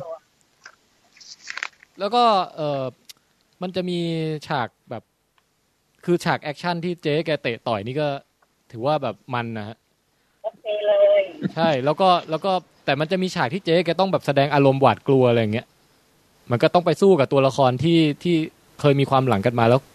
จริง ๆ คือเขากลัวอะอันนี้ผมว่าเขาก็แส ดู ดง ไม่เหมือน ดี กลัวเท่าไห ร่ ในความรู้สึกดูเหมือนมาประมาณว่า อยากกลับแล้วอะไปเถอะ อืม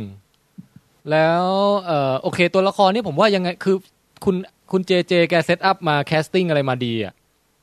ทุกคนนี่เวิร์กหมดเลย นะฮะ เออภาคนี้ภาคนี้ภาคนี้ไม่ใช่คุณเจเจกำกับ ใช่แต่หมายถึงว่าแบบการเลือก เซตมาจากภาคแรก นักแสดงมาตั้งแต่ภาคก่อนอะไรเงี้ยฮะ อ๋อ ทุกคนลงตัวหมดผมว่า แล้วมันก็ส่งอันนี้ส่งส์มาถึงภาคนี้ด้วย แต่พูดถึงว่าพ่วมกับภาคเนี้ย คุณจัสตินลินเนี่ยครับ ที่แกทำไอ้ อืม Fast and Furious ทั้งหลายเนี่ย ไปทำได้ดีกว่าที่คิดนะ นั่นนี่ฮะ คือเหมือนกับว่าเราติดภาพว่าแบบเฮ้ย มันไปแบบว่าดุเดือดรถซิ่งอะไรกันมา แล้วพอมาจับจับอ่า Star Trek อ่ะเฮ้ย อืม มันสามารถทำให้ Star Trek กลับไปสู่ ความเป็นหนังที่อ่าผจญภัยอวกาศได้ได้ดีมากอะค่ะ อืม Mm. ขอแอบแจ้งนิดนึงนะคะ ฮะ มันได้มีมันแอบมีอารมณ์ของฟ้าสันเดอร์ซีเรียสในช่วงท้ายๆของเรื่องอยู่ด้วย ใช่ใช่ มีบางช็อตที่แบบดูแล้วแบบ เฮ้ยฟ้า มีแบบมุมกล้องหมุนแล้วก็กระโดดลอยตัวอะไรพวกอย่างเงี้ยฮะเออมีอยู่มีอยู่ แต่ว่าเออผมก็เซอร์ไพรส์ว่าเฮ้ยเขามีความใจเย็นในการเล่าเรื่องช่วงกลางๆอะไรเงี้ยฮะแบบค่อยๆให้ ใช่ ตัวละคร ใช่ ได้คุย เซอร์ไพรส์ กันได้แบบ ได้มีโมเมนต์ที่แบบแบบ มันไม่ใช่แบบตัดปุ๊บปั๊บปุ๊บปั๊บอยู่ตลอดเวลาอะไรเงี้ย อืม ทำกันบ้านมาดีนะ ถือว่าดีฮะ ถือว่าดี ก็แต่เออ ค่ะ ส่วนตัวผมว่าผมผมโอเค สนุกกับภาคนี้มากกว่าภาคที่แล้วอะซึ่งภาคขานไอภาคอะไรนะ Into Darkness เนี่ย เอ่อตอนที่ดูเสร็จนี่รู้สึกผิดหวัง แล้วก็หลังจากนั้นก็นานมาแล้ว แล้วก็จำไม่ได้แล้วว่าผิดหวังอะไรบ้าง เออ แต่แต่รู้ว่าภาคแรกเนี่ย ชอบมากชอบเป็นการรีบูตเอ่อเวอร์ชั่นใหม่ที่แบบชอบมากๆอะก็นะฮะ มีใครอยากจะคอมเมนต์อะไรเพิ่มเติมตรงนี้เชิญได้เลยนะฮะ อ่าขอแต่ขอเติ้ลคอมเมนต์นิดนึงค่ะ ได้ครับ อกำลังคิดถึงตอนที่ดูตัวอย่างหนังครั้งแรก ที่มันจะมีตัวอย่างหนังสองเวอร์ชันนะคะ อื มีเวอร์ชันที่มันแบบ อืม ที่เล่นเพลงอะไรสักอย่างขึ้นมา เพลง แล้ว ของ ก็คน Beastie ก็ Boy คอมเมนต์ว่า นี่คือ อ่า Star Trek หรือ Fast and Furious อ่าฮะ อืม เออ ก็ ไอตัวอย่างนั้นมา คือเดาทางไม่ออกแล้วว่าแบบเฮ้ยภาคสามจะออกมาแนวไหนเนี่ย เออ Oh, พอเจอตัวอย่างที่สองเข้าไปตัวอย่างที่สองนี่เน้นแบบความดาร์กมาก อืม ทุ mm. กอย่างจะล่มสลาย อืม แล้วคือพอเทียบกับสองตัวอย่างเนี้ยเอามารวมกันเนี่ย ตอนก่อนเข้าโรงอะ่ะ เดาไม่ถูกเลย ว่าแบบทิศทางหนังมันจะมันจะเอาเราไปตรงไหน ฮะ ค่ะ ซึ่งนั่นแหละ พอไปดูแล้วมันก็ก็นั่นแหละ มันก็มีบางช็อตที่ทำให้เราไม่ดูเลือกไม่ถูกเหมือนกันว่าจะอารมณ์ไหนกับช็อตแบบนั้น อืม ประมาณนั้นค่ะ อืมเดี๋ยวนี้ต้องค่อยไปขยายความในสปอยเลอร์นะฮะ อืม ค่ะ โอเค ผมว่านะฮะ โดยสรุปเนี่ย เอ่อ ผมถือว่าเรื่องเนี้ย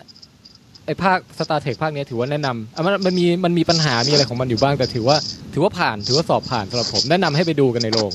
นะฮะ อันนี้ทุกคนก็น่าจะประมาณนั้นเหมือนกันป่ะฮะ เห็นด้วยค่ะ เอาผ่านครับ มาดูในโรง เออ เป็นหนังที่สนุกครับแนะนำให้ดู ค่ะ โอเค เอาละถ้างั้นเรามาเจาะเอ่อสปอยเลอร์ดีกว่าครับ หนึ่งสองสามเข้าสู่ช่วงสปอยเลอร์ณบัดนี้ ตึ้งตึ้งตึ้งตึ้งตึ้งตึ้งตึ้งตึ้งอ่ามาแล้วฮะ ผมว่า เออเริ่มจากอะไรดีอะอ่ะคุณเอกพบว่าไงฮะ มันมีมันมีสิ่งที่เกี่ยวข้องกับเอ่อเรื่องราวของเรื่องอยู่เหมือนกันก็คือการจากไปนะของคุณสป็อกตัวจริงคุณเลโอนาร์ดดีม อ๋อ อย เออ ใช่ใช่ใช่ใช่ อืมอืมอืม เฮ้ย จริง ๆ ภาคนี้มันมีมีคนตายในช่วงระหว่าง สองคน สองภาคเนี่ยเยอะนะฮะสองคน คุณลินอาร์ดนีมอยก็เสีย แล้วก็อีกนักแสดงที่แสดงเป็นเอ่อแอนแอนทอนใช่ไหม แสดงเป็นเชคอฟปะ เออแสดง อืมใช่ คือ ใช่ ชื่อจริง เชคอฟ เขาอะแอนทอนใช่ป่ะ คุณแอนตันเยลซินครับ เออแอนโทนเยลซิน แล้วก็เขาเพิ่งเพิ่งตายไปเพราะอุบัติเหตุทางรถยนต์นะฮะ เออ ก็ยังหนุ่มยังแน่นอยู่เลย เป็นเรื่องน่าเศร้า ผม แล้ว ชอบหนังที่เขาแสดงหลายเรื่องเหมือนกันนะครับ ใช่ฮะ จริง ๆ เรื่องนี้เขาก็บุคลิกโดดเด่นนะมาที่แบบมาคอยแบบทำหน้าตื่นตูมตกใจแล้วก็สำเนียงรัสเซียกับทุกสิ่งทุกอย่างเนี่ย สำเนียงรัสเซีย เออ เจอสำเนียงเขาฮามากชอบมากครับ ก็ปีเตอร์อุ้ยอุ้ยอะไรแบบเอะอะไรก็อุ้ยอุ้ยให้ยผมว่าฮาดีนะ ตัวละครเนี้ย ก็นะฮะอ่ะคุณเอกภพบต่อครับ คือพอพอคุณนีมอยเสียชีวิตไปเนี่ยฮะ จากไปแล้วมันเหมือนกับ มันกลายเป็นเนื้อเรื่องหนึ่งในหนังด้วยอะ่ะ มันทำให้หนังมันมีความเชื่อมโยงระหว่างโลกจริงกับโลกในสตาร์เทรกนะฮะ ฮะฮะ แล้วแล้วความเศร้าของคุณสป็อกในเรื่องเนี่ย มันคนดูสัมผัสได้ เพราะว่าเรารู้สึกว่าอ่าสป็อกตัวจริงเขาตายไปแล้วจริงๆอะไรแบบนี้ซึ่งตรงนี้ก็เป็นฉากที่ที่ซึ้งแล้วก็ทำให้หนังมันมีน้ำหนักมีมิติขึ้นมา ตรงนี้เรา เรา วิ เข้า เคราะ ใจ ห์วิเคราะห์เชิงอารมณ์ตัวละครของสป็อกนิดหนึ่งก็ได้ครับว่าเออเขาเขารู้ข่าวการตายของตัวเองเนี่ย มันมันทำให้แบบ มันไปกวนอะไรขึ้นมาบ้างในจิตใจเขาอะ อื มถ้าถ้าโดยในในเรื่องเลยนี่มันมันเหมือนกับอ่าอย่าอย่างน้อยเขาเขากวนมันเหมือนตัวตนด้านหนึ่งเขาตายไปแล้วอะฮะ ฮะ เอ่อ ผมว่ามันคงรู้สึกหวงหวงๆชอบกลเหมือนกันนะครับ เออ คือเหมือนกับว่า เอ่อ อะไรอ่ะ คือจริง ๆ ถ้าถ้ามันเป็นหนังย้อนเวลาอีกแบบหนึ่งเนี่ย เวลาเราเห็นตัวเองตายเนี่ย มันจะเหมือนกับเรารู้อนาคตว่าเราจะต้องมาตายแบบเนี้ย แต่ว่าเผอิญว่าเรื่องเนี้ยมันไม่ใช่ย้อนเวลาลักษณะนั้น มันคือ แตกเป็นสองไทม์ไลน์นะฮะ เพราะฉะนั้นการตายของสป็อกอีกร่างอีกเวอร์ชั่นหนึ่งก็จะไม่มีผลอะไรต่อ ชะตาชีวิตของสป็อกที่เป็นหนุ่ม ปัจจุบัน เอออแต่มันจะมีผลในเชิง ผมว่าเท่าที่ฟังที่สป็อกแบบลำพึงลำพันในหนังอะ่ะเขาก็จะพูดประมาณว่าเขาไม่มั่นใจว่าเขาจะใช้ชีวิตตัวเองอะได้อย่างคุ้มค่าและแบบทรงเกียรติเท่ากับสป็อกแก่หรือเปล่าอะไรเงี้ยอืม ประมาณนั้นนะฮะ แต่ว่ามันจะเหมือนว่า เออสองภาคที่แล้วอะสป็อกอะสป็อกคนหนุ่ม มีสป็อกคนแก่เป็นเหมือนเป็นไกด์ เออ เป็นคนนำทางของชีวิตมาตลอดอะแล้ว เออ พอ จริง แบบพๆอภาคนี้แบบเฮ้ย คราวนี้กูไม่รู้ ไปแล้ว แล้วว่า ไปยังไงต่ออะไรเงี้ย ใช่ใช่อารมณ์แบบอย่างนั้น ซึ่งเป็นปมเดียวกับตันเคิร์กในภาคนี้เหมือนกัน ใช่ เปิดเรื่องมาคือแกแบบอะไรอ่ะ เออ ก็ปฏิบัติภารกิจมาสามปีแล้ว มันก็เหมือนกับไปเรื่อยๆ อยู่ไปวันๆ ไม่ไม่รู้จะทำไปทำไมหรือว่าทำเพื่อใครอะไร แล้วก็มีประเด็นเรื่องพ่อว่าแบบที่เขาบอกว่า เออตอนแรกที่มามาสมัครเป็นเออเข้ากับสตาร์ฟลีตเนี่ย ก็คือยังไงนะฮะ คือเหมือนกับแบบว่า เหมือนเหมือนโดนท้าทายเข้ามา เออ คือ แล้ว พ ก็ ยายามจะเป็นให้ได้เหมือนพ่อด้วยนะ อืม อืม แล้วถึงทุกวันนี้คือเหมือนมันมันเสีย คือ ศู รู้สึ น ก ย์ไป ในในในภาคแรกอะครับ มันจะประมาณว่า เอ่อกับตันเคิร์กอะประมาณเหมือนกับว่าเหลวแหลกอะไรเงี้ย กินเหล้าจีบผู้หญิงอะไรเงี้ย แล้วก็ไปเจอกับตันไพร์ ฮะ ซึ่งเหมือนกับว่า ฮะ นับถือพ่ออะไรเงี้ย ใช่ใช่ ก็เลยเหมือนโดนแบบท้าทายอะไรเงี้ยว่าเออเออถ้าเก่งจริงก็เป็นให้ได้แบบพ่อสิอะไรเงี้ยอันนั้นก็เลยเลยเป็นที่มาว่าทำไมถึงสมัครเข้าสตาร์ฟรีอะครับ แต่เหมือนภาคนี้ เหมื มั อน นเป็น มั แรงขับของ ใช่ เขาตั้งแต่แรกอะค่ะ แต่พอแบบ ใช่ ว่าแล่นยานมาสามปีแล้วสิ่งแวดล้อมรูทีนเดิม ๆ ทำให้มันค่อยๆสลายอะไรตรงนี้ไปอะ อืม มันจะต้องมีแรงจูงใจอะไรให้ทำต่อไงเออ มันเหมือนมาตั้งคำถามกับชีวิตใหม่แล้วว่าตกลง ใช่มันตั้งตั้งหลักชีวิต เออ ใหม่อะลำดับความสำคัญในชีวิตว่าที่ที่ที่จริงแล้วตัวตนของตัวเองไปอยู่ตรงไหนอะไรอย่างเงี้ยอืม ที่เนี่ยการที่มันแบบแทรกไอ้ประเด็นเอ่อดราม่าอะไรพวกเนี้ยไว้ไว้ในหนังแอคชั่นที่บู๊ขนาดนี้ได้ ผมว่ามันก็โอเคอยู่นะ ถึงมันจะไม่ได้แตะลึกซึ้งมากอะไรอย่างเงี้ย โดยรวมก็คือรู้สึกว่ามันค่อนข้างกลมกล่อมนะ ถ้าสำหรับส้มที่ไม่ได้ดูภาคหนึ่งกับสองคือจะรู้สึกว่าเก็บหนังเรื่องนี้มีอารมณ์ค่อนข้างครบเพียงแต่ว่าเมนหลักก็คือแอคชั่นมีทั้งความรักแต่ความเศร้ามีความรักมีมีเหมือนมีกันครบอะมุกตลกก็จัดเต็มอะค่ะ ฮะถ้าถ้าพูดถึงไอเดียอีกอันหนึ่งที่ที่เป็นแบ็กกราวด์อยู่อะคือว่า ไอไอเขาเรียกอะไรสตาร์ฟลีดเหรอเฟเดเรชันใช่ไหมเฟเดเรชันอะไรประมาณเนี้ย สหพันธ์ สหพันธรัฐนะครับ เออสสหพันธ์ ก็ เนี่ย สตาร์ฟีดอะเนาะ สตาร์ฟลีดเอออ ม เขาเป็นตัวแทนของแบบอุดมคติของว่าเออเราชาวสิ่งมีชีวิตแห่งจักรวาลน่าจะอยู่ร่วมกันอย่างสันติยังไงบ้างอะไรเงี้ยใช่ไหมฮะแล้วก็เหมือนกับมิชชั่นของกัปตันเคิร์กก็คือเหมือนกับไปที่ต่างๆ แล้วพยายามจะให้คนหยุดทะเลาะกันน่ะ เพื่อผูกมิตร มา ก็ อยู่ สำรวจแล้วก็สร้างสันติอะค่ะ ใช่ใช่ อืม ซึ่งเออตรงเนี้ยมันมันเป็นเหมือนเหมือนเมสเซจของซีรีส์ Star Trek เนี่ยมาตั้งแต่ไหนแต่ไรละเหมือนกับมองไปในโลกอนาคตที่ดีที่ที่แบบว่า เออมนุษย์พยายามจะแบบเป็นให้ได้อย่างนี้อะไรเงี้ย อืม แต่เนี่ยผมผมว่าตอนจบอะมันน่าสนใจตรงที่ว่ามันเหมือนการการมาปะกันของไอเดียของกัปตันสองคนน่ะ เพราะว่าอีกคนนึงเนี่ยเขารู้สึกว่าพอสงบสุขปุ๊บเนี่ย เอ่อพอเลิกลบกันแล้วอะไรอย่างเงี้ยชีวิตมันเหมือนแบบหนึ่งคือมันมันมันเสียศูนย์ไปไอ้กัปตันที่เป็นตัวร้ายอะฮะชื่ออะไรนะคราวหรืออะไร ควิวอะไรสักอย่างปะครอลหรือ มัน ควิว crawl ควิว ควิวอืม crawl ครับ K R A L L crawl อะไรประมาณเนี้ย นั่นนะฮะ ในในภาคไทยเขาจะพูดว่าคราวเลยค่ะ คราวเลย ใช่คราวคอควายเราเริ่มเห็นอากาศเราลิงเลยอะ เออ crawl เออ เพิ่นไปดูภาคไทยฮะ อ๋อฮะเออน่าสนใจ เพราะฉะเดี๋ยวจะให้อ่ะให้ให้ข้อมูลเรื่องภาคไทยได้ ได้ครับได้ อืม ก็กัปตันเนี้ยคือปมของเขาคือประมาณว่า เออมันเคยเป็นทหารมาก่อนไงเสร็จแล้วเคยสู้รบกับสมมติอะสู้รบกับเผ่าพันธุ์นี้ที่เคยเป็นศัตรูอะไรเงี้ย แต่ทุกวันนี้มาเห็นแบบโอ้ยพวกนี้มันอยู่กันอย่างสันติสุขเหลือเกิน ทั้งที่เคยฆ่าแกล้งกันมาก่อน แล้วแล้วแล้วแบบไม่พอใจหรือไงตรงเนี้ยคือเหมือนกับ เขา รับ บอกว่า รับไม่ได้ อะไรนะ ที่สังคมใหม่มัน ยาม ยอ ต ม กแล้วแบบถูกทิ้งด้วยปะ เออ เออ เหมือน ใช่เหมือนถูกทิ้งจากสหพันธ์ อันนี้ถูกปะคะเหมือนแบ อ่า บ ใช่ รับ เขา ได้อย่างนั้น เขาถูกทิ้งด้วย ใช่ มันก็เลยเป็นปมว่าแบบเฮ้ยแบบอุตสาห์รับใช้มาแล้วทางสหพันธ์แบบไม่เหลียวแลอะไรอย่างเงี้ยใช่ เอออ ตรงนี้คิดว่าไงเป็นเป็นปมของตัวร้ายที่น่าสนใจไหมฮะ พี่กำลังคิดว่า ปม เอ่อ มีน้ำหนักอยู่ ตัวลาย ตัวลายเขาเหมือนกับว่าเขามองว่าการลบการสู้การการฆ่าแกล้งมันคือการเหมือน คนชนะคือคนแข็งแกร่งอะ อ่า Ah. แล้ว ถ้าไม่ นี่ มี นี่แหละ การ คือวิธี สู้ ของ ลบมันก็ไม่ ที่เรา แข็งแกร่ง เออ สิ อืม หรือเปล่า อ่าส้มความเห็นของส้มจะต่างไปนะสำหรับเรื่องนี้คือ มันมีสอดแทรกในหลายส่วน แล้วก็เหมือนคล้ายๆติดกัดนิดหน่อยอะค่ะ ว่าทหารเนี่ย มันในยุคแรกเนี่ย ทหารถูกใช้งาน อ่า ออกไปฆ่าออกไปสู้รบ ใช่ พอถึงจุดจุดๆหนึ่งปุ๊บสงครามมันหมดหน้าที่มันแล้ว เออ ตอนเนี้ยต้องการสร้างสันติภาพ แล้วไอ้พวกทหารที่กระหายเลือดที่ถูกฝึกซ้อมมาให้ฆ่าคนเนี่ย มันก็ไม่ได้รับการดูแล อืม เขาถูก แต่งตั้งมาเป็นกัปตันแล้วไปยานออกไปเหมือนโดนเอาไปทิ้งอะค่ะ เออเออ เพราะเขาถูกส่งไปในวิลล่าไปไกลมาก ซึ่งตามเนื้อเรื่องจะบอกว่ามันยังไม่เคยไปสำรวจ แล้วทำไม อืม ถึงส่งไปอะไรอย่างเงี้ย เออ แล้วก็เหมือน ใช่ จะมายกย่องเชิดชูเขาในสหพันธ์แต่ว่าในความเป็นจริงแล้วเนี่ยเขาถูกทอดทิ้ง ซึ่งมันก็จะเหมือนสภาพของ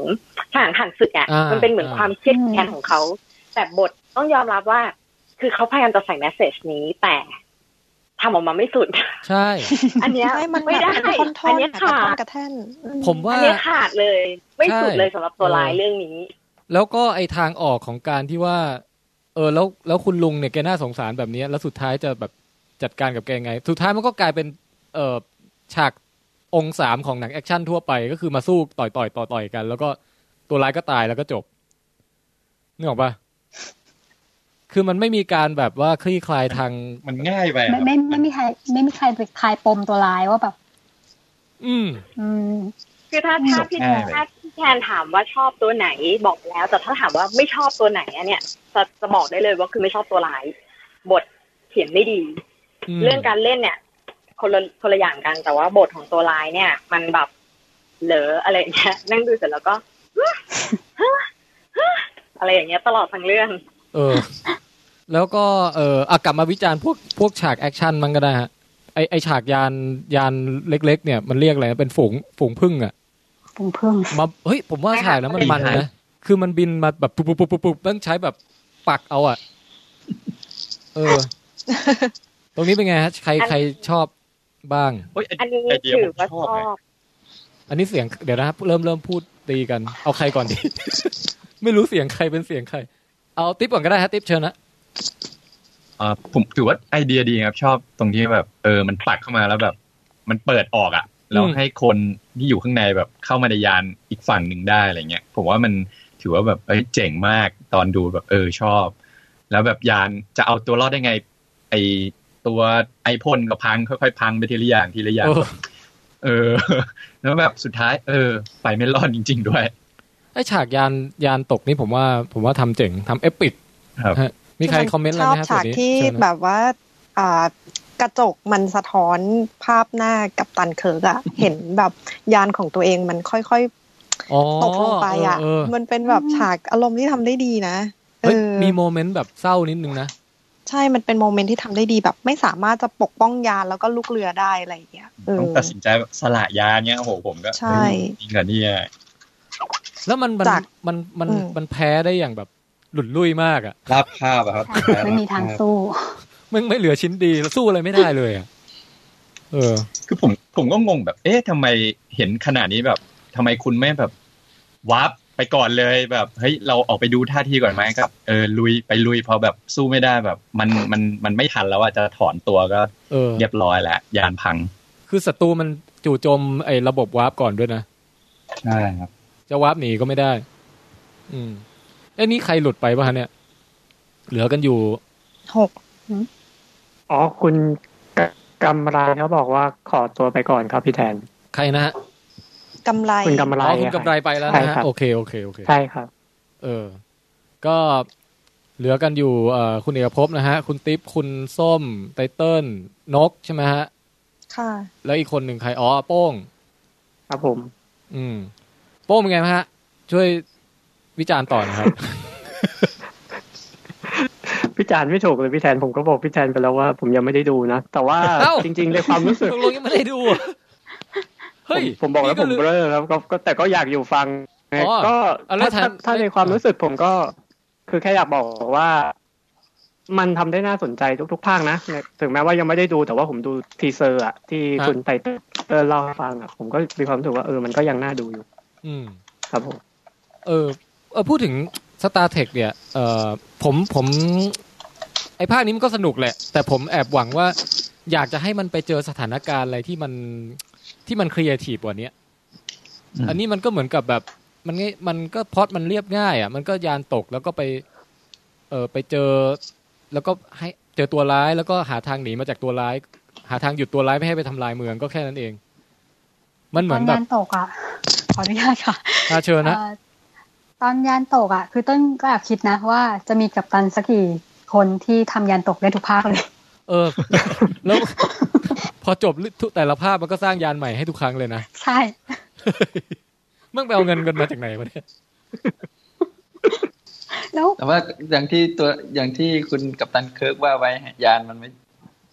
สิ่งที่อยู่สิ่งที่สำคัญไม่ใช่ตัวยานแต่ว่าเป็นลูกเรือ เป็น อ๋อ ทีม เออใช่ใช่เออแล้ว เขา ก็ ก็ ภาค ผมว่า ภคนี้ เขาก็ตัดสินใจได้ดีที่จะสละยานซะก่อนที่มันจะเสียหายไปกว่านี้เพื่อรักษาลูกเรือไว้ ฮะฮะ อืม เออภาคนี้อูฮูล่าบทน้อยไปนิดนะ ใช่ไหม ไม่ไม่ค่อยมีช็อตให้บ่นด้วยไหม นั่นเลย เพราะว่า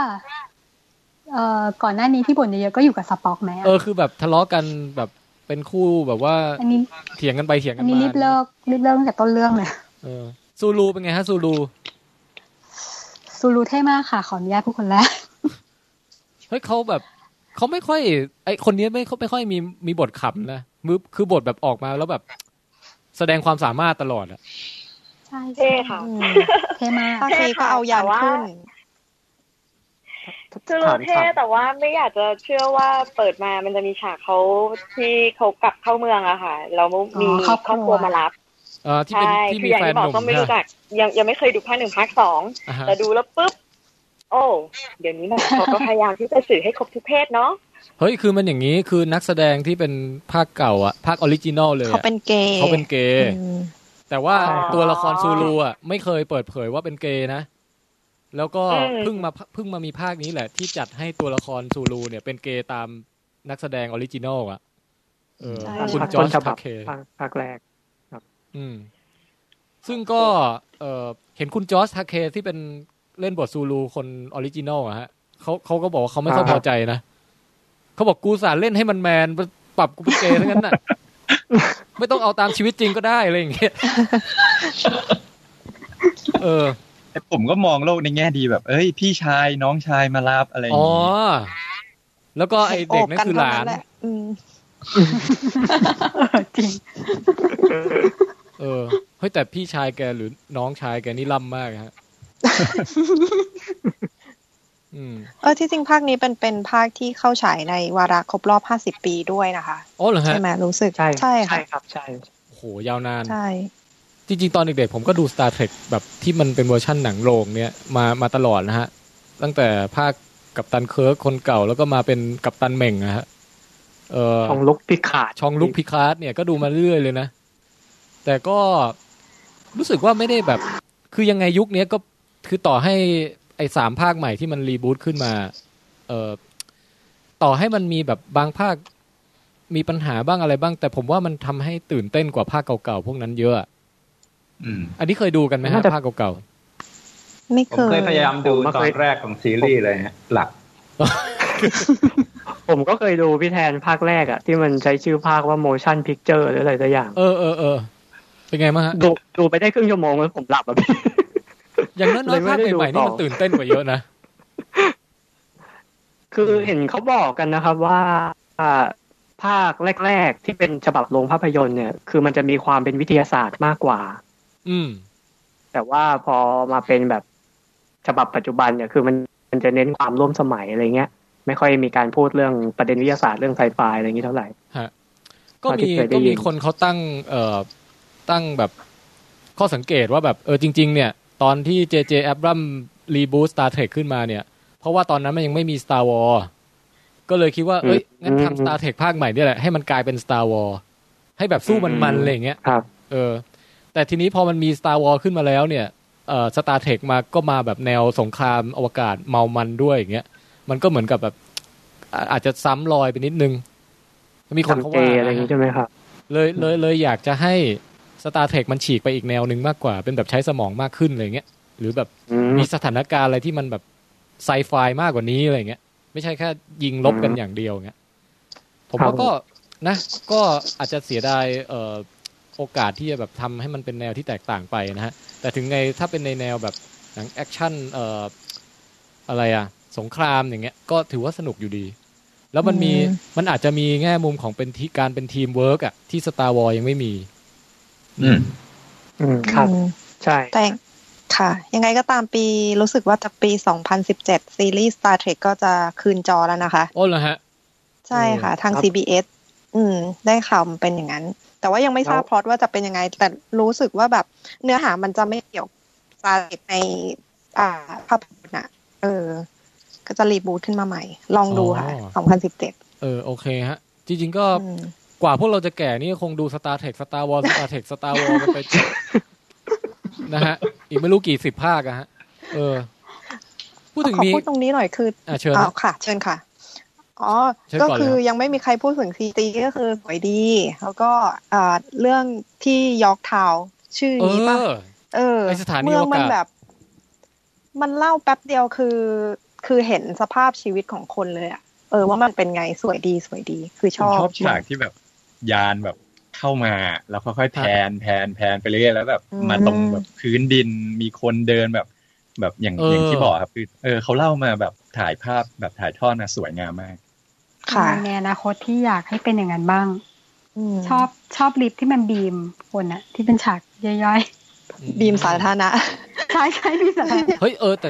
สงสัยไอ้ฉากนั้นผมต้องไปดูเก็บรายละเอียดอีกทีเว้ยถ้าทางจะเยอะ คือ เออ ฉากนั้นเนี่ยส้มชอบมากเลย เพราะว่าเมืองเขาจะหมุนหมุนมันอันของเป็นเขาเขาบอกว่าจะเป็นเหมือนสโนว์โกลบ ฮะ แล้วมันก็จะมีลักษณะที่ว่าให้อารมณ์เหมือนอีกสั้นนะคะคือมันจะมีแรง ใช่ใช่ คือมันจะมีตัวทำแรงดึงดูดในแต่ละมุม เพราะฉะนั้นเนี่ยเมืองเนี่ยมันจะใช้พื้นที่เนี่ย ทุกทุกมุม ทุกองศา ทุกแกน นั้น อืม แล้วตอนมันหมุนกล้องเนี่ย มันจะแพนคือคือพยายามจะมองเพื่อเก็บรายละเอียดเนี่ย โอ้โห มันจะจะเวียนหัวนิดนึง แต่ว่าซีซีทำออกมาใช้ได้เลย ในช่วงโชว์พะโชว์พาวของเมืองยอร์กทาวน์ เออ เจ๋งนี่ฮะเมืองเมืองนี้ผมว่า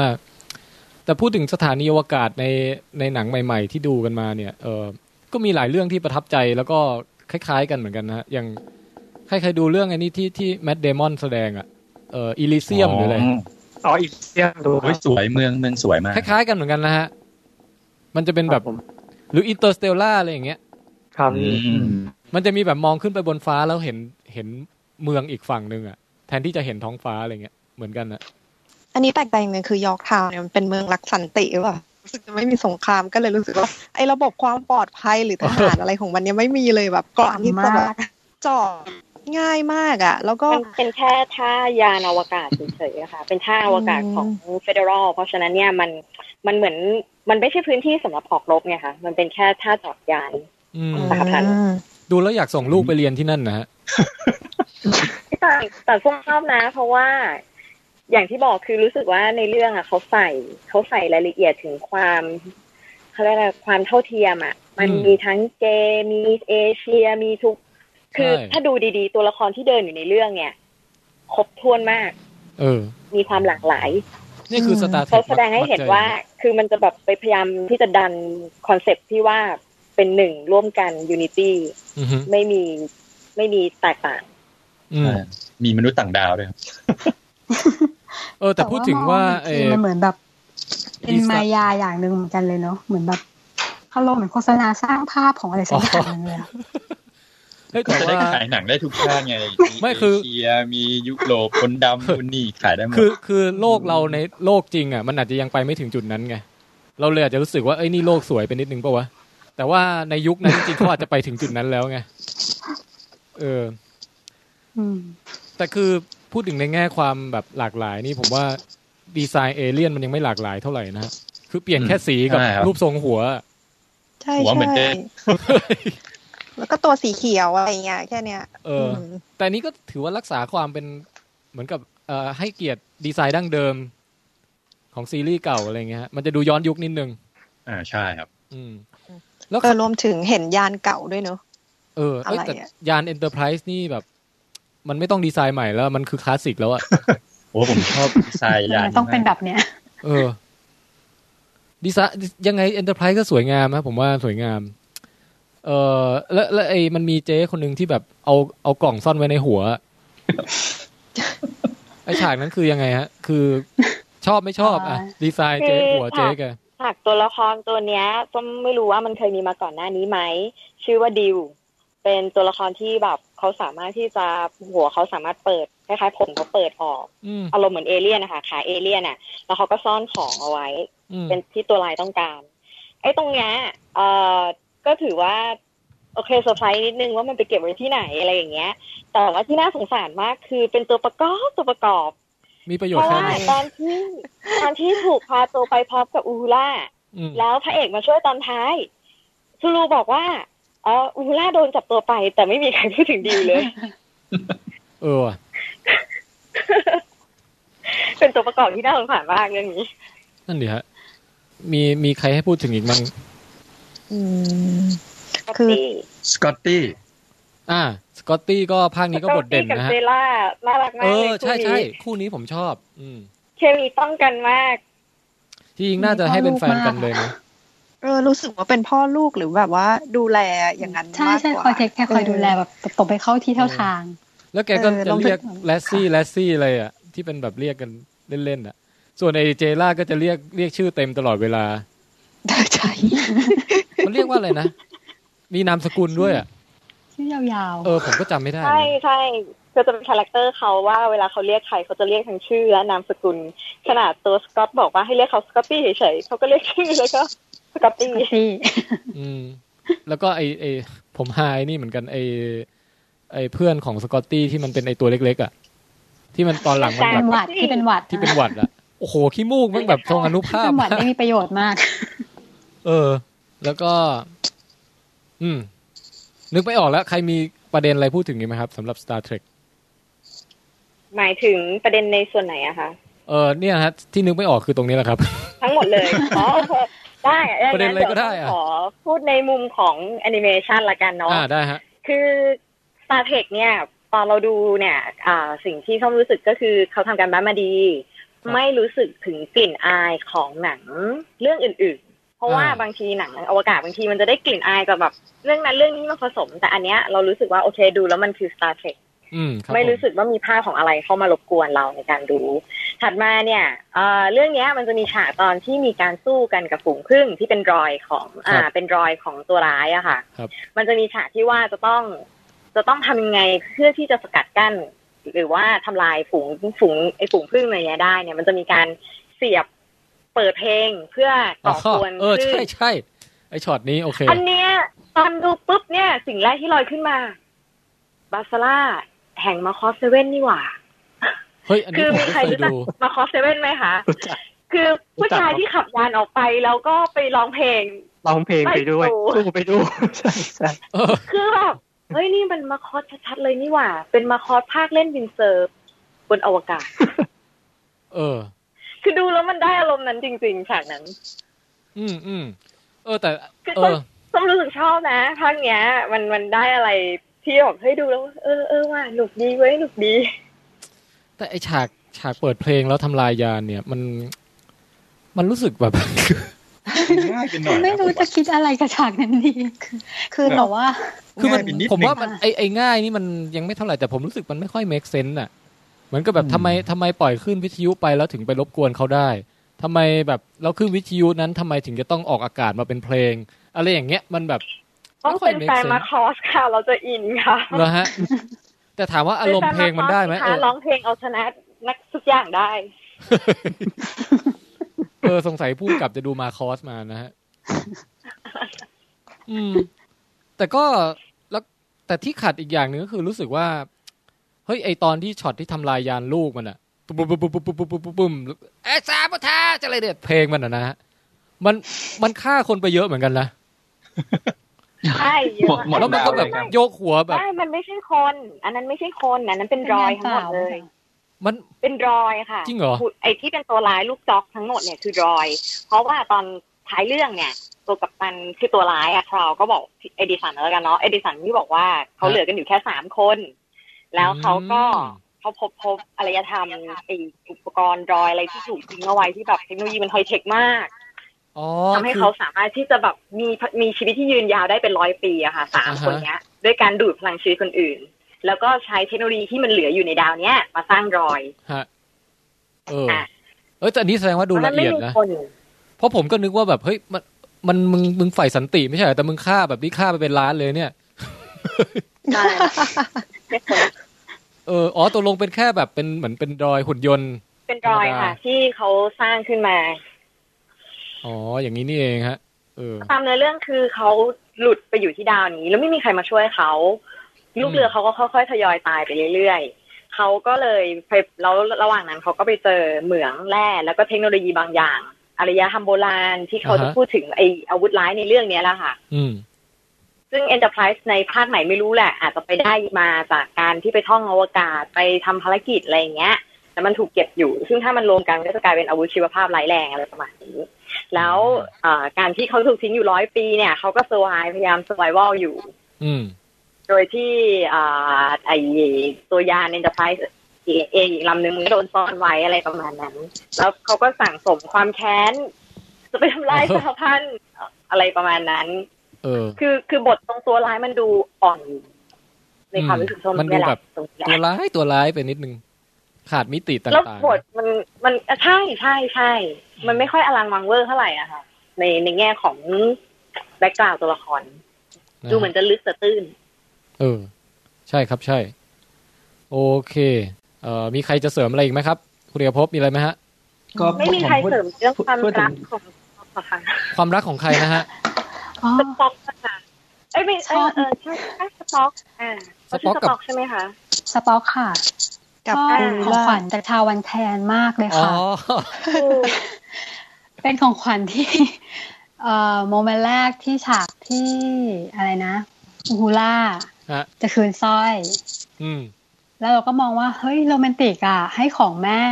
ของที่เคยเป็นของแม่ให้กับ เออเออ คนรักอ่ะดูแบบเฮ้ยดูดีโรแมนติกจนกระทั่ง หมอโบน จะให้ของขวัญกับผู้หญิงเป็นของที่แผนผีได้เหรอ เออ จบชีวิต แต่ไม่พอตอนท้ายก็ยังบอกว่า เอาไว้ติดตามดูได้อีกเหรอ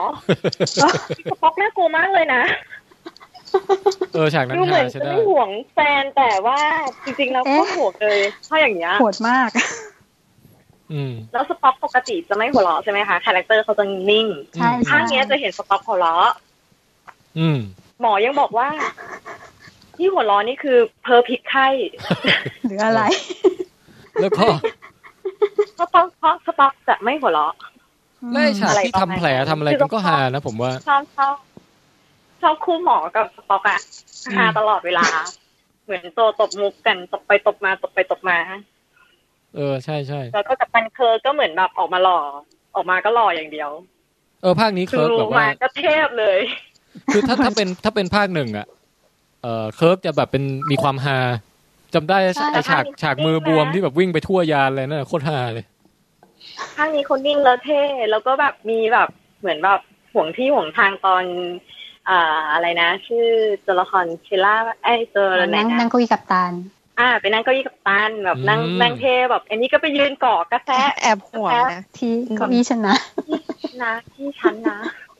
อะไรประมาณนั้นเขาก็เล่นด้วยสีหน้าแววตาอะไรอย่างเงี้ย ก็มีแซวกัน อือฮึ โอเคเลยอะค่ะ มุก ฮะ ขำอะเรื่องมุกอะให้ผ่านสุด โอเคงั้นก็นะฮะอ่ะคุณเอกเอ่อท่านอื่นๆนะฮะ คุณใครบ้างเนี่ย คุณนกยังอยู่ไหมฮะ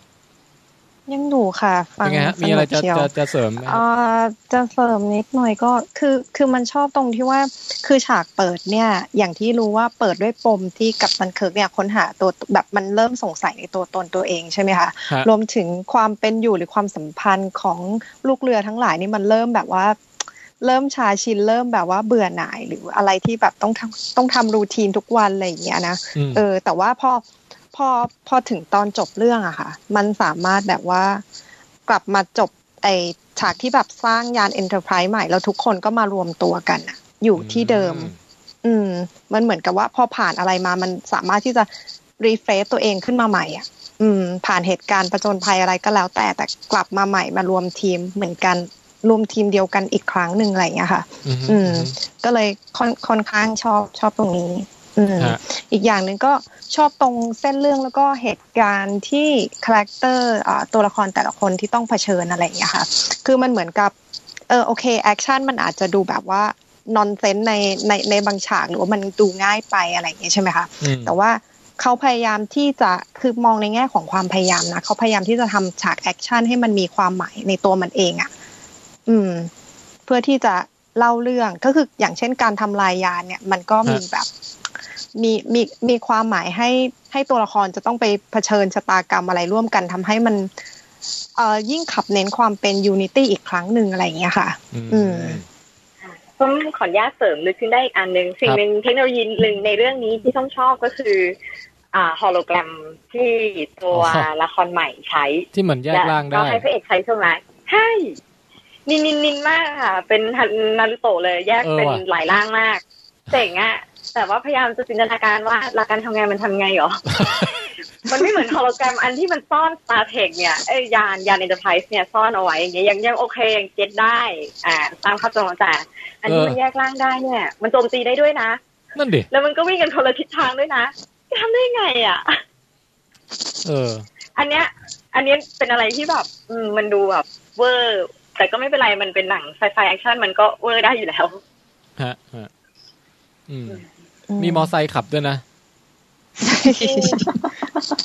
เขาถือว่าเป็นแบบ ไอ้พวกเพลงเพลงเพลงร็อกอะไรทั้งหลายนี่ก็ถือเป็นเพลงคลาสสิกของยุคนั้นใช่ไหมฮะ ผมว่าเขาไม่รู้ว่านี่คือเพลงคลาสสิก แต่ว่าคืออาอารยธรรมในในเรื่องของสตาร์เทคมันเหมือนกับ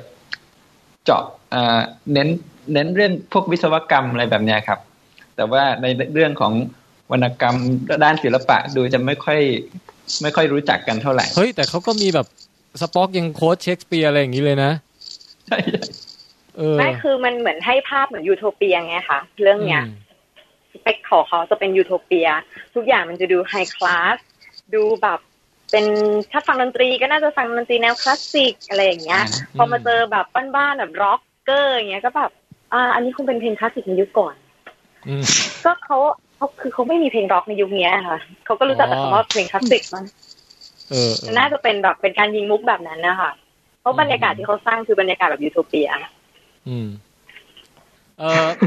ผมพยายามจะนึกว่ามีประเด็นอะไรตกหล่นอีกไหมคิดว่าคงครบแล้วมั้งฮะนะฮะ เอ่อส้มถามเพิ่มนิดนึงอะค่ะ มัน เชิ จะ ญ มีภาคต่อไหมอะค่ะ ภาคต่อตอนนี้ประกาศออกมาแล้วครับ ว่ามีแล้วก็เอ่อมีการประกาศแคสคนที่จะกลับมาเอ่อนั่นก็คือคุณคริสเฮมส์เวิร์ดนะฮะคนคนที่คุณทอนะฮะ ใช่ครับ พ่อของกัปตันเคิร์กครับ ครับ คือเขาเขาเคยโผล่มานิดนึงตอนต้นภาคหนึ่ง แบบมาเป็นพ่อกับตันเคิร์กที่แบบสละชีวิตช่วยยาน แล้วก็เขาบอกว่าจะเอาเนี่ยตัวละครเนี้ยกลับมาอีกรอบหนึ่งรู้สึกจะเป็นจอร์จเคิร์กหรืออะไรประมาณนั้นนะฮะอืม ใช่ครับใช่ แสดงว่ามันต้องมี คือจอร์จเคิร์ก ภาคหน้าต้องมี เพราะ พล็อดย้เขาวางอน ไว้ เว เหมือน ลา ต้องมีภาคใหม่แน่ๆเลยอะ มีครับผมว่าผมว่าไอข้อดีของ Star Trek เอ่อชุดเนี้ยชุดเนี้ยก็คือว่าแคสนี่เขาแบบเพอร์เฟกหมดเลย คือสามารถเอานักแสดงกลุ่มเนี้ยไปเล่นเป็นพล็อตอื่นๆนะได้อีกไม่รู้จบอะผมว่าจนแก่ไปอะนะฮะ เห็นด้วยพี่ทีมทีมเขาแข็งแรงมากนะผมว่า คืออ ม เรื่องของบทเรื่องของการรับส่งกันอะไรเงี้ย ใช่ ผม แล้ ว่าว มัน คือต่อ มัน ให้ เป็นทีมที่ใช้ใช้ ต่อ ได้ ให้ นะ แต่ละภาคมันจะไปเจอสถานการณ์อะไร แต่ถ้ามันเป็นพระเอกชุดเนี้ยมันก็ยังหนุกอยู่ดีผมว่า จะเป็นสตาร์เทคบ้านผีปอบอะไรอย่างเงี้ยนะคะสิบสี่ภาค เออ เป็นไปได้ฮะ ก็ไม่ก็ไม่แน่ นะ โอเคครับถ้างั้น เห ก็ มือน นี่ ฟา ก็ ส คือ เหมือนฟาสอะไรเงงี้ยเปล่าครับแปด เออ ภาคอะไรเงี้ย เออว่ะเฮ้ยแต่ภาคใหม่ก็ถือว่าประกาศเร็วเหมือนกันนะ ภาคนี้เพิ่งเข้าโรงเอง โอเค ถ้างั้นก็นี่ก็คือรีวิวของเรื่อง Star Trek นะฮะ คิดว่าสมควรแก่เวลานะครับ อ่า งั้นก็ก่อนที่จะจากกันไปวันนี้ฮะ เอ่อ อยากให้ทุกท่านนี่ ใครมีผลงานฝากอะไรฝากสักหน่อยฮะ คุณเอกภพฝากอะไรไหมครับ อัลบั้มใหม่ ฮัลโหล ฮัลโหลครับ คุณเอกภพจะฝากให้คน อ๋อ ไปติดตามเอ่อเว็บไซต์อะไรไหมฮะ หรือ Facebook อ๋อตอนนี้ผมก็นอกจากเอ่อเขียนรีวิวเอ่อ movie cast แล้วนะครับก็มีพอดแคสต์อีกอันหนึ่งครับ เป็นรีวิวหนังสือฮะ อ่า นี่น่าสนใจฮะ ชื่อว่า อ่า ชื่อว่าบางกอกน้อยบุ๊กรีวิวครับ โอ้บางกอกน้อย ปรากฏเป็นภาษาอังกฤษ บุ๊กรีวิวนะฮะ ใช่ครับ ที่ผ่านมามีรีวิวอะไรไปแล้วบ้างครับ มีเอ่อหลากหลายประเภทครับ หนังสือภาพ หนังสือเอ่อและวิชาการวรรณกรรมก็รีวิวหมดนะฮะก็จัดคู่กับคุณนกเนี่ยแหละครับ อ๋อเหรอฮะอ้าวตกลงนี่รู้จักกันเหรอฮะ ใช่นก นี่ ปองกมลเนี่ยแหละครับ นั่งคุยกันมาตั้งนานนี่ไม่เห็นจะรู้เลย เอาไปเฉลยตอนจบครับผม อ๋อโอเคหักมุมมากฮะ เออโอเคครับ คุณนก คุณนกพูดอะไรสักหน่อย เนี่ยฮะ เชิญชวน เชิญชวนฟังพอดแคสต์หนะฮะ ก็เป็นพอดแคสต์ที่มันมีจุดเริ่มต้นมาจากที่เราอ่านหนังสือแล้วอยากจะแชร์ให้คนอื่นอะเออได้สนุกไปกับเราด้วยค่ะ เหมือนเราพยายามจะเป็นแบบเอ่อหน่วยเล็ก ๆ ที่สร้างวัฒนธรรมการอ่านในประเทศอะไรอย่างเงี้ย อืม อืม แล้วก็คือเป็นรีวิวบ้านๆนะคะอืม ครับ ถ้าสนใจก็มาลองฟังกันได้ มีหนังสือหลายแนวอย่างที่คุณเอกภพได้บอกไปค่ะ โอเค อืม ค ถ้า รับ มีอะไรจะแนะนำก็อ่าสามารถที่จะคอมเมนต์ผ่าน Facebook เข้ามาได้ค่ะ ครับ อืมแล้วก็นอกจากอ่ารีวิวหนังสือแล้วเราก็ยังไปสัมภาษณ์ร้านหนังสืออิสระด้วยค่ะ เออเอ้ยอันนี่แปลกใหม่นะผมว่ายังไม่ค่อยเห็นเท่าไหร่ฮะเออชื่อ ค่ะ ขอชื่ออีกรอบฮะสำหรับถ้าไปเสิร์ชใน Google หรือใน Facebook เสิร์ชว่า เสิร์ชว่าบางกอกน้อยบุ๊กรีวิวค่ะ ก็บางบางกอกเป็นภาษาอังกฤษค่ะ อ๋อ บางกอกแล้วก็น้อยก็ N O I ค่ะ ครับ อ่า ค่ะ แล้วก็บุ๊กรีวิวแค่นี้เลย อ่าฝากไว้นะฮะเอ่อ ค่ะ ไตเติ้ลมีผลงานอะไรบ้างครับ ไตเติ้ลเป็นผู้ใช้ Facebook ธรรมดาค่ะ ครับเอ้ยนี่ อ่านี่ นี่ทำงานด้านไหนนะ ค่ะ ทำงานด้านไหนนะ ทำงานด้านสิ่งแวดล้อมค่ะ อ๋อเนี่ยฮะมีมีจะฝากแบบโครงการโปรเจกต์อะไรไหมฮะ ประชาสัมพันธ์ อ๋อถ้าถ้าประชาสัมพันธ์คร่าวๆ ก็ไปเที่ยวภูเก็ตก็อย่าลืมเที่ยวเชิงอนุรักษ์นะคะ โอ้ รักษา ได้ สิ่งแวดล้อมกันด้วยขยะจะล้นเกาะแล้วค่ะ ฮะ ห้ามขี้ในทะเล ที่ในส้วมที่ถูกสุขลักษณะ อ๋อ แทนนะคะ โอเคครับครับครับ คุณคุณโป้งครับ ฮะ ครับ คุณโป้งครับ เอาของส้มแล้วใช่ไหมคะ อ๋อโป้งก่อนครับโป้งก่อนฮะ เอาของส้ม อ๋ออ๋ออ๋อผมก่อนจะไหมครับพี่แทน ใช่ครับใช่ครับ อ่าก็ จริงก็ เออฝากฝากได้ใช่ไหมครับ ก็ เออจริง ๆ ก็อย่างที่บอกครับ ผมเอ่อทำงานเกี่ยวกับทางด้านกราฟิกที่นี่ก็ เอ่อทำกับนะครับ คนรู้ใจคนหนึ่งก็ ฮะ มีผลงานเป็นสติกเกอร์ไลน์ครับพอดีผมเป็นครีเอเตอร์ อ๋อเหรอฮะ ด้วย อืม นะครับ ฮะ ครับ ก็สนใจก็ลองเอ่อหาซื้อได้ครับ ลองเซิร์ชในเอ่อเรียกอะไรนะครับ สติกเกอร์ไลน์สโตร์ครับ เซิร์ชว่า พิมพ์คำว่ารีพิมพ์คำว่ารีฟางครับ L I F A N G อะครับ ครับ รีฟาง อ๋อ ค แล้ รั ว บ คือผมก็ไม่เคย จะเจอเป็น เซิร์ชเหมือนกันมันมันจะขึ้นมาหลาย ๆ อันเลยป่ะฮะ ใช่ครับ มันจะมีอยู่สามลายครับตอนนี้ที่ทำลายแรกมันจะเป็นคู่หนุ่มสาว ครับ เกี่ยวกับเรื่องของการท่องเที่ยวญี่ปุ่นอะไรประมาณนี้ อืม นะครับ ชื่อว่าชื่อลายว่า HB กับรีฟาง ส่วนลายที่สองจะเหมาะกับ เอ่อคนมีอายุนิดหนึ่งหรือใครที่มีลูกมีหลานอะไรเงี้ยมันจะเป็นลายเด็กๆ น่ารักชื่อ Little K ครับ แล้วก็ลายสุดท้ายจะเป็นคนรักน้องหมา ครับ ลายนี้ก็คนชอบกันเยอะครับ ชื่อว่าลายหนูยุ่งครับ อ๋อโอเคฮะอ่าได้ครัขอบบคุณ เดี๋มายว ก ไป ครับ ติดตามดู วันนี้ขอบคุณมากที่มาร่วม ครับ กันนะฮะ มาร่วมแคสเอออ่าต่อมาคุณส้มครับ ฝากพอดแคสต์ตัวเองอีกสักรอบหนึ่ง ใช่ค่ะ อยากจัดเต็มมากเลย เอาเลยครับเอาเลยครับ ก็จัดเต็มค่ะก็อ่าฝากรายการนะคะ จะเป็นชื่อว่าเดิมอาจจะเซิร์ชชื่อนี้อาจจะเจอได้ง่ายกว่าคือช่างคุยแม็กนะคะ แต่ว่าตอนนี้ ครั ก็ บ จะมีอีกชื่อหนึ่งคือ Mac Podcast เรามี